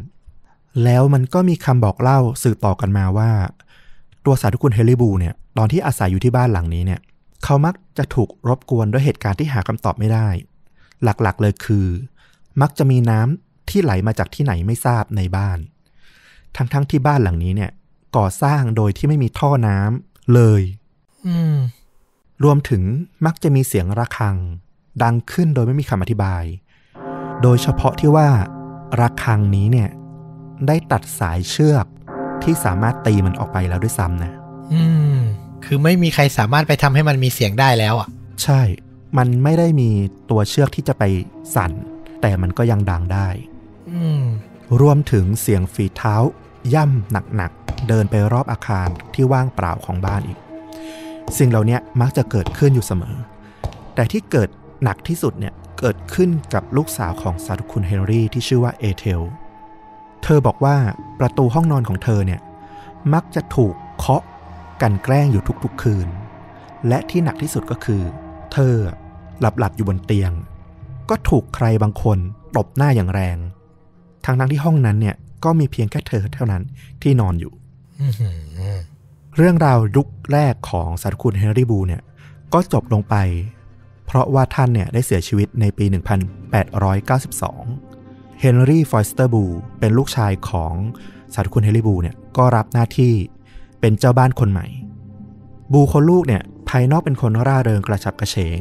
แล้วเขาก็ไม่ใช่คนที่ชื่นชอบจินตนาการเกี่ยวกับเรื่องผีเลย แต่ทว่าช่วงเวลาที่บูคนลูกชายเนี่ยได้ดูแลที่ Borley Rectory เนี่ยมันก็มีเรื่องราวหลอนๆเกิดขึ้นกับครอบครัวของเขาหลายครั้ง เช่น ครั้งหนึ่งเฮนรี่บูเนี่ยได้เดินออกไปที่สวนในบริเวณบ้าน กับสุนัขพันธุ์ retriever ของเขาที่ชื่อจูเวนอลระหว่างที่เดินเล่นกันอยู่เนี่ย เจ้าจูเวนอลก็เริ่มเห่าหอน แล้วก็หมอบจ้องไปที่บางสิ่งหลังแนวต้นไม้ สาธุคุณบูเนี่ยก็แปลกใจ ก็ก้มตัว เพื่อจะมองว่าเจ้าจูเวนอลเนี่ยมันมองอะไรอยู่ มันเห่าใส่ใคร เขาก็พบขาคนคู่หนึ่ง ยืนอยู่กลางต้นไม้ในสวนอืมแต่เมื่อขานั้นเนี่ยมันเริ่มเดินออกไป สาธุคุณก็รีบลุก เพื่อจะมองว่าใครกันที่เข้ามาในสวนของที่พักของท่าน สิ่งที่ท่านต้องตกใจก็คือ เมื่อมองตามไปที่ร่างนั้นเนี่ย ร่างนั้นน่ะเดินผ่านสวน แล้วก็ประตูที่ล็อกอยู่ โดยที่ไม่มีหัวอื้อหือสาธุคุณบูเนี่ย ยังบอกว่าท่านเนี่ยมักจะได้พบเห็น รถม้าโบราณ รถม้าแบบสมัยเก่าอะที่จะวิ่งผ่านในยามดึก โดยรถเนี่ยมีม้าสองตัวเป็นผู้ลากรถ โดยที่คนขับรถเนี่ยเป็นชายหัวขาด ซึ่งรถม้าเนี่ยยังเป็นรถม้าที่มีชื่อเสียง เพราะว่าหลังจากนั้นยังมีผู้พักอาศัยรวมถึงชาวบ้านในบอรี่หลายคน อ้างว่าก็เคยเห็นรถม้า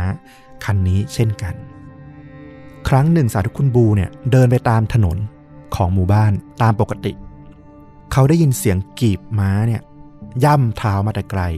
พร้อมกับเสียงล้อหมุนที่หนักแน่น บนถนนที่อยู่ด้านหลังเขา เขาจึงทำการรีบหลบไปข้างทางเพื่อให้รถม้าเนี่ยได้ผ่านไป แต่สิ่งที่เกิดขึ้นก็คือ ถนนทั้งเส้นนั้นน่ะว่างเปล่า แต่เสียงของรถม้าเนี่ยมันยังคงอยู่แล้วก็ค่อยๆ วิ่งผ่านหน้าของสาธุคุณบูเนี่ยไปห่างออกไปเรื่อยๆ ทางทั้งที่มันไม่มีอะไรอยู่เลยอื้อหือขนลุกทั้งสองเหตุการณ์เลย คือ นึกภาพอ่าเอาตรงพุ่มไม้ก่อน เรามองตามสายตาสุนัขอะเราก้มลงมาแล้วเราบอกแล้วเห็นขาใช่ป่ะใช่ แล้วพอ เดินเดินเดินเดินผ่านพุ่มไม้ไปปุ๊บแล้วเรามองทั้งร่างแล้วไม่มีหัวอะอืมอื้อหือและรถม้าเนี่ย เราได้ยินเสียงอะแล้วคือเสียงมันค่อย ๆ ไล่หลังมาจากเบาๆ ดังดังดังมา แล้วพอเราหันไปมันไม่มีอะไรอยู่อะอื้อหือจินตนาการตามแล้วขนลุกเลยอืมแล้วนึกถึงสภาพแบบชนบทอังกฤษเนาะที่มันไม่มีความเจริญ มันไม่มีแบบ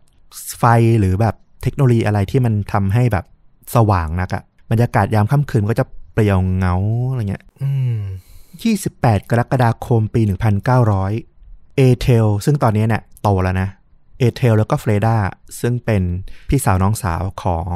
เออสาธุคุณบูในปัจจุบันเนี่ยซึ่งตอนนี้ก็เป็นวัยสาวละเล่าว่าพวกเธอเนี่ยกลับมาที่โบสถ์หลังจากไปร่วมเทศกาลฤดูร้อนของหมู่บ้าน โดยเดินผ่านสวนของบ้านไป เธอเห็นร่างของผู้หญิง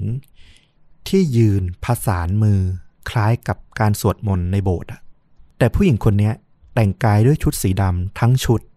คล้ายกับชุดแม่ชี ผู้หญิงคนเนี้ยเริ่มเดิน ซึ่งพวกเธอทั้งสองคนน่ะอ้างว่า มันจะเรียกว่าเดินเสียทีเดียวก็ไม่ได้ มันเหมือนเธอลอยผ่านไปมามากกว่าอืมเธอทั้งสองคนจับจ้องไปที่ร่างเนี้ยอย่างตกตะลึง ก่อนจะตัดสินใจว่าเนี่ยไม่ใช่คนแน่ละ แล้วก็วิ่ง อย่างหวาดผวาเข้าไปในบ้าน เอลซี่พี่สาวของทั้งคู่เนี่ย พอได้ฟังเรื่องราวเนี่ย ก็ตวาดมาว่ามันเป็นเรื่องไร้สาระ เดี๋ยวฉันจะไปพูดกับมันให้รู้เรื่อง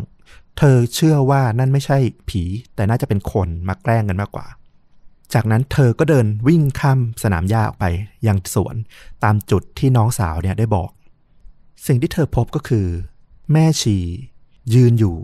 พร้อมกับค่อยๆ หันกลับมาเผชิญหน้ากับเธอ ก่อนที่ทั้งร่างจะหายวับไปในอากาศอื้อหือเรื่องราวดำเนินมาถึงปี 1928 สาธุคุณเฮลี่บู คนลูกชายเนี่ยก็ได้เสียชีวิต หลังจากนั้นครอบครัวบูเนี่ยก็ได้ย้ายออกไปอยู่ที่อื่น เพราะว่าไม่มีผู้ชายที่จะมาสืบตำแหน่งอธิการต่อ ก็คือบ้านเนี้ยต้องให้สาธุคุณน่ะเป็นคนพักอาศัยเท่านั้นเนาะใช่ก็คือสาธุคุณจากทางศาสนาจักรอังกฤษเนี่ยก็จะส่งมาพำนักที่นี่อืม สาธุคุณคนใหม่มีนามว่ากายสมิธเขามาอยู่พร้อมกับภรรยาที่ชื่อมาเบล วันแรกที่มาถึงมาเบลเนี่ยก็ทำความสะอาดบ้าน แล้วเธอก็ได้พบกับกระโหลกศีรษะมนุษย์ขนาดเล็กอยู่ในบ้านหลังนั้นอืมสาธุคุณกายสมิธเนี่ย ก็ได้นำกระโหลกศีรษะเนี่ย เอาไปฝังไว้ในสุสานแต่ไม่นานหลังจากนั้น สาธุคุณกายสมิธเนี่ย ก็มักได้ยินเสียงกระซิบวิงวอน จากห้องสีน้ำเงินที่อยู่ในบ้าน เสียงนั้นมักจะพูดว่า อย่า คารอส อย่า แน่นอน ในครอบครัวของกายสมิธไม่มีสักคนเดียวที่ชื่อว่าคาร์ลอส รวมถึงคนใช้ด้วย สาธุคุณกายสมิธยังมักได้ยินเสียงฝีเท้าในเลคทอรี่บ่อยครั้ง จนวันหนึ่ง สาธุคุณเองก็เริ่มอดลนทนไม่ไหว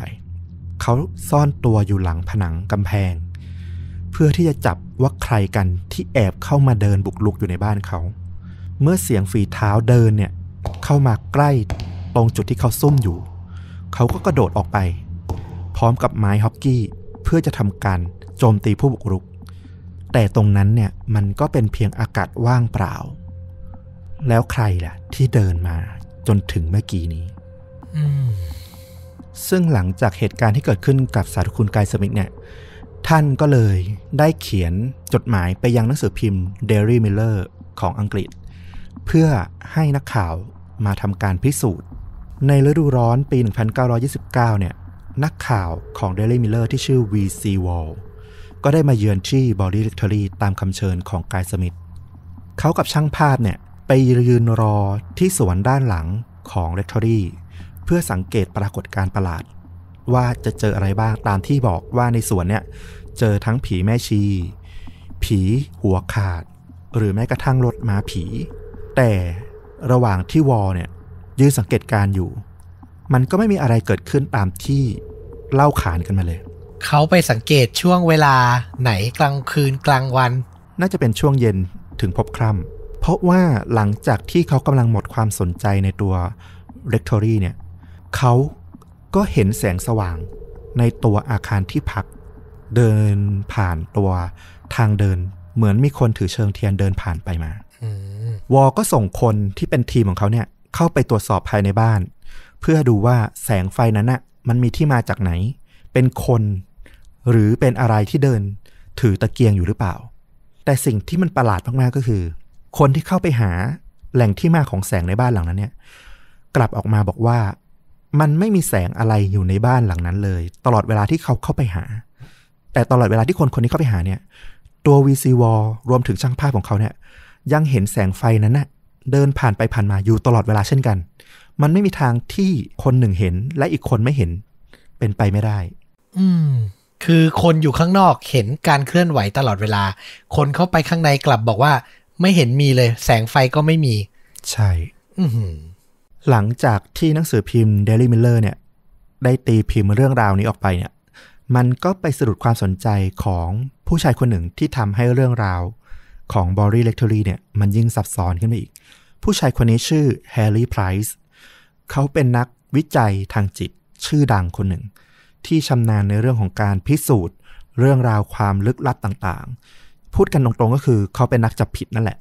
เขามักจะไปจับผิดว่าสิ่งที่เกิดขึ้นเป็นเรื่องราวเหนือธรรมชาติต่างๆเนี่ยจริง ๆ เป็นทริคเป็นมายากลเป็นเรื่องราวที่คนสร้างทำขึ้นมาจัดฉากขึ้นมา เขาก็ติดต่อไปยัง VC w a l นักข่าวของ Daily Miller เนี่ยว่าเขามีความประสงค์ที่จะไปพิสูจน์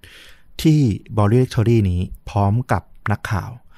แล้ววันที่ 12 มิถุนายน ปี 1929 เนี่ย ทั้งคู่ก็ได้เดินทางไปเยือนที่บอรี่ เย็นวันนั้นเนี่ยวีซีวอลนักข่าวเนี่ย เขาก็ยืนยันว่า เขาเห็นแม่ชีลึกลับ เดินไปในสวนหลังบ้านและหายไปทางลำธารด้านหลัง ก่อนที่ฟ้าจะเริ่มมืดลง นั่นเป็นเพียงจุดเริ่มต้นการพบอะไรบางอย่างในการพิสูจน์ครั้งนี้ เพราะว่าแฮร์รี่ไพรส์และวีซีวอลมีความตั้งใจว่า คืนนี้ทั้งคืนเนี่ยเขาจะอยู่ที่บ้านหลังนี้ แล้วดูว่าจะเกิดอะไรขึ้นบ้าง คือเป็นนักจับผิดจริง ๆ ใช่ไหมใช่ แล้วก็แบบเห็นขนาดนั้นแล้วก็ยังไม่กลัวด้วยนะอย่างอื้อหือในเวลาค่ำคืนของบริเ r ทอรี่เนี่ยวอลและไพรส์ได้บันทึกว่า พวกเขาได้พบเห็น เชิงเทียนสีแดงที่ทำมาจากแก้ว ลอยผ่านเหนือหัวของพวกเขาไปราวกับมีใครสักคนเดินถือ ก่อนที่เชิงเทียนเนี้ยจะไปชนกับเตาเหล็ก จนแตก นอกจากนี้ยังมีก้อนหิน ก้อนกรวด ที่หาที่มาไม่ได้ ตกกลิ้งมาบนบันไดบ้าน ทั้งทั้งๆที่ชั้นบนน่ะ มันไม่มีใครอยู่อระฆัง เรียกคนรับใช้ ก็มักจะดังขึ้นเองต่อหน้าต่อตาของทั้งคู่ รวมถึงลูกกุญแจที่เสียบอยู่ที่ประตูเนี่ย ก็กระเด็นหลุดออกมาจากรูกุญแจถึงสองบานพร้อม ๆกัน ทั้งหมดเกิดขึ้นต่อหน้าต่อตาของทั้งนักข่าว และนักจับผิดอย่างแฮร์รี่ไพรส์ผลการพิสูจน์ครั้งนี้เนี่ยแฮร์รี่ไพรส์บอกว่าเขาไม่สามารถจับพิรุธใด ๆ ที่เกิดขึ้นในบ้านหลังนี้ได้เลย จนเขานิยามว่ามันคือบ้านผีสิงที่เฮี้ยนที่สุดในอังกฤษในเวลาต่อมาอื้อหือนี่คือนักจับผิดเบอร์ต้นๆของประเทศแล้วนะอืมยังต้องยอม ใช่ฤดูร้อนปีนั้นน่ะครอบครัวสมิธก็ทนไม่ไหวแล้วก็ได้ย้ายออกไปพำนักอยู่ที่อื่น จนกระทั่งถึงเดือนตุลาคมปี 1930 บอรี่เล็กทอรีก็ได้พระอธิการคนใหม่มาพำนักอยู่ พระอธิการใหม่นี้มีนามว่าสาธุคุณไลโอเนลฟอยสเตอร์ เขาตั้งใจมารับตำแหน่งที่ตำบลผีสิงอย่างบอรี่เป็นการเฉพาะเลยนะ เพราะว่าเขาเนี่ยรู้จักคุ้นเคยกับสมาชิกตระกูลเฮลลี่บู ที่เคยอาศัยอยู่ที่นี่ เป็นกลุ่มแรกอืมก็หมายถึงสาธุคุณ รุ่นพ่อรุ่นแรกสุดที่เข้ามาที่เราเล่าเลยใช่ไหมใช่ที่แบบช่วงปีหนึ่งแปดปลายปลายๆนู่นเลยเนาะๆใช่ คือเขารู้จักกับครอบครัวนี้ที่เคยเติบโตมาเคยอยู่ที่นี่มาก่อน เขาก็เลยตั้งใจว่าเขาจะมาพำนักอยู่ที่นี่ให้ได้ สาธุคุณไลโอเนลเนี่ยก็มาอาศัยพร้อมภรรยาที่ชื่อว่ามาริแอนซึ่งอายุน้อยกว่าเขาหลายปี รวมถึงลูกสาวบุญธรรม ติดมาด้วยอีกหนึ่งคน ชื่อว่าแอดิเลตเด็กคนเนี้ยวัยเพียงสามขวบเท่านั้นอืมครอบครัวฟอยสเตอร์เองเนี่ย ตัวภรรยามาริแอนเนี่ย ก็มักจะเจอเหตุการณ์แปลกๆ เกิดขึ้นรอบๆ ตัวเธออยู่เสมอ ไม่ว่าจะเป็น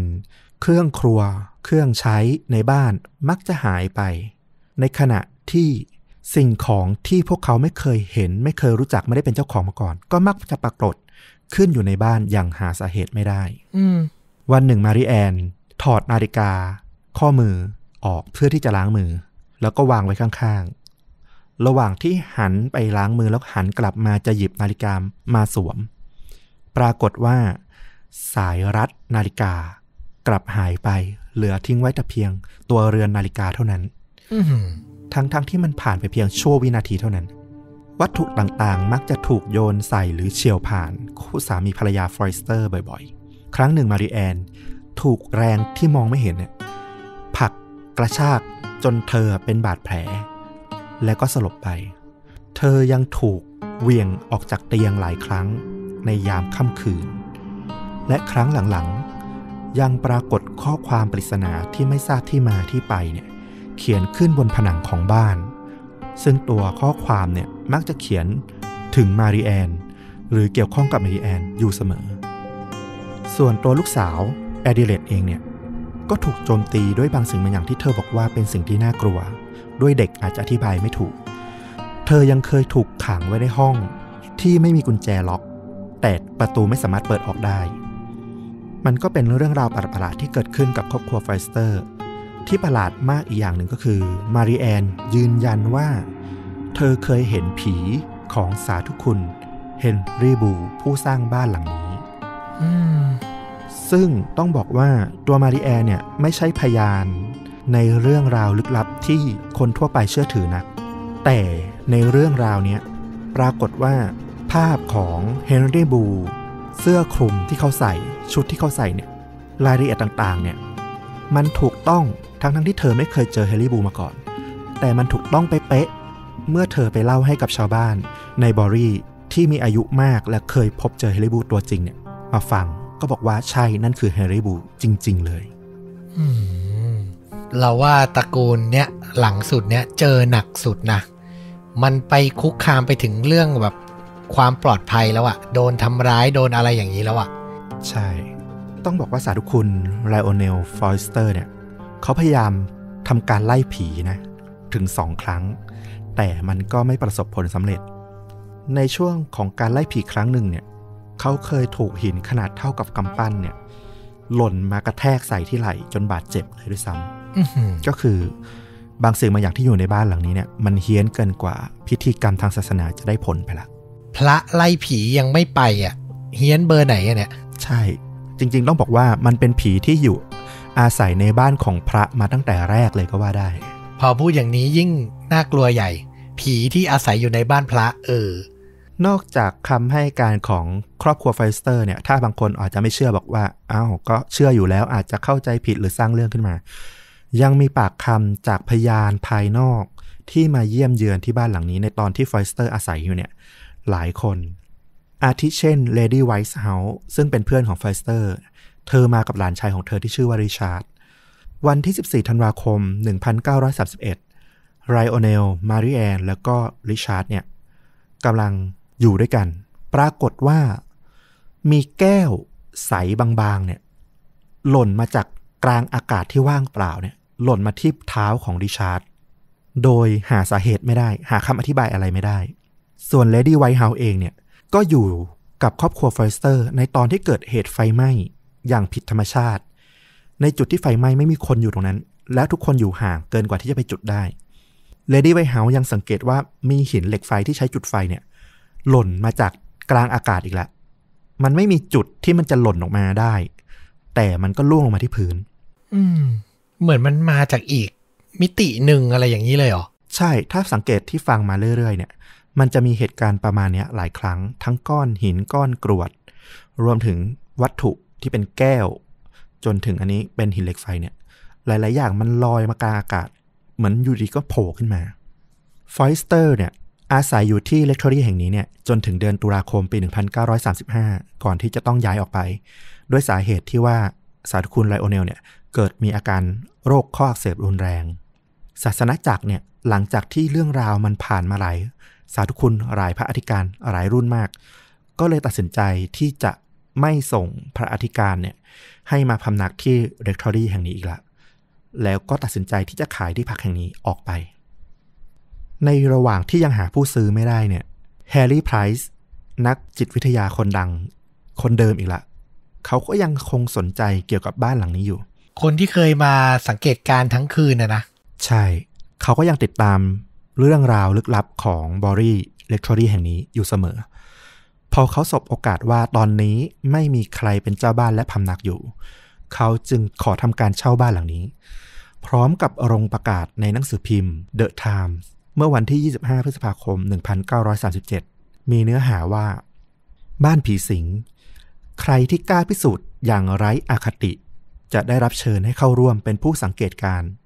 ในการพิสูจน์บ้านผีสิง ทั้งกลางวันและกลางคืน เป็นเวลาหนึ่งปีอืมหลังจากคัดเลือกแฮร์รี่ไพรส์ก็ได้อาสาสมัครจำนวน 48 คน มีทั้งนักเรียน วิศวกร แพทย์ นักศึกษามหาวิทยาลัย แล้วก็ทหาร ทั้งหมดอาศัยอยู่ในบ้านแห่งนี้เป็นเวลาหนึ่งปี และบันทึกสิ่งที่พวกเขาพบเจอตลอดเวลาหนึ่งปี เดี๋ยวนะ 48 คนนี่ยังไงนะ เขาอยู่กันยังไง ไม่แน่ใจเรื่องการอยู่ว่าผลัดกันอยู่เป็นรอบหรือว่าอยู่ยาวกันทั้งหมดหนึ่งปี แต่ก็คือบันทึกที่มีการบันทึกเหตุการณ์ต่างๆในบ้านหลังเนี้ยในตลอดเวลาหนึ่งปีเนี่ยเนื่องจากมันเป็นกลุ่มที่มาตั้งใจศึกษาอย่างเต็มที่เนี่ยดังนั้นสิ่งต่างๆที่เกิดขึ้นในบ้านหลังเนี้ยมันมีการถูกถ่ายทอดออกมาแบบละเอียดมากๆ จนมีคำกล่าวว่าแฮร์รี่ไพรส์เนี่ยไม่ได้ทำให้บอรี่เรคทอรี่เนี่ยกลายเป็นบ้านผีสิงที่ดังที่สุดในอังกฤษเท่านั้นนะ หากแต่ยังทำให้บริเ c ทอรี่เนี่ยกลายเป็นสถานที่ผีสิงที่มีรายละเอียดบันทึกเอาไว้มากที่สุดอีกด้วยในเดือนมีนาคมปี 1938 เนี่ย เฮเลนแกรนวิลซึ่งเป็นลูกสาวของผู้ช่วยของไพรส์เนี่ย ได้ทำการทดลองติดต่อกับวิญญาณ ถ้าดูในหนังฝรั่งเนี่ยเรามักจะเห็นที่เขาจะมานั่งล้อมวงกัน โต๊ะกลมแล้วก็จับมือกัน ลักษณะคล้าย ๆ การเข้าส่งอืมเรียกวิญญาณมา โดยไพรส์เนี่ยได้รายงานว่า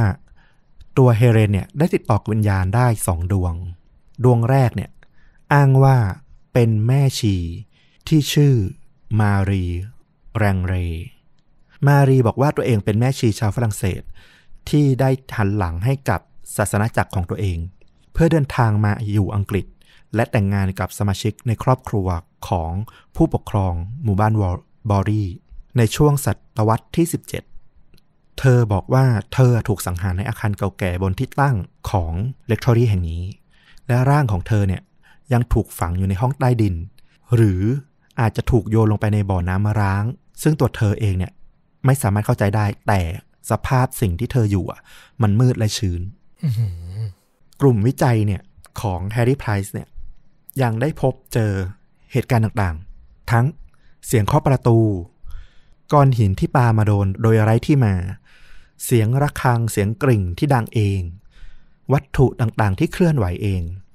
รวมถึงข้อความที่เขียนบนกำแพงที่โด่งดังมากในสมัยครอบครัวฟอยสเตอร์อาศัยอยู่เนี่ย ก็มีการถอดความออกมาสำเร็จ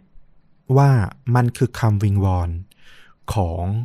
มารีแรงเรดวงวิญญาณที่อ้างถึงเมื่อกี้เนี่ย น่าจะเขียนว่ามาเรียนช่วยฉันออกไปที คือเขาบอกภรรยาของสาธุคุณที่อยู่ตอนนั้นว่าให้ช่วยเขาหน่อย ใช่สำหรับการติดต่อดวงวิญญาณเมื่อกี้ที่เล่าเนี่ย ยังมีดวงวิญญาณอีกดวงหนึ่ง อ้างว่าตัวเองชื่อซูเนกอามูเรสเขาได้ให้ข้อมูลที่สำคัญหนึ่งอย่างขึ้นมาว่า เขาจะจุดไฟเผาเรคทอรี่แห่งเนี้ยในเวลา 9 โมง หรือ 3 ทุ่ม ในคืนวันที่ 27 มีนาคม ปี 1938 แล้วเขาดวงวิญญาณเนี่ยก็ยังอ้างอีกว่า และเมื่ออาคารนี้เนี่ยมันมอดไหม้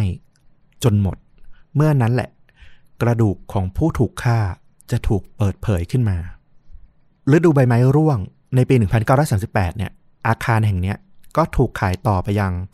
ชายคนหนึ่งชื่อ W.H. Gregson และในเที่ยงคืนของวันที่ 27 กุมภาพันธ์ 1939 เกรกสันก็บังเอิญไปชนตะเกียงน้ำมันที่โถงทางเดิน จนไฟลุกลาม เผาบอรี่เล็กทอรี่ จนเหลือเพียงซากอือหือผิดจากคำทำนายที่ผีอมูเลสได้บอกเอาไว้เนี่ย เพียง 11 เดือนเป๊ะๆเลย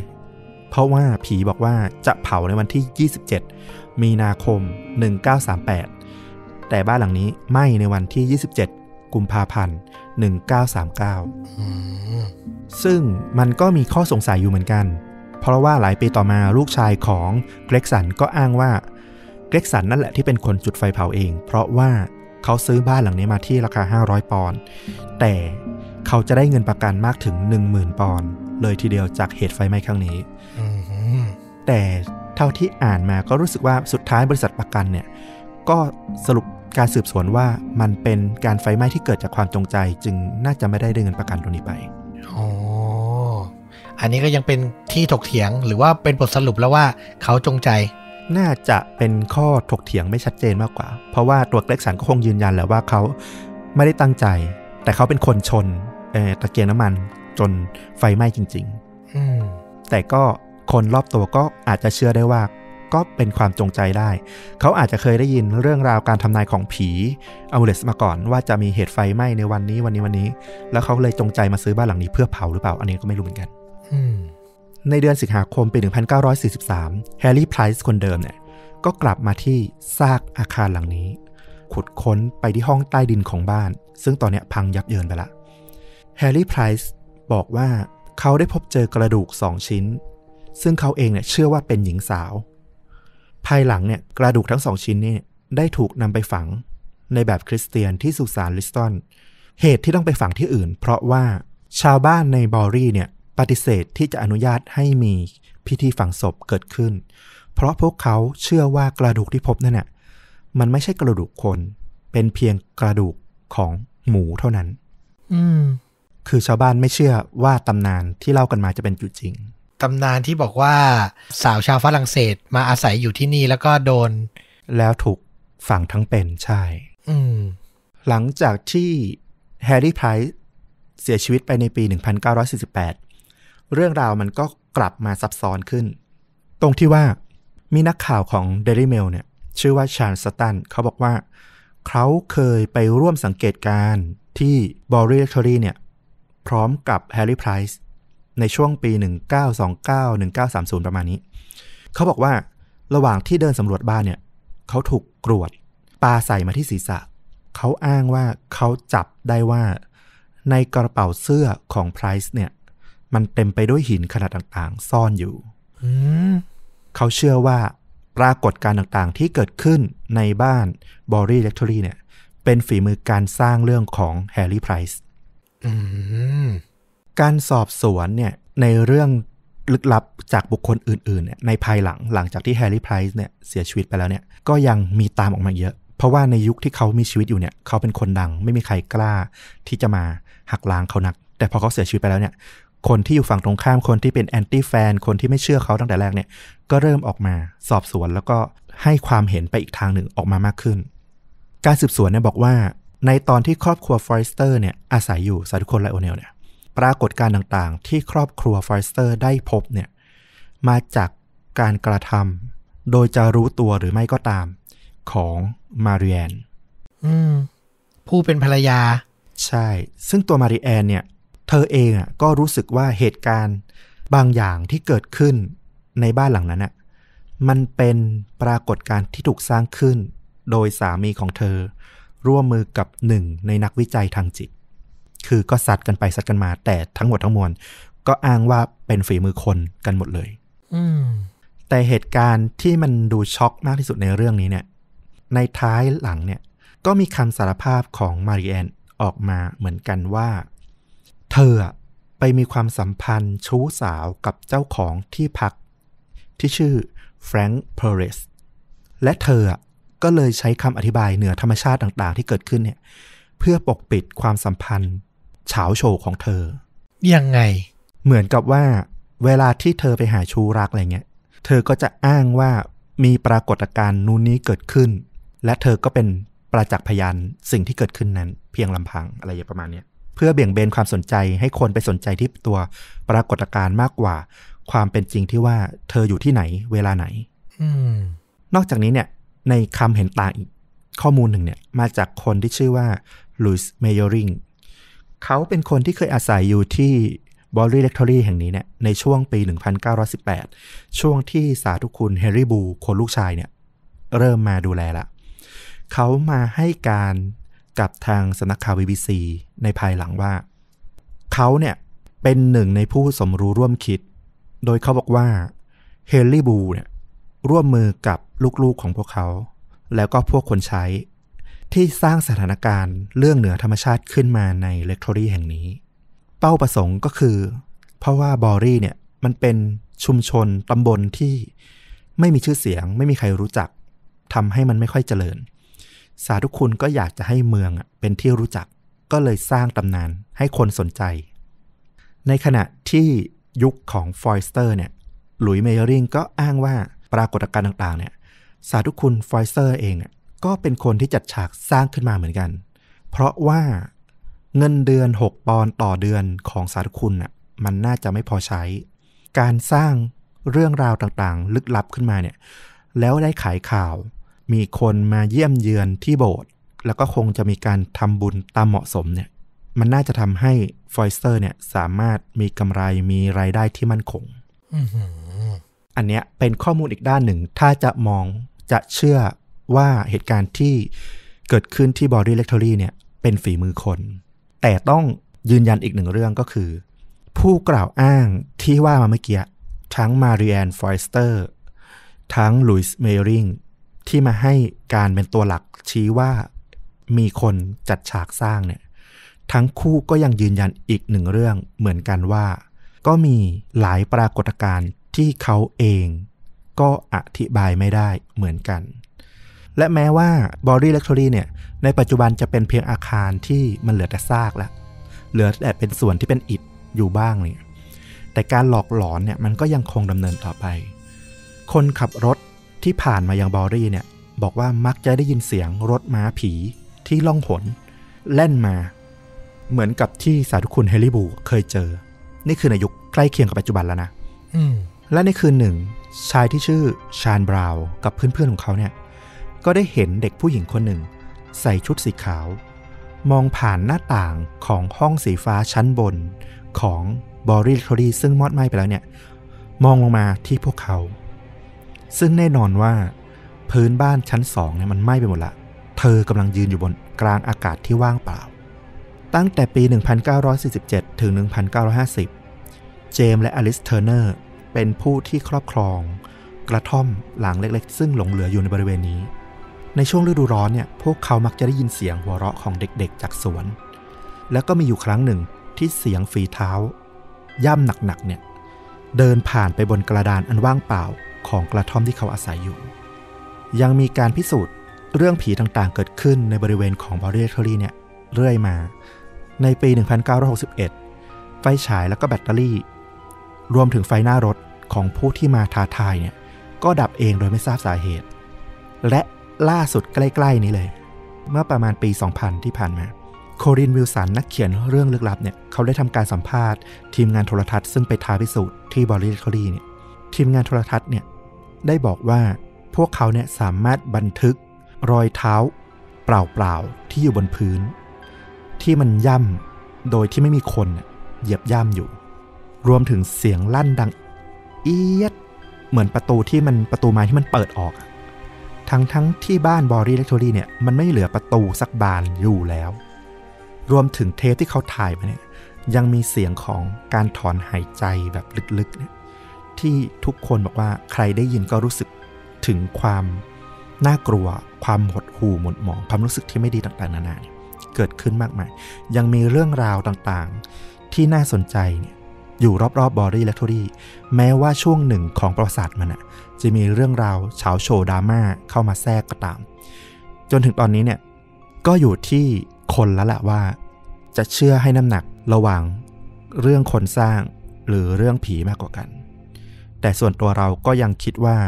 บอรี่และทอรี่เนี่ยก็ยังมีเรื่องราวที่เกิดขึ้น น่าสนใจมีประวัติศาสตร์ที่น่ากลัว สมแล้วกับนิยามที่ว่าเป็นบ้านที่น่ากลัวที่สุดบนเกาะอังกฤษ อืม เป็นตำนานแบบเล่าขานไม่รู้จบเลยอะแต่โดยส่วนตัวเราเราไม่อยากจะให้ตัดสินไปเลยว่า เชื่อทางที่ว่าคนเมคขึ้น หรือเชื่อทางที่มันมีวิญญาณ อืม กลับคิดไปว่ามันเกิดขึ้นทั้งคู่อะมันส่งเสริมกัน อ่า สำหรับเราคิดเหมือนกัน เหมือนหนังแบบพวกคอนจอริงอะมันมีเรื่องราวที่เกิดขึ้นจริง เรื่องราวดราม่าที่คนพยายามไปผสมปนเปอยู่ด้วย แต่สุดท้ายแล้วอะมันก็ยิ่งกลมกล่อม ยิ่งทำให้เรื่องมันซับซ้อนแล้วก็ดูน่าสนใจมากยิ่งขึ้น อืม คือน่าจะมีวิญญาณจริงอยู่ด้วย อันนี้ความคิดเห็นส่วนตัวนะ แต่ก็มีการเมคขึ้นมาให้มันยิ่งน่ากลัวเข้าไปจากเหล่าคนที่ได้รับผลประโยชน์จากเรื่องราวพวกนี้ไปด้วย มันก็เลยยิ่งไปกันใหญ่เลย ยิ่งมีชื่อเสียงไปกันใหญ่เลย ใช่สำหรับหนังก็ค่อนข้างตรงตัวเลย คือชื่อเรื่องว่า b o r y Lectory ถูกสร้างมาติดต่อกันหลาย ๆ ปีเลยนะ เอาแค่ใกล้ ๆ เนี่ย ก็มีทั้ง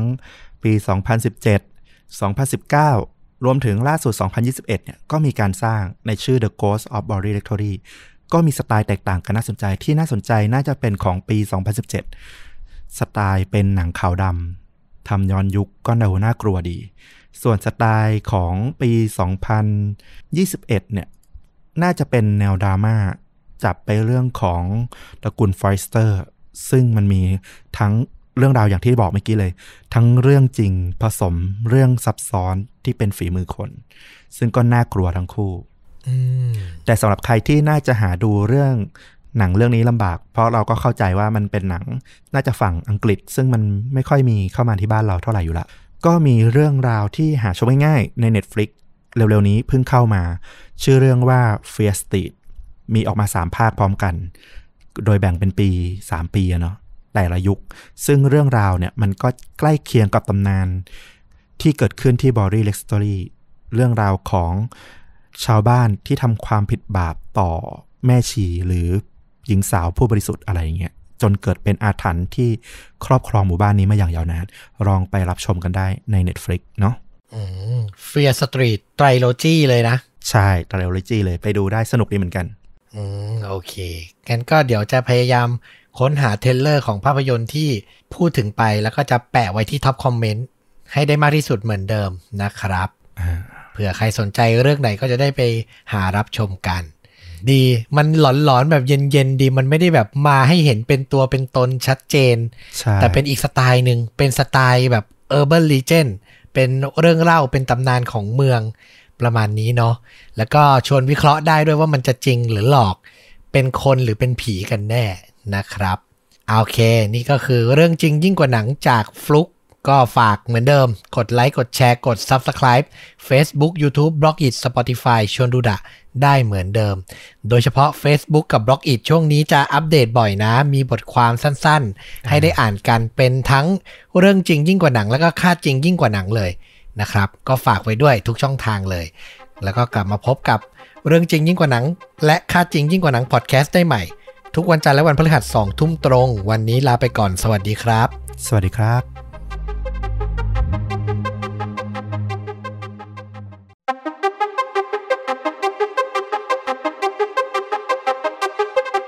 สวัสดีครับ สวัสดีครับ เรื่องจริงยิ่งกว่าหนังพอดแคสต์นะครับ จากช่องชวนดูดักกลับมาพบกับคุณผู้ฟังอีกแล้วนะครับ วันนี้ก็เหมือนเดิมครับ อยู่กับผมต้อมนะครับ แล้วก็ฟุกครับ นะครับผมอยู่กับเราสองคนเหมือนเดิมแหมส่งมาแทบไม่ทันเลยเมื่อกี้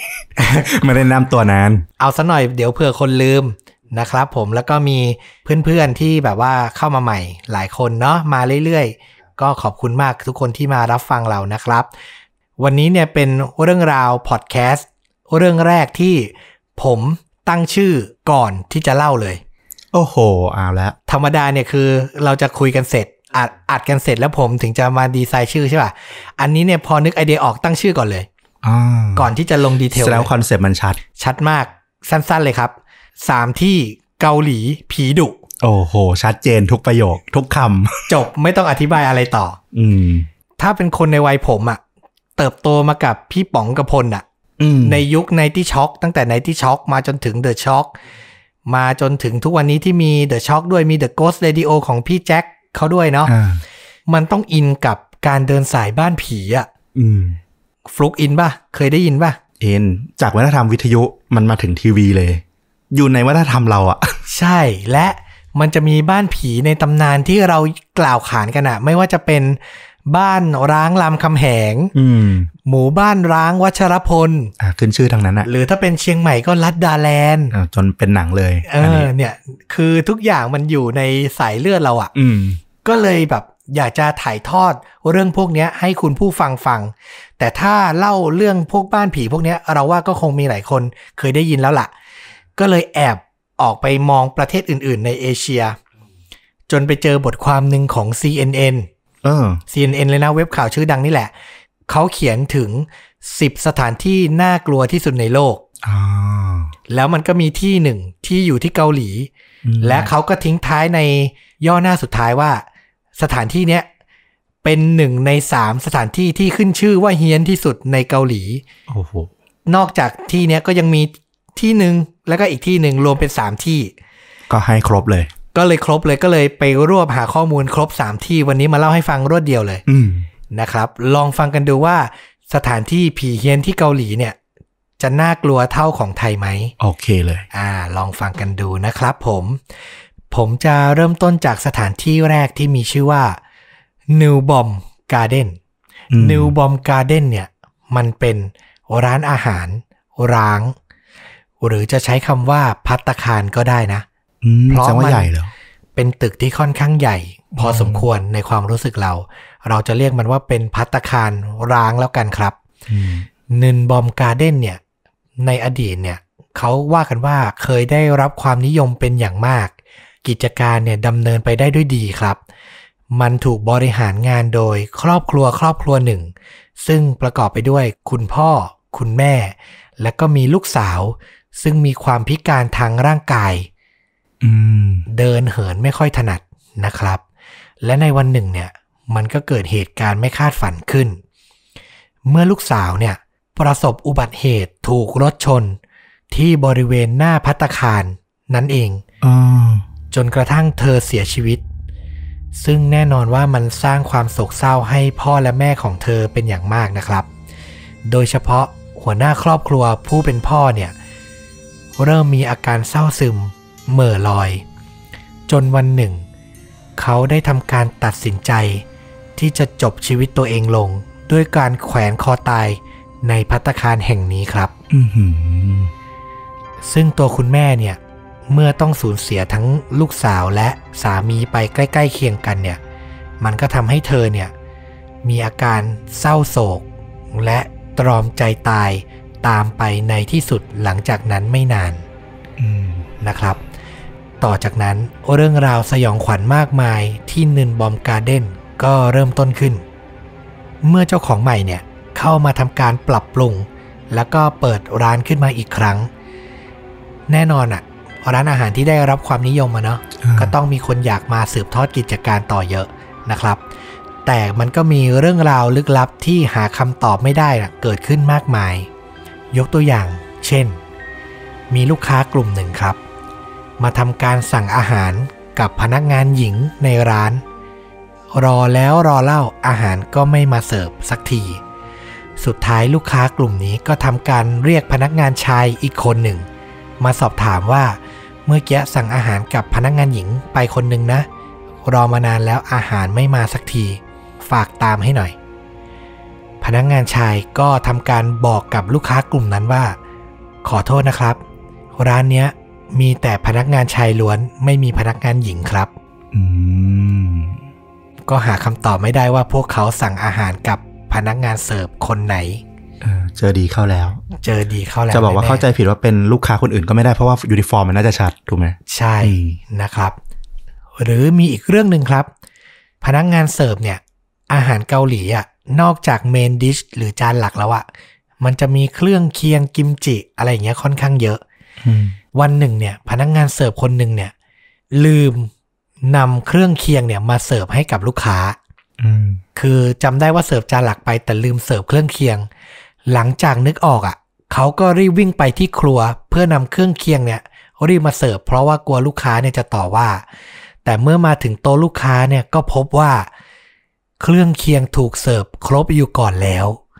แต่เขาก็ต้องมั่นใจมากว่าเขายังไม่ได้เสิร์ฟถูกไหมล่ะร้อยเปอร์เซ็นต์เลยเขามั่นใจว่าเขายังไม่ได้เสิร์ฟเมื่อทำการสอบถามเพื่อนๆพนักงานเสิร์ฟคนอื่น ทุกคนก็ยืนยันว่า ไม่มีใครที่มาเสิร์ฟก่อนหน้าเขาเลย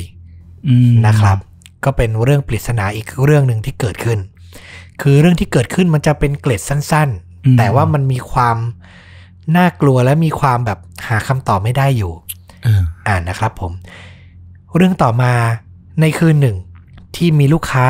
มาที่นินบอมการ์เด้นเนี่ยเยอะมากๆ เหล่าพนักงานเสิร์ฟต่างเหนื่อยล้า แล้วก็ทำการกลับบ้านไปโดยไม่ทันได้ทำความสะอาดร้าน คือเหนื่อยจนไม่ไหวแล้วอะกะว่าค่อยมาทำพรุ่งนี้ละกันอะไรอย่างเงี้ยใช่นะครับผม แต่เมื่อพวกเขากลับไป และในตอนเช้ารีบกลับมาเร็วกว่าเวลาปกติ เพื่อจะมาทำความสะอาด กลับพบว่าทั้งร้านสะอาดเอี่ยมอ่อง มีคนมาทำก่อนหน้าพวกเขาแล้ว อืมและหาคำตอบไม่ได้ว่าเป็นใคร ซึ่งทางร้านด้วยไงมันต้องใช้แรงงานเยอะมากพอสมควรถูกไหมล่ะต้องหลายใช่คนอะอืมและถ้ามันจะมีพลังลึกลับ บางอย่างที่มาทำอย่างเนี้ยรวมถึงเรื่องเสิร์ฟเครื่องเคียงอะไรที่เล่ามาด้วยนะ มันต้องเป็นพลังงานลึกลับ หรือวิญญาณที่ผูกพันและรักร้านนี้มากๆอะอืมถึงมาทำอย่างนี้ได้ นอกจากพนักงานเสิร์ฟยังไม่พอ ยังมีเรื่องเล่าแปลกๆ จากลูกค้าอีกกลุ่มหนึ่งครับ ในวันนั้นเนี่ย ลูกค้าท่านเนี้ย รับประทานอาหารอิ่มและ แต่ทานไม่หมด ด้วยความอยากฆ่าเวลา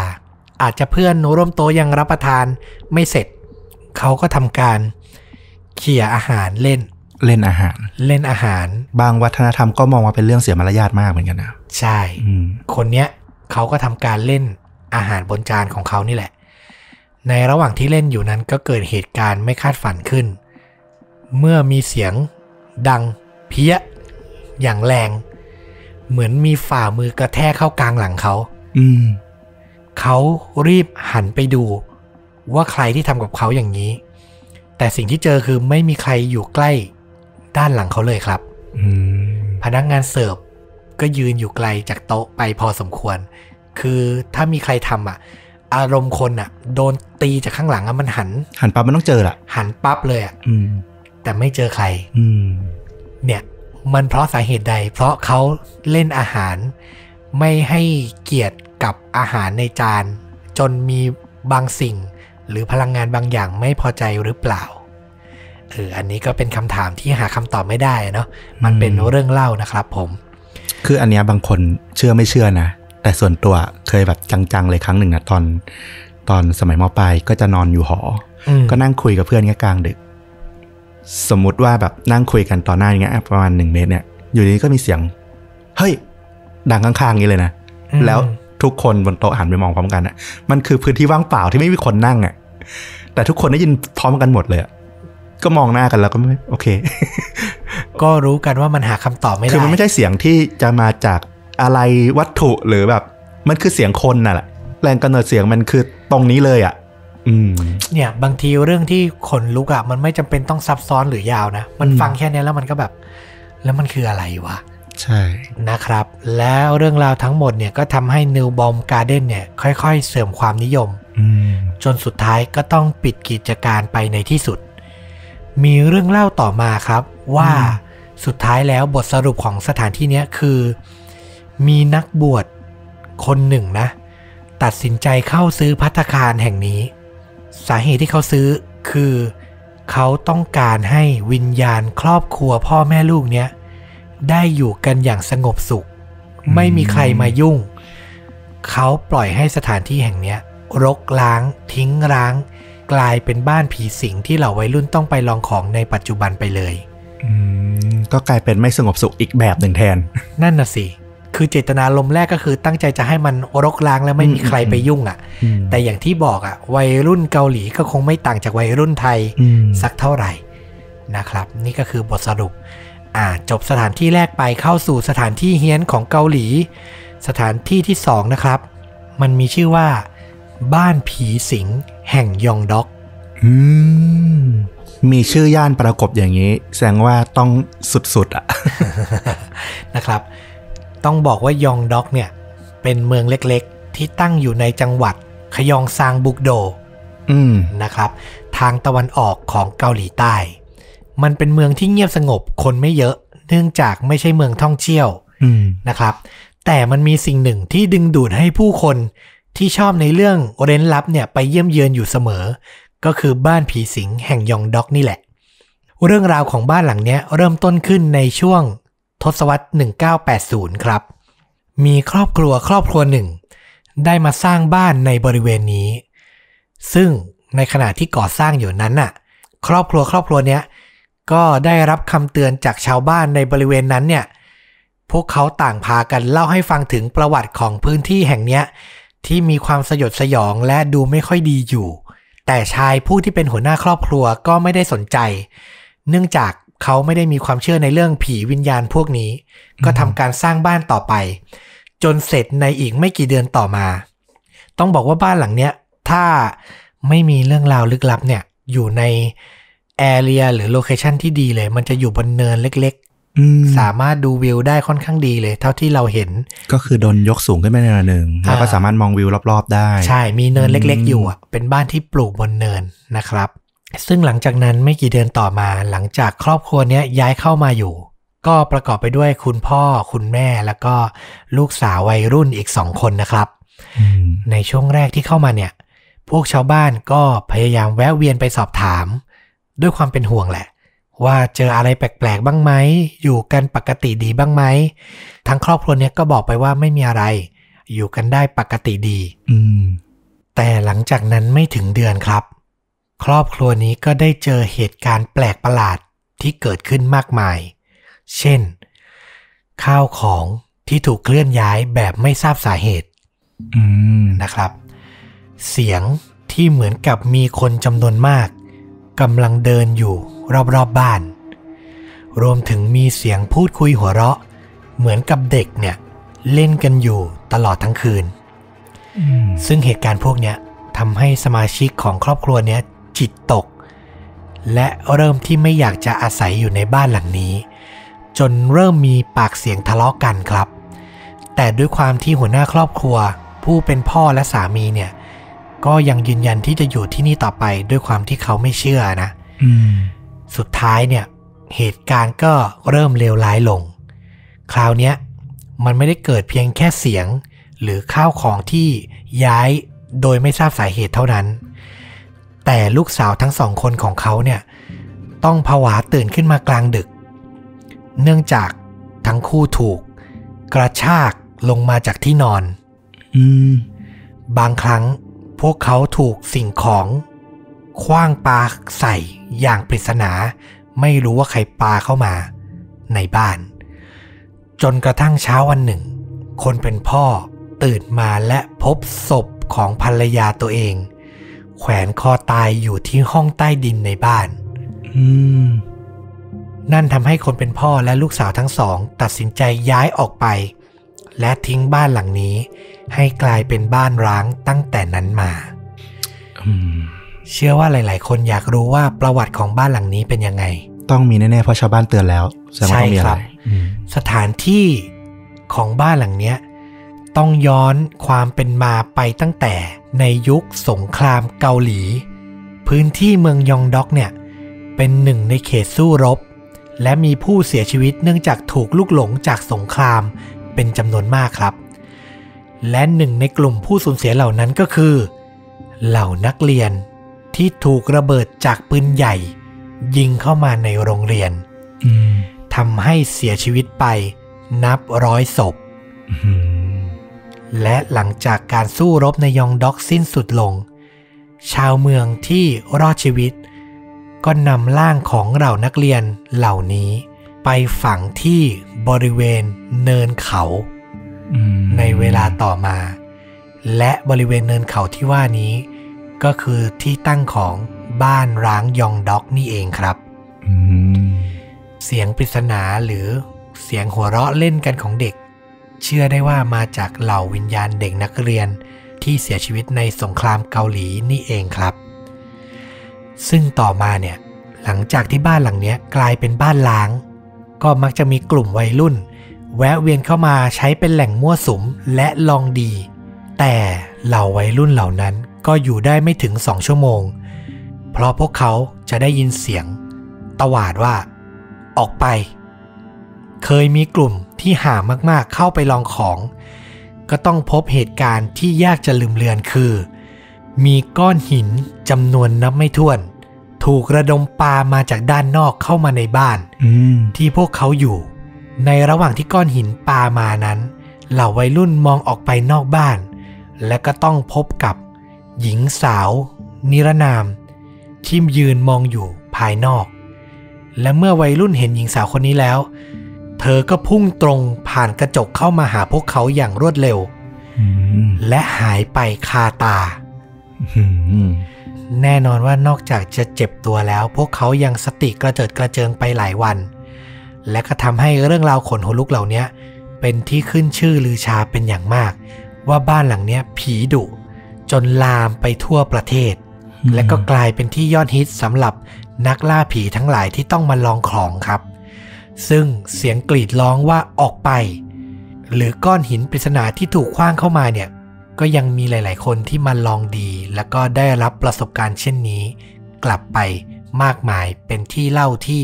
เฮี้ยน ไม่รู้ลืมอีกที่หนึ่งอืมนะครับ นี่ก็คือบ้านผีสิงแห่งยองด็อกนะครับผม มากันต่อที่สถานที่สุดท้ายสำหรับวันนี้ มันมีชื่อว่ากลจีอัมอืมเป็นโรงพยาบาลจิตเวชครับ ซึ่งเป็นสถานพยาบาลร้างที่มีชื่อเสียงไปทั่วโลก อย่างที่ผมเกริ่นไว้ตอนต้นอ่าคือในปี 2012 เนี่ยเว็บไซต์ CNN มอบตำแหน่งหนึ่งในสถานที่น่ากลัวที่สุดในโลกเนี่ย ให้กับโรงพยาบาลจิตเวชกลจีอัมแห่งนี้อืมซึ่งบอกเลยว่าดูรูปปุ๊บ ขนลุกปับ๊บอืมน่ากลัวมาก โรงพยาบาลล้างอะ่ะ โรงพยาบาลล้างปกติก็หลอนแล้ว นี่ยังจิตเวชด้วย นั่นน่ะสินะครับ ซึ่งมันก็มีหลากหลายตำนานสยองที่เป็นที่กล่าวขานในสถานที่แห่งนี้ครับ เริ่มแรกเล่ากันว่า ก่อนจะมาเป็นโรงพยาบาลเนี่ย ที่ดินผืนเนี้ยเคยเป็นที่ตั้งของเรือนจำมาก่อนอืมแน่นอนว่ามีนักโทษเนี่ยเสียชีวิตไปมากมาย หลังจากเรือนจำถูกปิดไปมันก็กลายมาเป็นโรงพยาบาลจิตเวชอืมสยองซ้ำซ้อนไปอีก มีเรื่องเล่าว่ามีคนไข้หลายคน เสียชีวิตโดยไม่ทราบสาเหตุ หลายๆ คนมีบาดแผล ถูกทำร้าย ถูก ข่วนถูกเคี่ยนอืมแต่เมื่อตำรวจเข้ามาเสาะหาสาเหตุ ก็ไม่เจอว่ามีเหล่าพนักงานหรือผู้ดูแลที่เป็นคนทำเป็นรอยแผลและการเสียชีวิตที่ลึกลับและไม่ทราบสาเหตุของเหล่าคนไข้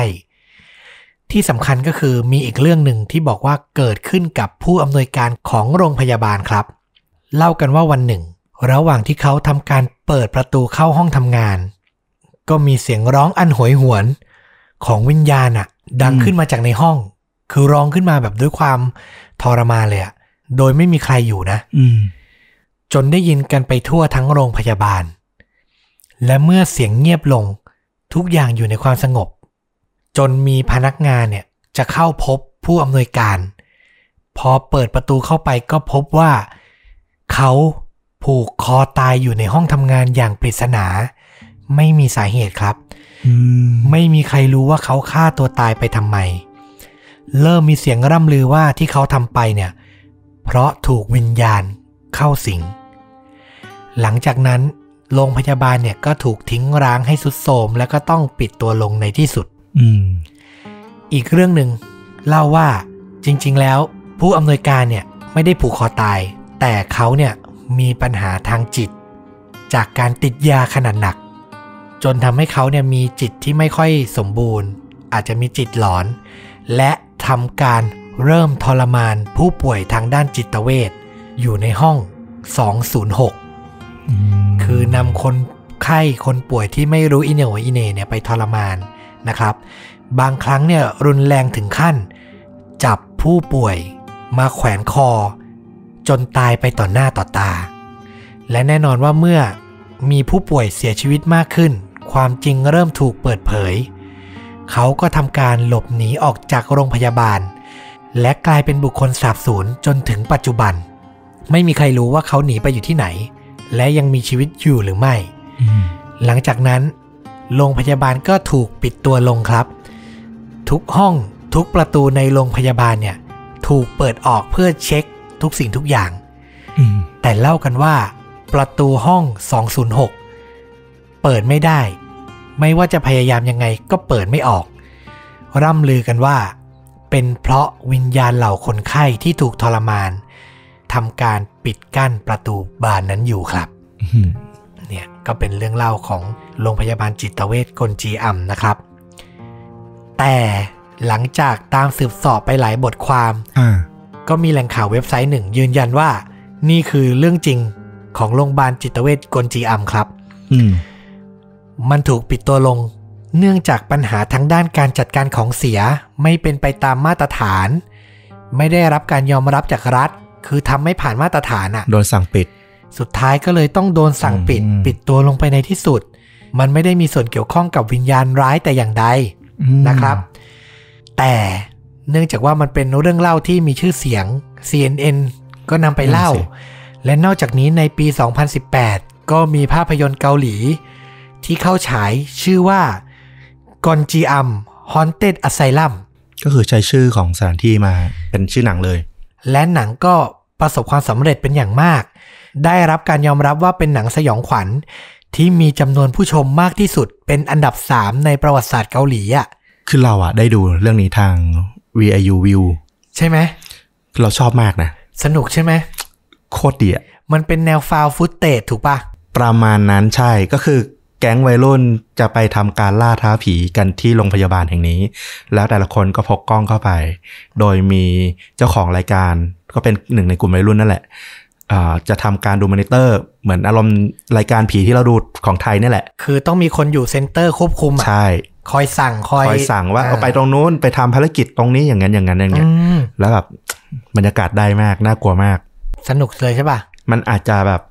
งงงๆกับบางอย่างนะแต่แบบความหลอนมันได้เลยอะเขาว่ากันว่าถ้ารู้ประวัติของคนจีอัมก่อนอืมแล้วไปดูจะยิ่งสนุก ไอห้องที่ว่าเปิดไม่ได้มันก็เอามาเล่นด้วย ใช่ไหมห้องใช่206เนี่ยนะ ใช่ใช่อื้อหือเนี่ย ฟังอย่างนี้ยิ่งน่าดูมาก คอหนังผีนี่ห้ามพลาดเลย แนะนำว่าอย่าดูกลางคืนคนเดียวหลอนน่ากลัวเลยน่ากลัวมากจริงอ่านะครับ โอ้โห ถ้าฟุกรับประกันนี่น่าสนใจเลยอืมนะครับ ผมก็ลองหามาชมกัน กับเรื่องกลจีอัม Haunted Asylum คือมุกการหลอกอะมันอาจจะคล้ายๆหนังผีที่เรารู้จักกันดีอยู่แล้วแหละอืมแต่ดีไซน์หลาย ๆ อย่างอะมันค่อนข้างดีเลยแหละ และผีเกาหลีอะน่ากลัวไม่แพ้ผีญี่ปุ่นกับผีไทยหรอกอ่าจริง ๆ ดูมาหลายเรื่องแล้วอืมนะครับผม เป็นหนังปี 2018 เอง เราว่าเซิร์ชหาดูไม่ยาก เออ แต่ตอนฟังเรื่องของต้อมเราไปนึกถึงหนังเรื่องหนึ่งเหมือนกัน อ่า คือหนังไทยเรื่อง Ghost Game ล่าท้าผี เฮ้ย เรื่องนั้นมันเป็นผีเขมร ใช่ มันก็คือกลุ่มเรียลลิตี้ไปถ่ายรายการสำรวจคุกเขมรที่สมัยเขมรแดงขังนักโทษแล้วก็ทำการทรมานตายอะไรเงี้ยที่เอาแก๊ง AF สมัยยุคนั้นอะคือตอนนั้นไปเล่ต้องบอกว่าเป็นยุคแบบ AF1 ดัง ๆ เลยอะใช่ คือเพิ่งออกจากบ้านออฟอืมปองศักดิ์อะไรเงี้ย ใช่ ไปเล่นกันทั้งกวนเลย ใช่ และเราจำได้ว่าเราชอบด้วย เราอะชอบมากถึงแบบใครจะคอนคอร์ดด้วยอาจจะด้วยด้วยความที่มันกระแสแหละแบบเอา AF ไปเล่นหนังอะไรอย่างเงี้ย แต่ถ้ามองในความเป็นหนังผีอะน่ากลัวมากเลยนะ ใช่แล้วผีเขมรเราจำได้น่ากลัวอืมแล้วมันมีที่มามันคือสอดแทรกประวัติศาสตร์เขมรแดใช่ใช่งมีการฆ่าล้างเผ่าพันธุ์อะไรเงี้ย มันยิ่งทำให้ทัชใจเราทัชใจคนที่ก็พอรู้ประวัติศาสตร์ในละแวกนี้อยู่บ้าง ใช่โอ้ยิ่งน่ากลัวหนักเลยอืม นี่แหละนะครับ แนะนำสองเรื่องเลย คือถ้าเป็นเรื่องจริงยิ่งกว่าหนังเนี่ยก็คือกลจีอัมนี่แหละอ่าแล้วก็ถ้าจะเพิ่มอีกเรื่องหนึ่งที่เป็นหนังไทยก็ประมาณ 10 ปีได้แล้วล่ะอืมนะครับ ก็คือ Ghost Game เนี่ย เราว่ามาตรฐานโอเคเลย ใช่ใช้ได้เลยนะครับ ก็เดี๋ยวจะแปะ trailer ไว้ให้ทั้งสองเรื่องนะครับ นี่ก็คือเรื่องจริงยิ่งกว่าหนังใน Mood and Tone แบบสยองขวัญอีกหนึ่ง episode นะครับ ก็เอามาตัดอารมณ์บ้าง มีหลาย ๆ แนวเนอะสำหรับเรื่องจริงยิ่งกว่าหนัง มันมีบางทีมันเป็นเรื่องสั้น ๆ ที่น่าสนใจ เราก็จะพยายาม adapt โดยการแบบเล่าหลาย ๆ เรื่องในตอนเดียว อย่างเงี้ยให้มันได้อารมณ์เป็นวาไรตี้ไปนะครับแต่ถ้าเรื่องไหนมันโอเคแหละความยาวมันได้แล้วก็จะเหมือนเดิมเนาะอะก็เล่ากันไปเต็ม ๆ เรื่องยังไงให้ก็คุ้มค่าทุกเอพิซอด จะพยายามให้คุ้มค่าคุณผู้ฟังมากที่สุด ไม่ให้เสียเวลาเปล่าเวลาเปิดมาฟังเรา จะได้ติดตามกันไปนานๆนะครับ โอเคสำหรับวันนี้ก็ลาไปเท่านี้ฝากติดตามทุกช่องทางเหมือนเดิม YouTube Facebook b l o g i t และ Spotify ได้หมดเหมือนเดิมนะครับ และกลับมาพบกับเรื่องจริงยิ่งกว่าหนังได้ใหม่ ในตอนต่อๆไป สวัสดีครับ สวัสดีครับ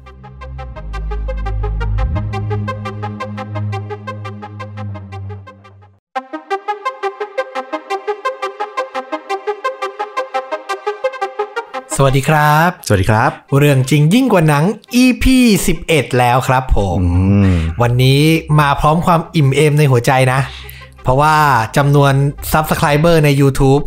ถือว่าค่อนข้างเติบโตไปในทิศทางที่ดีทีเดียวอ๋อเออคนอื่นอาจจะมองว่าน้อยนะ แต่ของเราเรารู้สึกว่าเยอะมากจากตอนแรกมีอยู่ประมาณ 200 ต้นต้นอ๋อตกใจนึกว่าห้าคนมันฝากกันเองนะๆ200ต้นต้นๆอ่านี่นี่ล่าสุดไปเช็คมากำลังจะถึง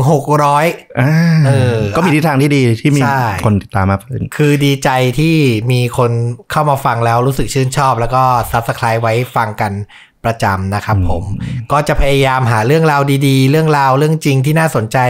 ที่สร้างจากหนังมาเล่าสู่กันฟังเยอะๆ พยายามจะไม่ให้ขาดตอนทุกอาทิตย์นะครับผมอืมแต่นี่เว้นไปอาทิตย์หนึ่งช่วงปีใหม่ วันนี้ก็เลยคุยกับฟุกไว้ว่า เฮ้ย หาเรื่องผีมาเอาใจคุณผู้ฟังกันหน่อยดีกว่าอ่าอ่าเพราะดูแล้วน่าจะชอบกัน ยอดวิวคลิปเรื่องผีๆนี่คนติดตามค่อนข้างโอเคอืมนะครับผมแล้ววันนี้ของคุณฟลุกนี่ เรื่องราววิญญาณของคุณฟลุกนี่ประมาณไหนประมาณไหน ประมาณเป็นของต้องสาปของต้องสาปใช่ใช่ ที่ผมอึ้งไปไม่ใช่อะไร เหมือนกัน อันเดียวกับผมปะวะจริงเหรอเนี่ยจริงวะเนี่ยอ่าอ่าอ่าเซอร์ไพรส์กันเองเซอร์ไพรส์กันเองเพราะว่าเอาเรื่องเดียวกันเรื่องที่เราเตรียมมาดันเป็นเรื่องเดียวกันซะงั้น เป็นคอนเทนต์พิเศษที่ทำด้วยกันแล้วกันโอเค ลองดู ไม่เพราะว่าความยาวมันค่อนข้างได้เลยแหละเออมันค่นอาจจะว่าข้งพอกับ เล่ากันคนละเรื่องด้วยซ้ำเออ ทดลองดูนะครับตอนนี้ก็ไอเรื่องราวที่เราบังเอิญบังเอิญหามาตรงกันเกี่ยวกับเรื่องผีๆเนี่ย มันเป็นเรื่องเกี่ยวกับกล่องต้องคำสาปอืมใช่ไหมใช่ใช่มันมีบางคนบอกว่ามันคือของต้องสาบที่เฮี้ยนที่สุดในโลกด้วยโหอืมอันนี้คือที่หาเจอมาใช่ไหมที่หาเจอมาคือก็คือเขานิยามเลยขอบอกว่าเป็นเรื่องเดียวกันแต่ว่าแหล่งข้อมูลที่หามาอาจจะมาจากหลาย ๆ เว็บก็ อาจจะมีข้อมูลอะไรที่ผมไม่รู้ แล้วก็มีข้อมูลอะไรที่ฟลุกอาจจะไม่รู้ก็ได้ก็จะเสริมกันไปมาเออเออก็จะช่วยๆกันเสริมนะครับผมอ๋อฟลุกได้ยินมาว่านี่คือของต้องสาบที่น่ากลัวที่สุดเป็นเจ้าของคนปัจจุบันน่ะเขาให้คำนิยาม ให้คำนิยามไว้นะครับผมก็มันชื่อว่า The Debug Box ใช่ไหมอ่านว่า Debug ป่ะ ดิบบุ๊กดิบบักประมาณเนี้ยอ่าประมาณนี้เนาะเสียงมันคล้ายๆเพราะว่าเราพยายามเปิด Google เพื่อแบบว่าฟังสำเนียงแล้วมันก็จะเรียกประมาณเนี้ย debug ประมาณเนี้ยภาษามัน debug มันภาษาฮิบรูอะอ่ามันเป็นก็ภาษาฮิบรูภาษาเรก็ไม่ฮิวเป๊ะอย่างนั้นอืมนะครับผมก็คำว่า debug เนี่ย ผมเรียก debug แล้วกัน ที่เขาบอกว่าแปลมามันจะแปลว่าแบบว่าอารมณ์เหมือนแบบ การเข้าสิงเข้าครอบครองอืมร่างอืมอะไรประมาณนี้ แปลเป็นภาษาอังกฤษก็จะประมาณพวกแบบ possession อะอืมอืมอ่าอืมประมาณนี้คือการเข้าครอบครองร่างเข้าสิงร่าง สิงสู่นะครับผม ซึ่งเรื่องราวของเจ้าของชิ้นนี้เนี่ยมันถูกทำมาเป็นหนังสือที่ถูกเขียนโดยคุณJason Haxton อ่านนะครับผมหนังสือก็คือชื่อว่า The Dybbuk Box เลยอ่าอันเนี้ยแหล่งนี่เลยแหล่งข้อมูลจากคนละแหล่งกันละคนละแหล่งอะไรใช่ไหม เพราะว่าของผมอะไปหามาจากตัว viral อินเทอร์เน็ตอ๋อโอตัวเคดั้งเดิมเลย คนแรกที่เขามาโพสต์อะโอเค เดี๋ยวช่วยๆกันได้ได้เพิ่มเติมไปนะครับผม ซึ่งอะคุณ Jason Haxton เนี่ย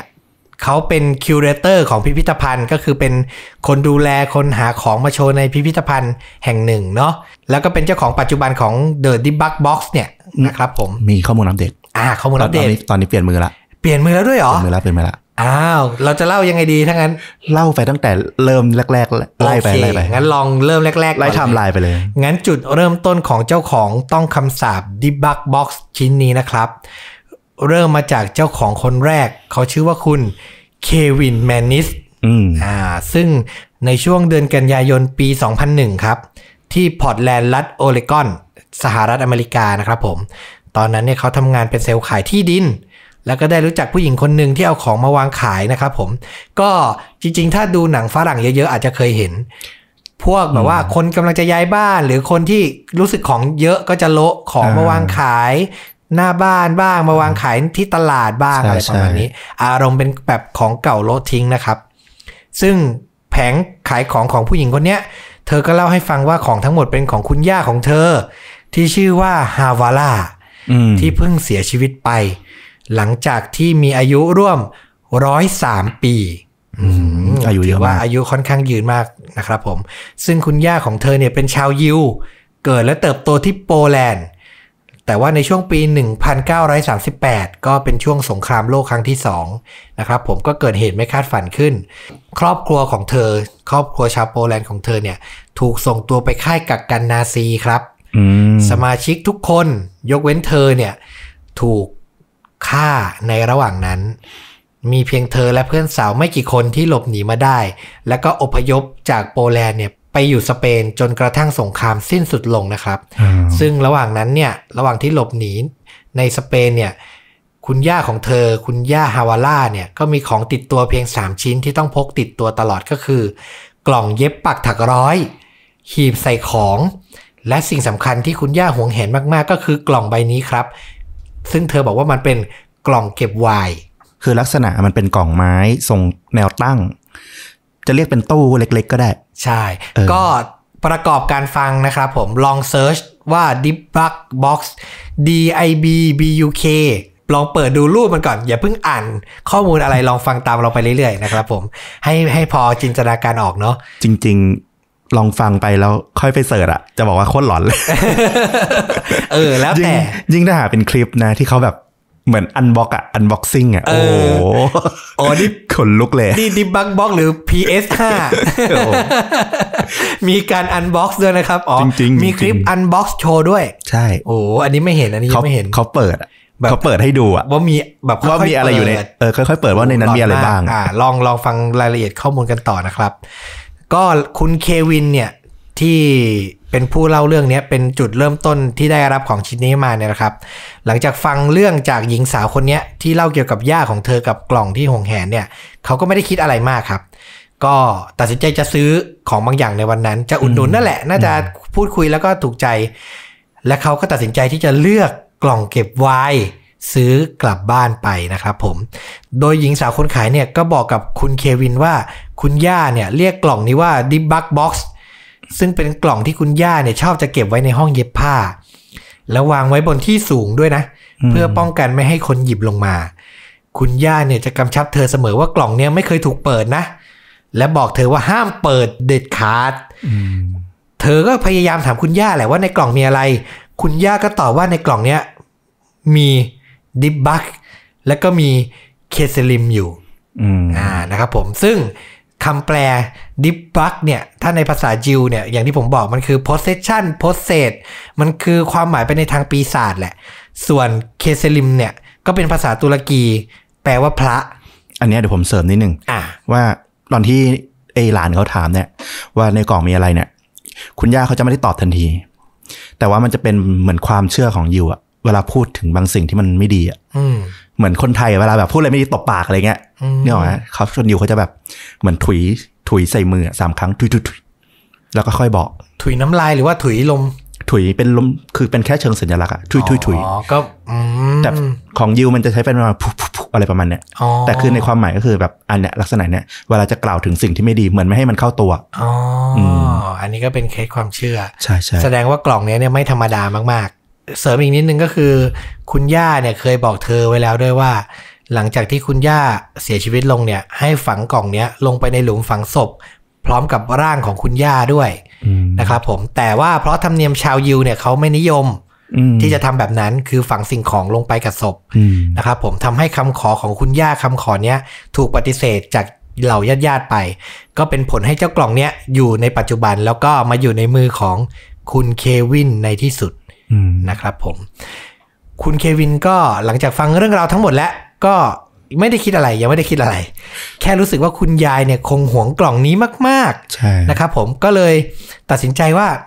โห อย่างนี้ถ้าซื้อไปก็คงไม่ดีแล้วอืมขนาดจะตายแล้วยังอยากให้ฝังไปด้วยอะคือมันคงมีค่าทางจิตใจอะเนอะในของครอบครัวอะไรอย่างเงี้ยใช่ คุณเควินเนี่ยก็เลยตัดสินใจจะคืนให้หญิงสาวไป แต่หญิงสาวก็ปฏิเสธอืมโดยบอกว่า เขาซื้อไปแล้วอะยังไงคุณก็ต้องเอาไป และขนาดเควินถึงขนาดบอกว่า โอเคไม่เป็นไร งั้นไม่ต้องเอาเงินที่ผมให้ไปอะคืนผมก็ได้อืมแต่เอากล่องคืนไปเถอะเกรงใจคุณย่าอืมคุณย่าน่าจะห่วงมาก ผู้หญิงคนนี้ก็ยังไม่รับคืนอยู่ดีครับผมเป็นเราเราคงรู้สึกแปลกๆแล้วแหละเออแล้วเธอเนี่ยก็ดูหงุดหงิดและฉุนเฉียวขึ้นเรื่อยๆ สุดท้ายเควินก็เลยต้องนำเจ้ากล่องดิบบักบ็อกซ์เนี้ยกลับไปด้วยนะครับผม โดยเขาตั้งใจว่า อยากจะเอากล่องเนี้ยที่มันดูเป็นของเก่าเนี้ยไปให้แม่เป็นของขวัญวันเกิด และเรื่องชวนขนหัวลุกก็เริ่มต้นขึ้นจากนั้นครับอืมอ่าเควินเนี่ย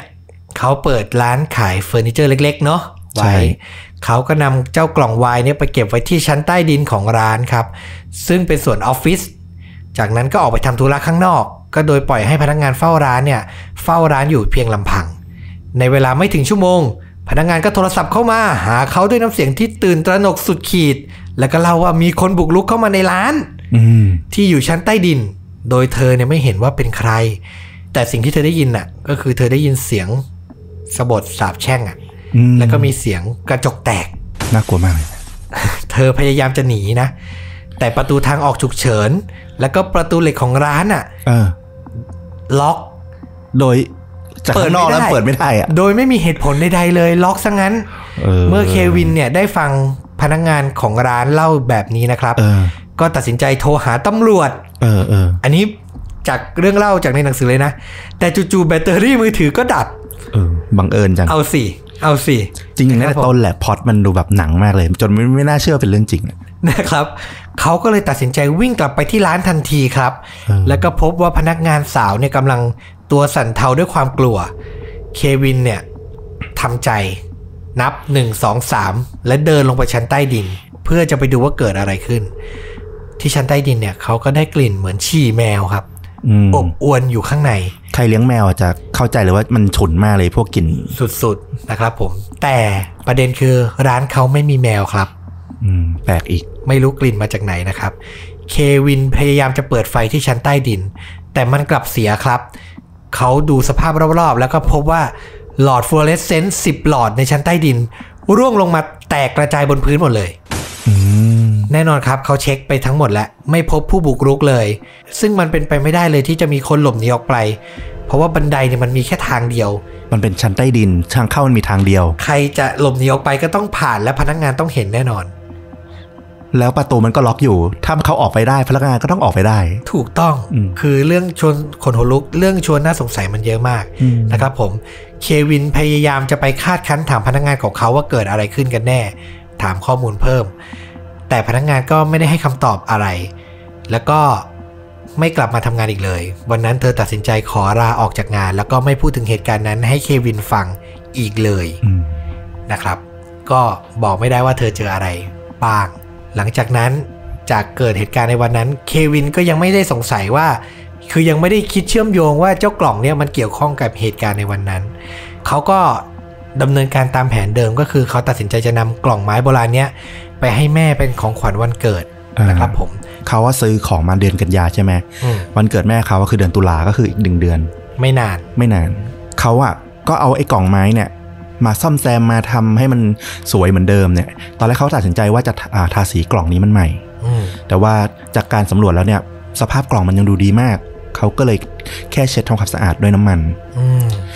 จากการสำรวจเนี่ยทำก็เลยทำให้เขารู้ว่าไอ้กล่องไม้เนี่ยมันมีกลไกให้บานพับมันอะสามารถเปิดเพียงฝั่งเดียวเนี่ย มันก็จะดันออกทั้งสองข้างพร้อมกัน พร้อมกับลิ้นชักด้านล่างที่จะออกมาด้วยอืมก็คือดันเปิดทีเดียว หลุดหมดเลยกลไกมันลุเชื่อมกันหมดเลยใช่เชื่อมกันหมดอืมแล้วก็มันไม่มีตัวกลไกอะไรที่จะดันกลับเองได้ดังนั้นก็คือเปิดหรือปิด เปิดก็ต้องเปิดทั้งหมด ปิดใช่ก็ต้องปิดทั้งหมดใช่เปิดเป็นบางช่องไม่ได้ ไม่ได้อืมอืมของที่อยู่ด้านในที่เขาที่คุณแมนิสพบเนี่ยมันมีเหรียญเก่าเหรียญเก่า เป็นเหรียญ USA penny USA ปี 192 กว่ากว่าๆเนี่ยอยู่ด้วยกัน 2 เหรียญมีปลอยผมเนี่ยสีเนี่ยบรอนซ์ที่ถูกมัดเอาไว้ และปลอยผมสีดำอีกหนึ่งอัน ถูกมัดเอาไว้เช่นกัน คือรู้เรื่องอยู่แล้วนะ แต่ฟังแล้วก็ยังขนลุกอยู่อะคือโดยรวมเนี่ยแค่มีของพวกเนี้ยปกติเราก็รู้แล้วว่ามันมันมันเป็นของที่มันไม่ค่อยดีอื้อหือนอกจากนั้นยังมีดอกกุหลาบที่แห้งอยู่หนึ่งช่ออื้อหือหนึ่งดอก แล้วก็ของที่ประกอบอยู่ในนั้นน่ะยังมีด้านซ้ายเป็นเชิงเทียนสีดำที่ตรงฐานเนี่ยทำเป็นเหมือนลวดลายของหนวดปลาหมึกอืม ส่วนด้านขวาเนี่ยเป็นแก้ววายทองคำและตรงกลางเนี่ยไฮไลท์ของมันเนี่ยมันเป็นแท่งสลักอักษรฮิบรูโบราณ ซึ่งตอนหลังเนี่ยคุณแมนิสเนี่ยเขาก็ไปหาคนที่รู้คำหมายเนี่ยบอกว่ามันคือคำว่าชารอมที่แปลว่า hello สวัสดี หรืออีกในความหมายหนึ่งคือ peace ก็ได้ความสงบ คือตอนเนี้ยถ้าคุณผู้ฟังเปิดรูปดูไปด้วยนะ ผม บอกเลยว่าจะได้อารมณ์มาก ใช่ ลองดูนะครับ อะต่อครับ ข้ามมาวันที่ 31 ตุลาคมแหม่วันดีมากฮาโลวีน ให้ของขวัญแม่วันฮาโลวีน เขาได้มอบของกล่องของขวัญเนี่ยให้กับคุณแม่ โดยที่พาคุณแม่เนี่ยมาที่ร้านที่เขาอยู่ คุณแม่เขาก็นั่งรออยู่ตรงหน้าร้านแล้วเขาก็หยิบกล่องเนี่ยมามอบให้แล้วบอกว่าเนี่ยคือของขวัญวันเกิดให้คุณแม่นะครับอะไรเงี้ยอืมระหว่างนั้นเนี่ยเขาก็ขอตัวคุณแม่ไปโทรศัพท์คุยธุระ เพียง 5 นาทีที่เขาคุยโทรศัพท์อยู่พนักงานก็วิ่งตื่นมาบอกเขาเลย แต่ตื่นว่า คุณแม่เป็นอะไรไม่รู้ นั่งนิ่งไม่ไหวติงเลยอืมเขาก็เดินรีบไปดูรีบไปดู สิ่งที่เขาเห็นก็คือคุณแม่ นั่งเบิกตาค้างมองที่กล่อง พร้อมกับน้ำตาอาบไหลลงมาที่แก้ม อืมเขาก็รีบพาคุณแม่ไปส่งโรงพยาบาล ผลก็คือคุณแม่เนี่ย มีอาการของเส้นเลือดแตกในสมองอืมอืมทำให้มันเป็นอัมพาตแล้วก็อ่า ขาดความสามารถในการพูดในการสื่อสารไป คืออยู่ดีๆ ก็เป็นไปเลย ใช่โดยเฉยอัมพฤกษ์เฉียบพลันซะอย่างนั้นๆใช่ไฮไลท์มันคือ วันรุ่งขึ้นที่เขาไปเยี่ยมคุณแม่ ตอนเนี้ยต้องบอกว่าคุณแม่ยังพูดไม่ได้ แต่ว่ายังขยับตัวสื่อสารได้โดยการชี้นิ้วไปตามตัวอักษร เพื่อสื่อเป็นคำอืมก็เหมือนเราเอาตาราง A B C ถึงใช่ Z อะไปให้เขาชี้ดูว่าเขาจะสื่อสารกับเรายังไง ใช่นะครับ คุณแมนนิสเขาก็ถามไถ่คุณแม่แล้วเออ เป็นยังไงบ้างอะไรเงี้ยแม่เขาก็ยิ้มให้แล้วก็ ชี้ไปที่ตัวอักษร N O G I F T คุณแมนนิสเขาก็คิด no gift เออสงสัยคุณแม่จำไม่ได้ว่าเขาให้ของขวัญไปแล้วอืมเออ เขาก็เลยถามคุณแม่ นี่ไงจำแน่เหรอให้ของของให้กล่องเป็นของขวัญนี่ไง แม่เขาก็ร้องไห้ แล้วเขาก็ชี้อีกทีหนึ่ง H A T E G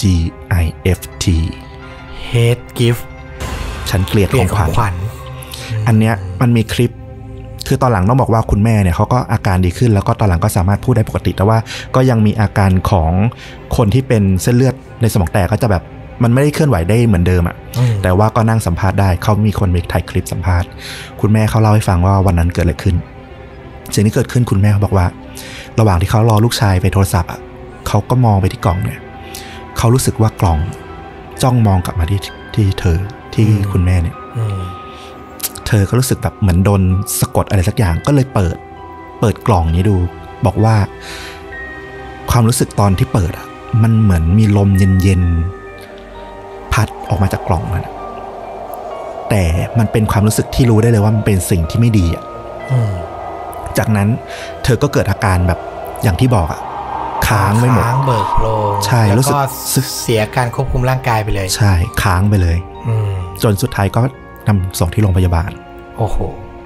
ถึงบอกลูกชายด้วยการชี้ตัวอักษรว่าใช่ hate gift แต่คุณแมนนิสเขาก็ยังคิดว่าเออ คุณแม่ก็ไม่ชอบก็ไม่เป็นไร ให้คุณแม่หายดีก่อนอะไรค่อยว่ากันทีหลัง เขาโดยคือโดยไม่คุณต้องบอกว่าคุณเควินแมนนิสเนี่ย เป็นคนที่ไม่นับถือศาสนาอะไรเลย อืมและเขาไม่เคยเชื่ออะไรเรื่องที่มันเหนือธรรมชาติ อาจจะด้วยลักษณะงานที่เขาต้องทำพวกซื้อของเก่า เอามาขายต่ออะไรเงี้ยทำให้เขาแบบไม่ค่อยสนใจเรื่องเรื่อง ลี้ลับอะไรมากมายอืมอืมนะครับผมก็หลังจากนั้นคุณเควินแมนนิสก็เลยยังไม่ได้พบความเชื่อมโยงและยังไม่ได้เชื่ออย่างที่ฟลุกบอกอืมเขาก็เลยยกกล่องเนี้ยเอาไปให้น้องสาวอืมต่อเนาะแต่เธอก็ส่งคืนหลังจากผ่านไปได้เพียงหนึ่งสัปดาห์ พร้อมกับบอกพี่ชายว่า ประตูของตู้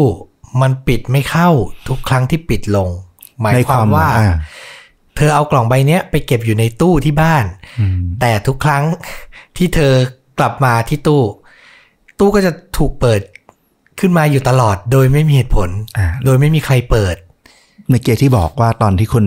แมนิสเขาตรวจสอบตู้เนี่ย บอกแล้วว่ามันไม่มีกลไกอะไรอืมไม่มีสปริง ไม่มีกลไกใด ๆ ที่เปิดแล้วมันจะปิดเองหรือปิดแล้วมันจะเปิดเองได้อืมนะครับ แต่เหตุการณ์นี้ก็เกิดขึ้นกับน้องสาวเขา ก็ยังไม่พอครับ น้องสาวไม่ชอบไม่รับ เขาก็เอาไปให้น้องชายต่อ คุณเควินนี่ก็ใช้ได้เหมือนกันเออจริง ๆ นะ ถ้าเป็นถ้าเป็นคนไทยคนเอเชียเนี่ย น่าจะเผาทิ้ง น่าจะผ่านเอ้ยเมื่อกี้ที่บอกไปอย่างหนึ่งถ้าไปดูคลิปเมื่อกี้น่าจะมีคนเปิดดูละอืมคิดเหมือนกันแม้ว่ามันคล้ายๆพวกตู้หรือแท่นบูชาป้ายวิญญาณแบบของทางเอเชีย นิดหนึ่งเออรู้สึก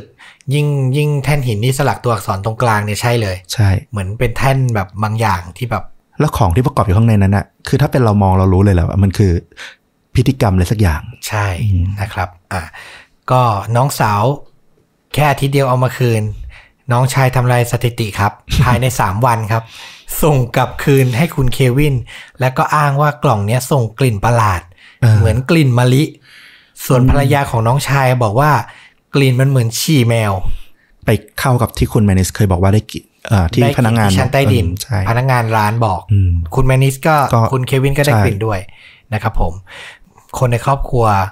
เจอไปหมดแล้ว ไม่มีใครรับกล่องนี้ได้แล้ว สุดท้ายเนี่ย คุณเควินก็เลยตัดสินใจขายต่อ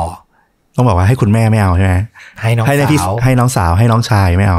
ให้แฟนตัวเองก่อนอืมปรากฏว่าสามวันแฟนบอกว่าขายให้ฉันทีฉันไม่เอา เขาก็เลยไปขาย นะครับผมก็เป็นคู่สามีภรรยาวัยกลางคนคู่หนึ่ง ก็น่าจะเป็นคู่ที่ชอบของเก่าอะเนอะอืมก็รับ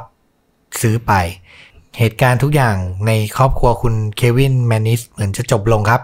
แต่มันไม่เลยครับ เพราะแค่ 3 วันหลังจากนั้น เขาก็พบกล่องไม้ชิ้นนี้ กลับมาวางอยู่ที่หน้าร้านเฟอร์นิเจอร์ของเขาอืมพร้อมกระดาษที่เขียนข้อความสั้น ๆ ว่าว่าสิ่งนี้มีความมืดอันชั่วร้าย เมื่อเป็นเช่นนั้นเขาก็เลยจำใจเอากล่องไม้กลับบ้าน ต้องบอกว่าก่อนหน้าเนี้ยกล่องไม้เนี้ยอยู่ที่ร้านตลอมาดตลอด แล้วก็ส่งให้คนอื่น แต่คุณเควินไม่เคยเอากลับบ้านตัวเองนะครับ และในที่สุดเขาตัดสินใจนำมันกลับบ้านไม่เก็บไว้ที่ร้านแล้วและนี่แหละครับ เรื่องสยองก็เริ่มหนักข้อขึ้นอืมอะคุณฟลุกต่อ เดิมเนี่ยเขาเก็บไว้ในห้องเก็บของที่อยู่ตัวนอกบ้านอืมปรากฏว่า คุณแมนเล่าว่า เขาอะมักจะฝันร้ายบ่อยครั้งอืมในความฝันเนี่ย จะเกิดคล้ายๆเดิมทุกครั้ง คือเขาจะฝันว่าเขาไปที่ไหนสักที่หนึ่ง กับคนที่เขารู้จัก อาจจะเป็นเพื่อน เป็นญาติหรือเป็นคนที่สนิท แต่ปรากฏว่า พอมันฝันไปเรื่อยๆเนี่ย คนที่เขาอยู่ด้วยคนนั้นนะพอมองมาที่เขาแล้วเขามองกลับไปในดวงตา เขารู้สึกว่าคนคนเนี้ยไม่ใช่คนที่เขารู้จัก มันเป็นใครก็ไม่รู้อืมและภายในดวงตานั้นมัน มันสื่อออกมาถึงความชั่วร้ายบางอย่าง ที่เขารู้สึกได้เองทันทีเลยอืมก่อนที่ในความฝันเนี่ย คนคนนั้นน่ะจะกลายเป็นยายแก่ที่น่าเกลียดคล้ายๆแม่มดอืมเข้าบุกเข้ามาจู่โจมเขาทำลายเขาแล้วเขาบอกว่าทุกครั้งที่เขาตื่นมา เขาก็จะเห็นรอยฟกช้ำตามเนื้อตัว ที่ไม่รู้สาเหตุที่มาเหมือนกัน ยกเว้นว่ามันเป็นตำแหน่งเดียวกับที่ยายแก่ในฝันน่ะ ทำร้ายเขา แต่การนั้นคุณแมนิดเขาก็ยังไม่คิดว่า สิ่งใดๆทั้งหมดเนี่ยมันเชื่อมโยงอะไรกันกับกล่อง ต้องตั้งชื่อให้เขาว่าคุณแมนนิดโลกสวยอื้อหือเจอขนาดนี้แล้วนะ ใช่นะครับหนึ่งเดือนให้หลังทางน้องชายแล้วก็น้องสาวของเขาอะที่เคยได้กล่องเนี่ย ก็มาเยี่ยมเขาที่บ้าน แล้วก็มีการพักค้างคืนกัน ปรากฏว่าในตอนเช้าที่โต๊ะอาหารระหว่างที่จะทานอาหารเช้ากัน น้องสาวเขาก็เล่าว่าเมื่อคืนเนี่ย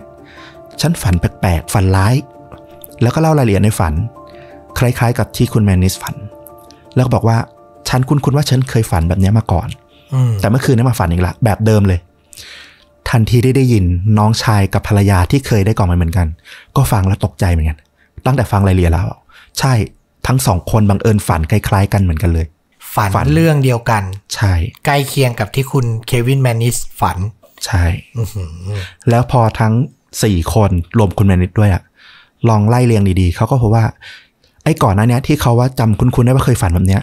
มันคือคืนเดียวกับที่กล่องไม้นั้นอะไปอยู่ที่บ้านของแต่ละคนอื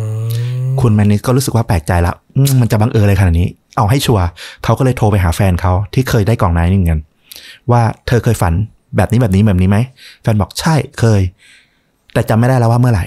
คุณแมนนิสก็บอกว่า ใช่วันที่ฉันเอากล่องไม้ไปให้เธอแล้ว ก่อนที่จะไปขายไหม แฟนเขาตอบว่า เฮ้ย รู้ได้ยังไง ถูกเลย ใช่อืมตอนเนี้ยกลายเป็นว่าห้าคนน่ะเจอเหตุการณ์ที่บังเอิญเหมือนกัน ฝันเรื่องเดียวกัน ในคืนที่กล่องไม้อยู่ในบ้านเหมือนกัน ใช่ห้าคนห้าคน ไม่ใช่เรื่องบังเอิญแล้วล่ะ ต้องเล่าต่อว่า นอกจากเรื่องของฝันร้ายเนี่ย สิ่งที่คุณแมนนิสเขามักจะเจออีกหนึ่งอย่าง คือเขามักจะเห็นเงา เงาของอะไรบางอย่างอยู่ในบ้าน ซึ่งเขาก็บอกว่าไม่ใช่แค่เขาหรอก จริง ๆ แขกที่มาเยี่ยมเขาที่บ้าน บางคนก็เคยเห็นเหมือนกันอืมและเงาเนี้ยยังทำให้กลางดึกเนี่ย มักจะมีเสียงสัญญาณเตือนจากอุปกรณ์พวกควันไฟ ดังดังขึ้นกลางดึกอืมเขาก็จะรีบวิ่งลงมาดูในบ้านว่ามันมีอะไรไหม้หรือเปล่า แต่ปรากฏว่ามันก็จะไม่เคยมีอะไร ที่ไหม้หรือมีควันอะไรเกิดขึ้นเลยถึงจะไม่เจออะไร แต่เขามักจะได้กลิ่น ฉุนของฉี่แมวเนี่ย อยู่แทนที่ในห้องนั้นอวนอยู่ เขาก็เลยตัดสินใจว่า มันไม่ได้แล้วล่ะ มันน่าจะเกี่ยวข้องกับอะไรกล่องนี้ตามที่สันนิษฐานกับพี่น้องแล้วล่ะอืมเขาก็เอากล่องเนี่ย มา search ในอินเทอร์เน็ต เอาเข้ามาในบ้านแล้วก็นั่ง search อินเทอร์เน็ตว่ามันมีใครรู้จักกล่องประเภทนี้ไหมมันคืออะไรกันแน่ ปรากฏว่าคืนที่เขา search นะเขาก็เผลอหลับไป อืมแล้วเขาก็ฝันร้ายแบบเดิมอีกแล้วแต่รอบเนี้ย ตอนที่เขาสะดุ้งตื่น มันคือเวลาตีสี่ครึ่งเหตุผลอีกหนึ่งที่เขาตื่นขึ้นมา เพราะเขารู้สึกได้ว่ามันมีลมหายใจรดต้นคอเขาอยู่แล้วเขาก็หันไปดูแบบขวักขวักทันควัน สิ่งที่เขาเห็นก็คือ เงาสีดำขนาดใหญ่ เคลื่อนตัวไปจากตรงตัวเขาอะไหลลงไปที่โถงห้องข้างล่าง เขาตัดสินใจเลยว่า กล่องเนี้ยไม่สามารถจะอยู่กับเขาได้ละ ไม่ควรจะอยู่แล้วล่ะโอ้โหขนาดนี้ เราว่ามันชัดเจนใช่ชัดเจนมาก เรื่องราวทั้งหมดเนี่ยที่เราเล่ามาจนถึงตอนนี้เนี่ย มันเป็นการบอกเล่าจากคุณเควินแมนนิสที่โพสต์ขายอยู่ใน eBay อืมคือเขาบอกว่าจริง ๆ เขามีความประสงค์ที่จะต้องการทำลายกล่องนี้ทิ้ง แต่ว่าเขาไม่รู้ว่าจะจัดการมันได้ยังไงให้ถูกต้อง เพราะไม่รู้ว่ามันคืออะไร และเขาก็กลัวว่าถ้าทำลายมันอะ ไอสิ่งชั่วร้ายที่อยู่ในกล่องอะมันจะไม่ไปไหนแล้วอยู่กับเขาอยู่กับบ้านเขาตลอดไปหรือเปล่า หรือสิ่งชั่วร้ายนั้นอาจจะถูกปลดปล่อยเป็นอิสระและยิ่งแผลงฤทธิ์หนักขึ้นใช่หรือเปล่า นั่นคือเหตุผลที่เขาเอามาวางขายใน eBay ด้วยเหตุผลว่า ถ้ามีใครสักคนที่รู้ว่ามันคืออะไร และสามารถจัดการมันได้อะช่วยซื้อออกไปจากฉันทีคือมันเป็นไวรัลในอินเทอร์เน็ตอยู่ช่วงหนึ่งเลยนะใช่การขายเจ้ากล่องดิฟบักเนี่ยใน eBay นะครับ เพื่อป้องกันว่าเขามาแต่งเรื่องและขายของค้ากำไรอะไรเงี้ยหาเรื่องขายของ เขาก็เลยไม่กำหนดราคาขั้นต่ำแต่ขอเงื่อนไขคนที่จะมาซื้อแค่ว่า คุณเป็นคนที่มีวุฒิภาวะสูงพอที่เข้าใจว่าคุณกำลังซื้ออะไรไปอยู่และปรากฏว่ามีผู้ซื้อไปใช่จริงการประมูลนี้ได้รับการส่งของในวันที่ 12 มิถุนายนปี 2003 ถ้าเล่ามาก็คือคุณเควินแมนิสเนี่ย อยู่กับกล่องเนี่ยเต็มสองเต็มปีเกือบ2ปีได้สองปีได้ ใช่ จากช่วงประมาณกันยา2001ใช่นะครับ มาถึงมิถุนา2003คุณแมนิสเขามาโพสต์เพิ่มในวันที่ 14 ว่าเขาส่งของไปเรียบร้อยละ ให้กับคนที่ประมูลได้ ประมูลไปด้วยราคา 140 เหรียญเขาก็มาเล่าว่า เออเขาหวังว่าทุกอย่างมันน่าจะเรียบร้อยดี แล้วเขาไม่มีความประสงค์ที่จะเกี่ยวข้อง ใดๆทั้งสิ้นกับกล่องนี้อีก ไม่ว่าคนที่รับไปจะเกิดปัญหาอะไรขึ้นก็ตาม ไม่ต้องมาติดต่อเขาไม่ต้องมาถามอะไรเขาอีก หรือคนในอินเทอร์เน็ตที่สงสัยมากมายหรืออะไรเงี้ยไม่ต้องมาถามอะไรกับเรื่องนี้กับเขาอีก แต่หลังจากนั้นก็ไม่มีโพสต์อะไรเพิ่มเติมจากคุณเควินแมนนิสอีกเขาก็หายไปจากเรื่องราวของดิบบักบอกนี้อืมนะครับผม อันนี้เป็นข้อมูลที่หาแหล่งที่มายังไม่เจออืมแต่มันมีการอ้างอิงไว้ก็เอามาเล่าเพิ่มแล้วกันเป็นเกร็ดอ่า คุณยายเฮเวล่าเนี่ย ในสมัยที่ตอนเป็นเด็กไปตอนปี1938ที่ต้อมเล่าไปสักครู่เนี่ยอืมในยุคสงครามโลกในที่ยุคเธอสงครามโลกที่เธอพกของสิ่งเนี้ยติดตัวเนี่ย มันมีที่มาจากวันเขาว่าเขาเชื่อว่าวันที่10พฤศจิกายน1938คุณยายเฮเวล่าตอนเด็กกับลูกพี่ลูกน้องชื่อโซฟีอืมได้ทำการเล่นกระดานผี หรือที่บ้านเราจะเรียกว่า ผีถ้วยแก้ว ซึ่งจริง ๆ มันฮิตมากในสมัยสงครามโลกครั้งที่หนึ่งหลังมาเนี่ยอืมเด็กก็จะฮิตเล่นอะไรแบบนี้ แต่เด็กสองคนเนี่ยมีความตั้งใจอย่างยิ่งเลยว่า อยากจะเชิญวิญญาณ อันชั่วร้ายอะมาสถิตเก็บไว้ แต่ว่าเขาบอกว่าในวันที่ 10พฤศจิกายน 1938 เนี่ย เด็กทั้งสองคนเนี่ยทำไม่สำเร็จอืมซึ่งวันที่ 10พฤศจิกายน 1938 เนี่ยยังเป็นวันที่เกิดการสังหารหมู่ชาวยิวในของนาซีในเยอรมันอืมเป็นคืนแรก คืนเป็นคืนที่โด่งดังอะเขาเรียกว่าคืนกระจกแตกอืมคริสตันนัก แล้วก็ในเพจเดียวเอ่อในเว็บเดียวกันเนี่ยที่เขาอ้างเนี่ยเขาบอกว่า แต่ว่าหลังสงครามโลกครั้งที่สองอะคุณยายเวลาตอนเด็กนั้นอะก็ทำการเชิญอีกอืมและครั้งเนี้ยสำเร็จคือเก็บไว้ในกล่องวายนี่แหละอืมบางคนก็เชื่อว่าคุณยายอะเชิญสิ่งสิ่งลี้ลับเนี้ยมา เพื่อคุ้มครองตัวเองทำให้เธอรอดจากการฆ่า ของนาซี เออ อันนี้ได้ข้อมูลมาเหมือนกันก็คืออมคุณย่าฮาวาร่าเนี่ยทำการอย่างที่บอกคือญาติพี่น้องหรือครอบครัวเธอเสียชีวิตไปเยอะมากใช่แต่เธอและเพื่อนๆที่ทำพิธีด้วยกันเนี่ยกลับรอดพ้นจากช่วงสงครามโลกมาได้ ก็มีคนสันนิษฐานว่า เธออาจจะทำการเรียกเจ้าปีศาจดิบบักเนี่ยมายังโลกมนุษย์ เพื่อช่วยให้เธอรอดพ้นจากการถูกสังหารในช่วงฆ่าล้างเผ่าพันธุ์ชาวยิวนะครับผมแล้วก็ อันนี้คือจากแหล่งที่ผมได้มานะอืมและเมื่อสาวๆทั้งหมดเนี่ย ทุกคนเนี่ยรอดพ้นจากการตามล่า พวกเธอก็เลยตัดสินใจผนึกปีศาจร้ายตนเนี้ยเก็บไว้ในกล่องนี้อืมอืมอันนี้คือที่เราค้นคว้ามา จริง ๆ ก็มองได้สองมุมนะ เพราะว่าคุณยายคุณย่าเองเนี่ย ก็อายุถึงร้อยสามปีอืมโดยที่ก็ไม่ได้อานานเคยต้องเดือดร้อนอะไรกับกล่องนี้ ก็น่าคิดว่ามันมีบางสิ่งปกปักรักษาดูแลคุณย่าอยู่หรือเปล่า จริง ๆ ในคำพูดของคุณย่าที่บอกว่าในตู้เนี้ยมีดิบบักและกัสซิลิมเนี่ยก็น่าสนใจ อืม คือมีทั้งสิ่งดีและสิ่งชั่วร้าย อืม อยู่ในกล่อง คือจะบอกว่ามีสองสิ่งอยู่คู่กันหรือ เจ้าสิ่งที่อยู่ในกล่องเนี้ยสิ่งเดียวเนี้ยเป็นได้ทั้งสองอย่าง หรือเปล่า ถ้าอารมณ์แบบคนไทยอะอืมเราก็จะมีบูชาอะไรแบบเนี้ยอ่า ถ้าบุถ้าเลี้ยงเขาดีกุเขามารก็ทองให้ผีโต้นใช่ผีนั่นอืมเขาก็ให้ผลดีกับเรา ถ้าเลี้ยงดีดูแลดีก็ได้โชคได้ลาบ ถ้าเลี้ยงไม่ดีก็เป็นอีกแบบหนึ่งใช่แต่กับเรื่องราวของดิบดิบบักเนี่ยที่เราเจอมาส่วนใหญ่ไม่ดีทั้งนั้น ไม่ค่อยดีเท่าไหร่ไม่ดีทั้งนั้น มาดูที่เจ้าของคนที่สองกันอ่า เขาเป็นนักศึกษาอยู่ที่มิสซิสซิลีอืมเป็นคนที่ประมูลต่อจากคุณแมนนิสไปอืมในราคา 140 เหรียญเขาชื่อว่าไอโอซิสเนสกี้มั้ง อืมไอโอซิสเนี่ย หลังจากได้กล่องนี้มา เขาก็เริ่มเขียนบล็อก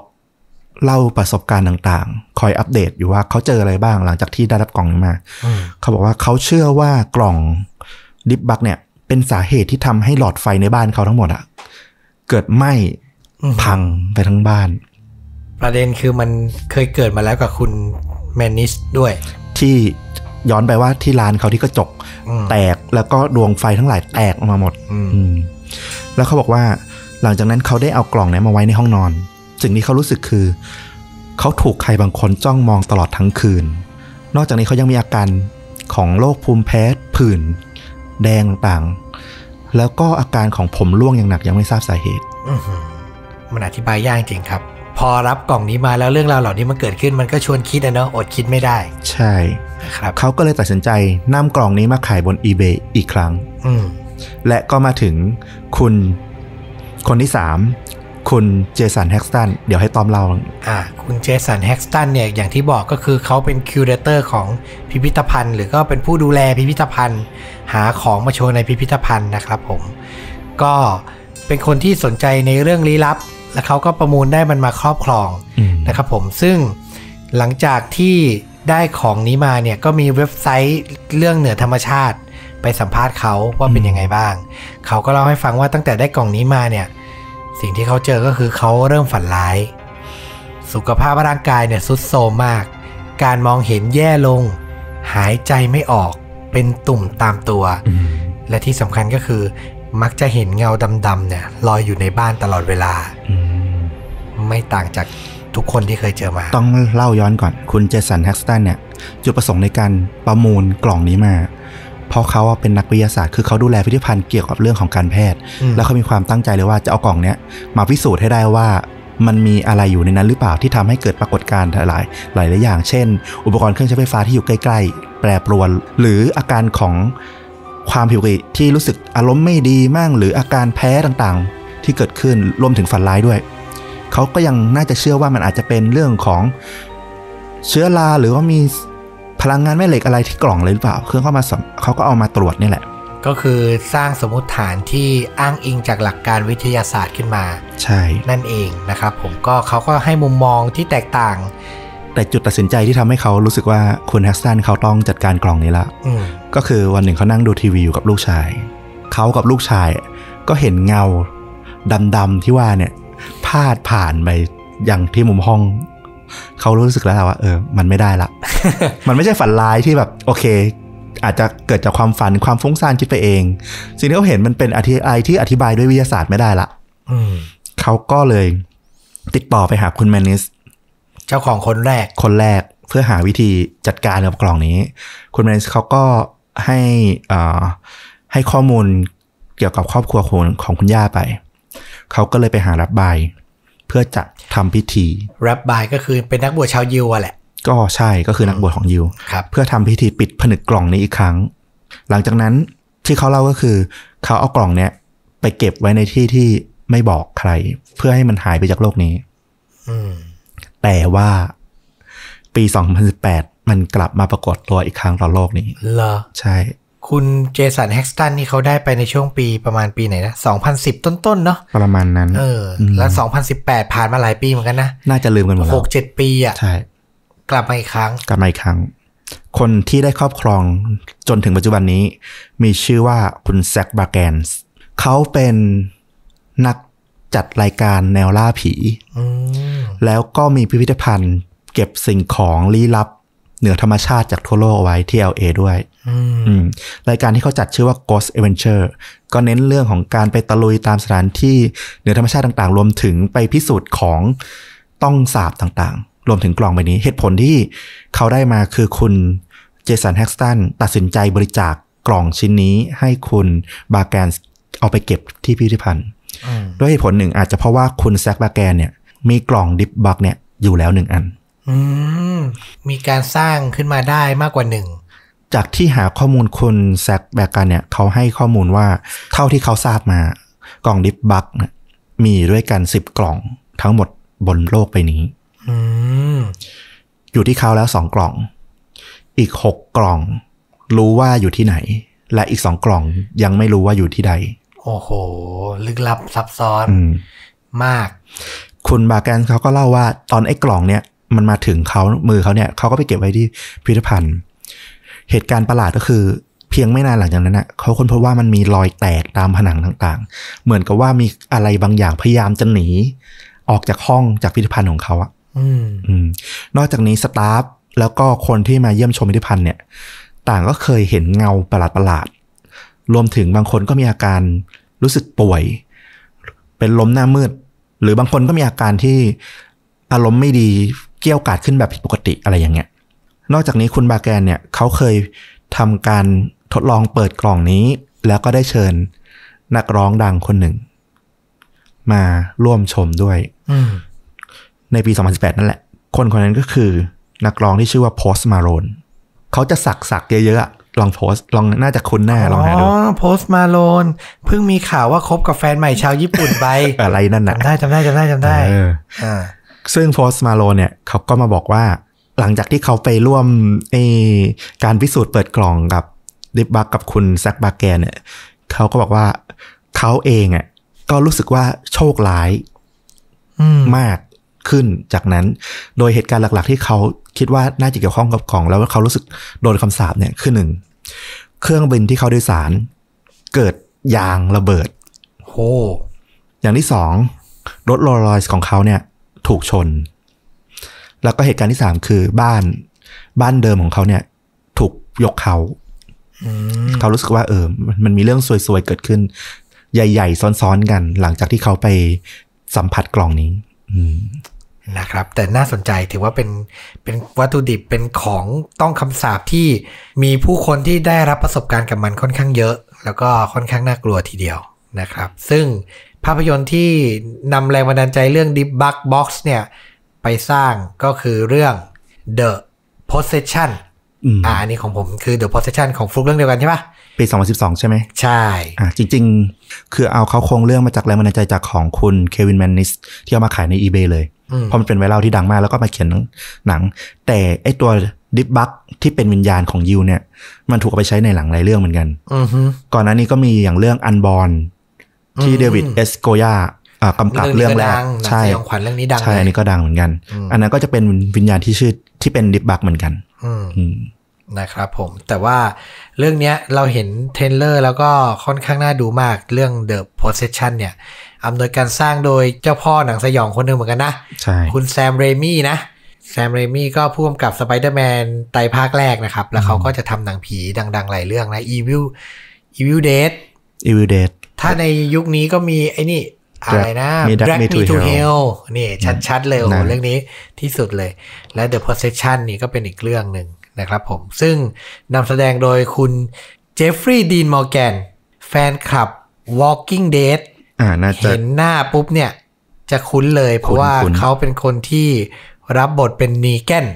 เป็นอืมตัวร้ายหลักในช่วงซีซั่นท้ายๆ ซึ่งบทค่อนข้างเด่น คนจำเราว่าหเด่นได้เราว่าเด่นกว่าตัวเอกดิเด่นกว่าตัวเอกอีกใช่ ถือไม้เบสบอลพันเหล็กอะอ่าคนนั้นแหละคนนั้นแหละนะครับ รับบทเด่นในเรื่องนี้ก็ไปดู trailer มาก็ค่อนข้างน่ากลัว ก็เรื่องราวก็ใกล้เคียงกับเรื่องจริงที่เขาเล่าเลยก็คือ ตัวคุณเจฟฟี่ดีนมอร์แกนเนี่ยที่รับบทนำเนี่ยกับลูกสาวนะไปซื้อของเก่ามา ก็เป็นกล่องปริศนานี่แหละ แล้วก็เจ้ากล่องเนี้ยสิ่งที่อยู่ในกล่องก็เริ่มรังควานเขาแล้วก็เหมือนจะเข้าสิงหรือทำ ปฏิปฏิกิริยาใดๆกับลูกสาวเขานี่แหละใช่เออดูจาก trailer และดูจากผู้อำนวยการสร้างแล้วก็น่าสนใจเป็นหนังในปี 2012 มีเกร็ดในทีมงานสร้างด้วยนะอืมเขาบอกว่ามันมีอยู่ฉากหนึ่งที่เขาถ่ายกัน แล้วมันมีผู้กำกับหรือผู้อำนวยการสร้างนี่แหละก็บอกกับทีมงานว่า จริง ๆ วันเนี้ยที่เรามาถ่ายกันอะ มันมีกล่อง Dybbuk Box อยู่ในทีมนี้ด้วยนะอะกล่องของจริงอะอยู่ในเฮ้ยที่นี้ด้วยนะอืม เออ แต่ว่าก็ไม่ได้บอกว่าอยู่ตรงไหน แล้วก็ไม่มีทีมงานคนไหนอยากจะไปหา แต่เขาบอกว่าเออมันก็เหมือนจะเจอเหตุการณ์ประหลาดๆในตอนถ่ายทำเหมือนกัน อย่างพวกไฟมีปัญหาอะไรอย่างเงี้ยเอออืมนะครับ ก็ไปลองหาชมกันดูได้ในปี 2012 นี่ก็เก็บรายได้ในสหรัฐไปถึง 82.9 ล้านเหรียญนะสำหรับหนังฟอร์มประมาณเนี้ยสยองขวัญเล็กๆเงี้ยเราว่าไม่ไม่ไม่ธรรมดาอืมนะครับผม นี่ก็เป็น เรื่องราวเรื่องจริงยิ่งกว่าหนังในวันนี้ ซึ่งก็รวมกันเล่าแต่ก็ถือว่าเป็นเรื่องราวที่ค่อนข้างยาวนะ ได้เลยนะเนี่ยใช่เนื้อหาค่อนข้างเยอะเลยเดียวเพราะว่าคนที่ได้เป็นเจ้าของมันไหลต่ออะนี่ก็เป็นเรื่องจริงยิ่งกว่าหนังสายสยองขวัญที่นำมาฝากกันในวันนี้นะครับผม ก็ถ้าฟังแล้วชอบลองไปฟังย้อนหลังตอนเก่าๆ ก็มีเรื่องราวน่าสนใจค่อนข้างเยอะอยู่นะครับผมฝากติดตามกันด้วยกดไลค์กดแชร์ กด Subscribe นะครับ Facebook YouTube b l o g i t Spotify ได้หมดเลยนะครับ เราจะได้มีกำลังใจในการทำต่อไปนะครับสุดท้ายนี้ก็ผมฝากสวัสดีปีใหม่คนผู้ติดตามด้วยน่าจะเป็นอ่าคลิปแรกหลังจากกลับมาปีใหม่ ใช่ ฝากแต่สวัสดีปีใหม่ทุกคนนะครับ แล้วก็ขอบคุณมากๆ มัน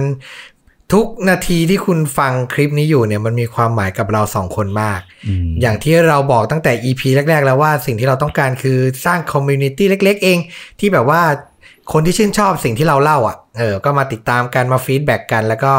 มาพูดคุยกัน ผ่านอืม comment ผ่านใด ๆ ได้หมดเลยนะครับผมใช่แค่นั้นแหละเราก็มีความสุขแล้วนะครับผมครับก็ฝากติดตามกันต่อไปเรื่อยๆ แล้วเดี๋ยวจะหาเรื่องราวดีๆ สนุกๆ มาเล่ากันต่อนะครับ กับเรื่องจริงยิ่งกว่าหนัง พบกันใหม่ EP หน้านะครับ สวัสดีครับ สวัสดีครับ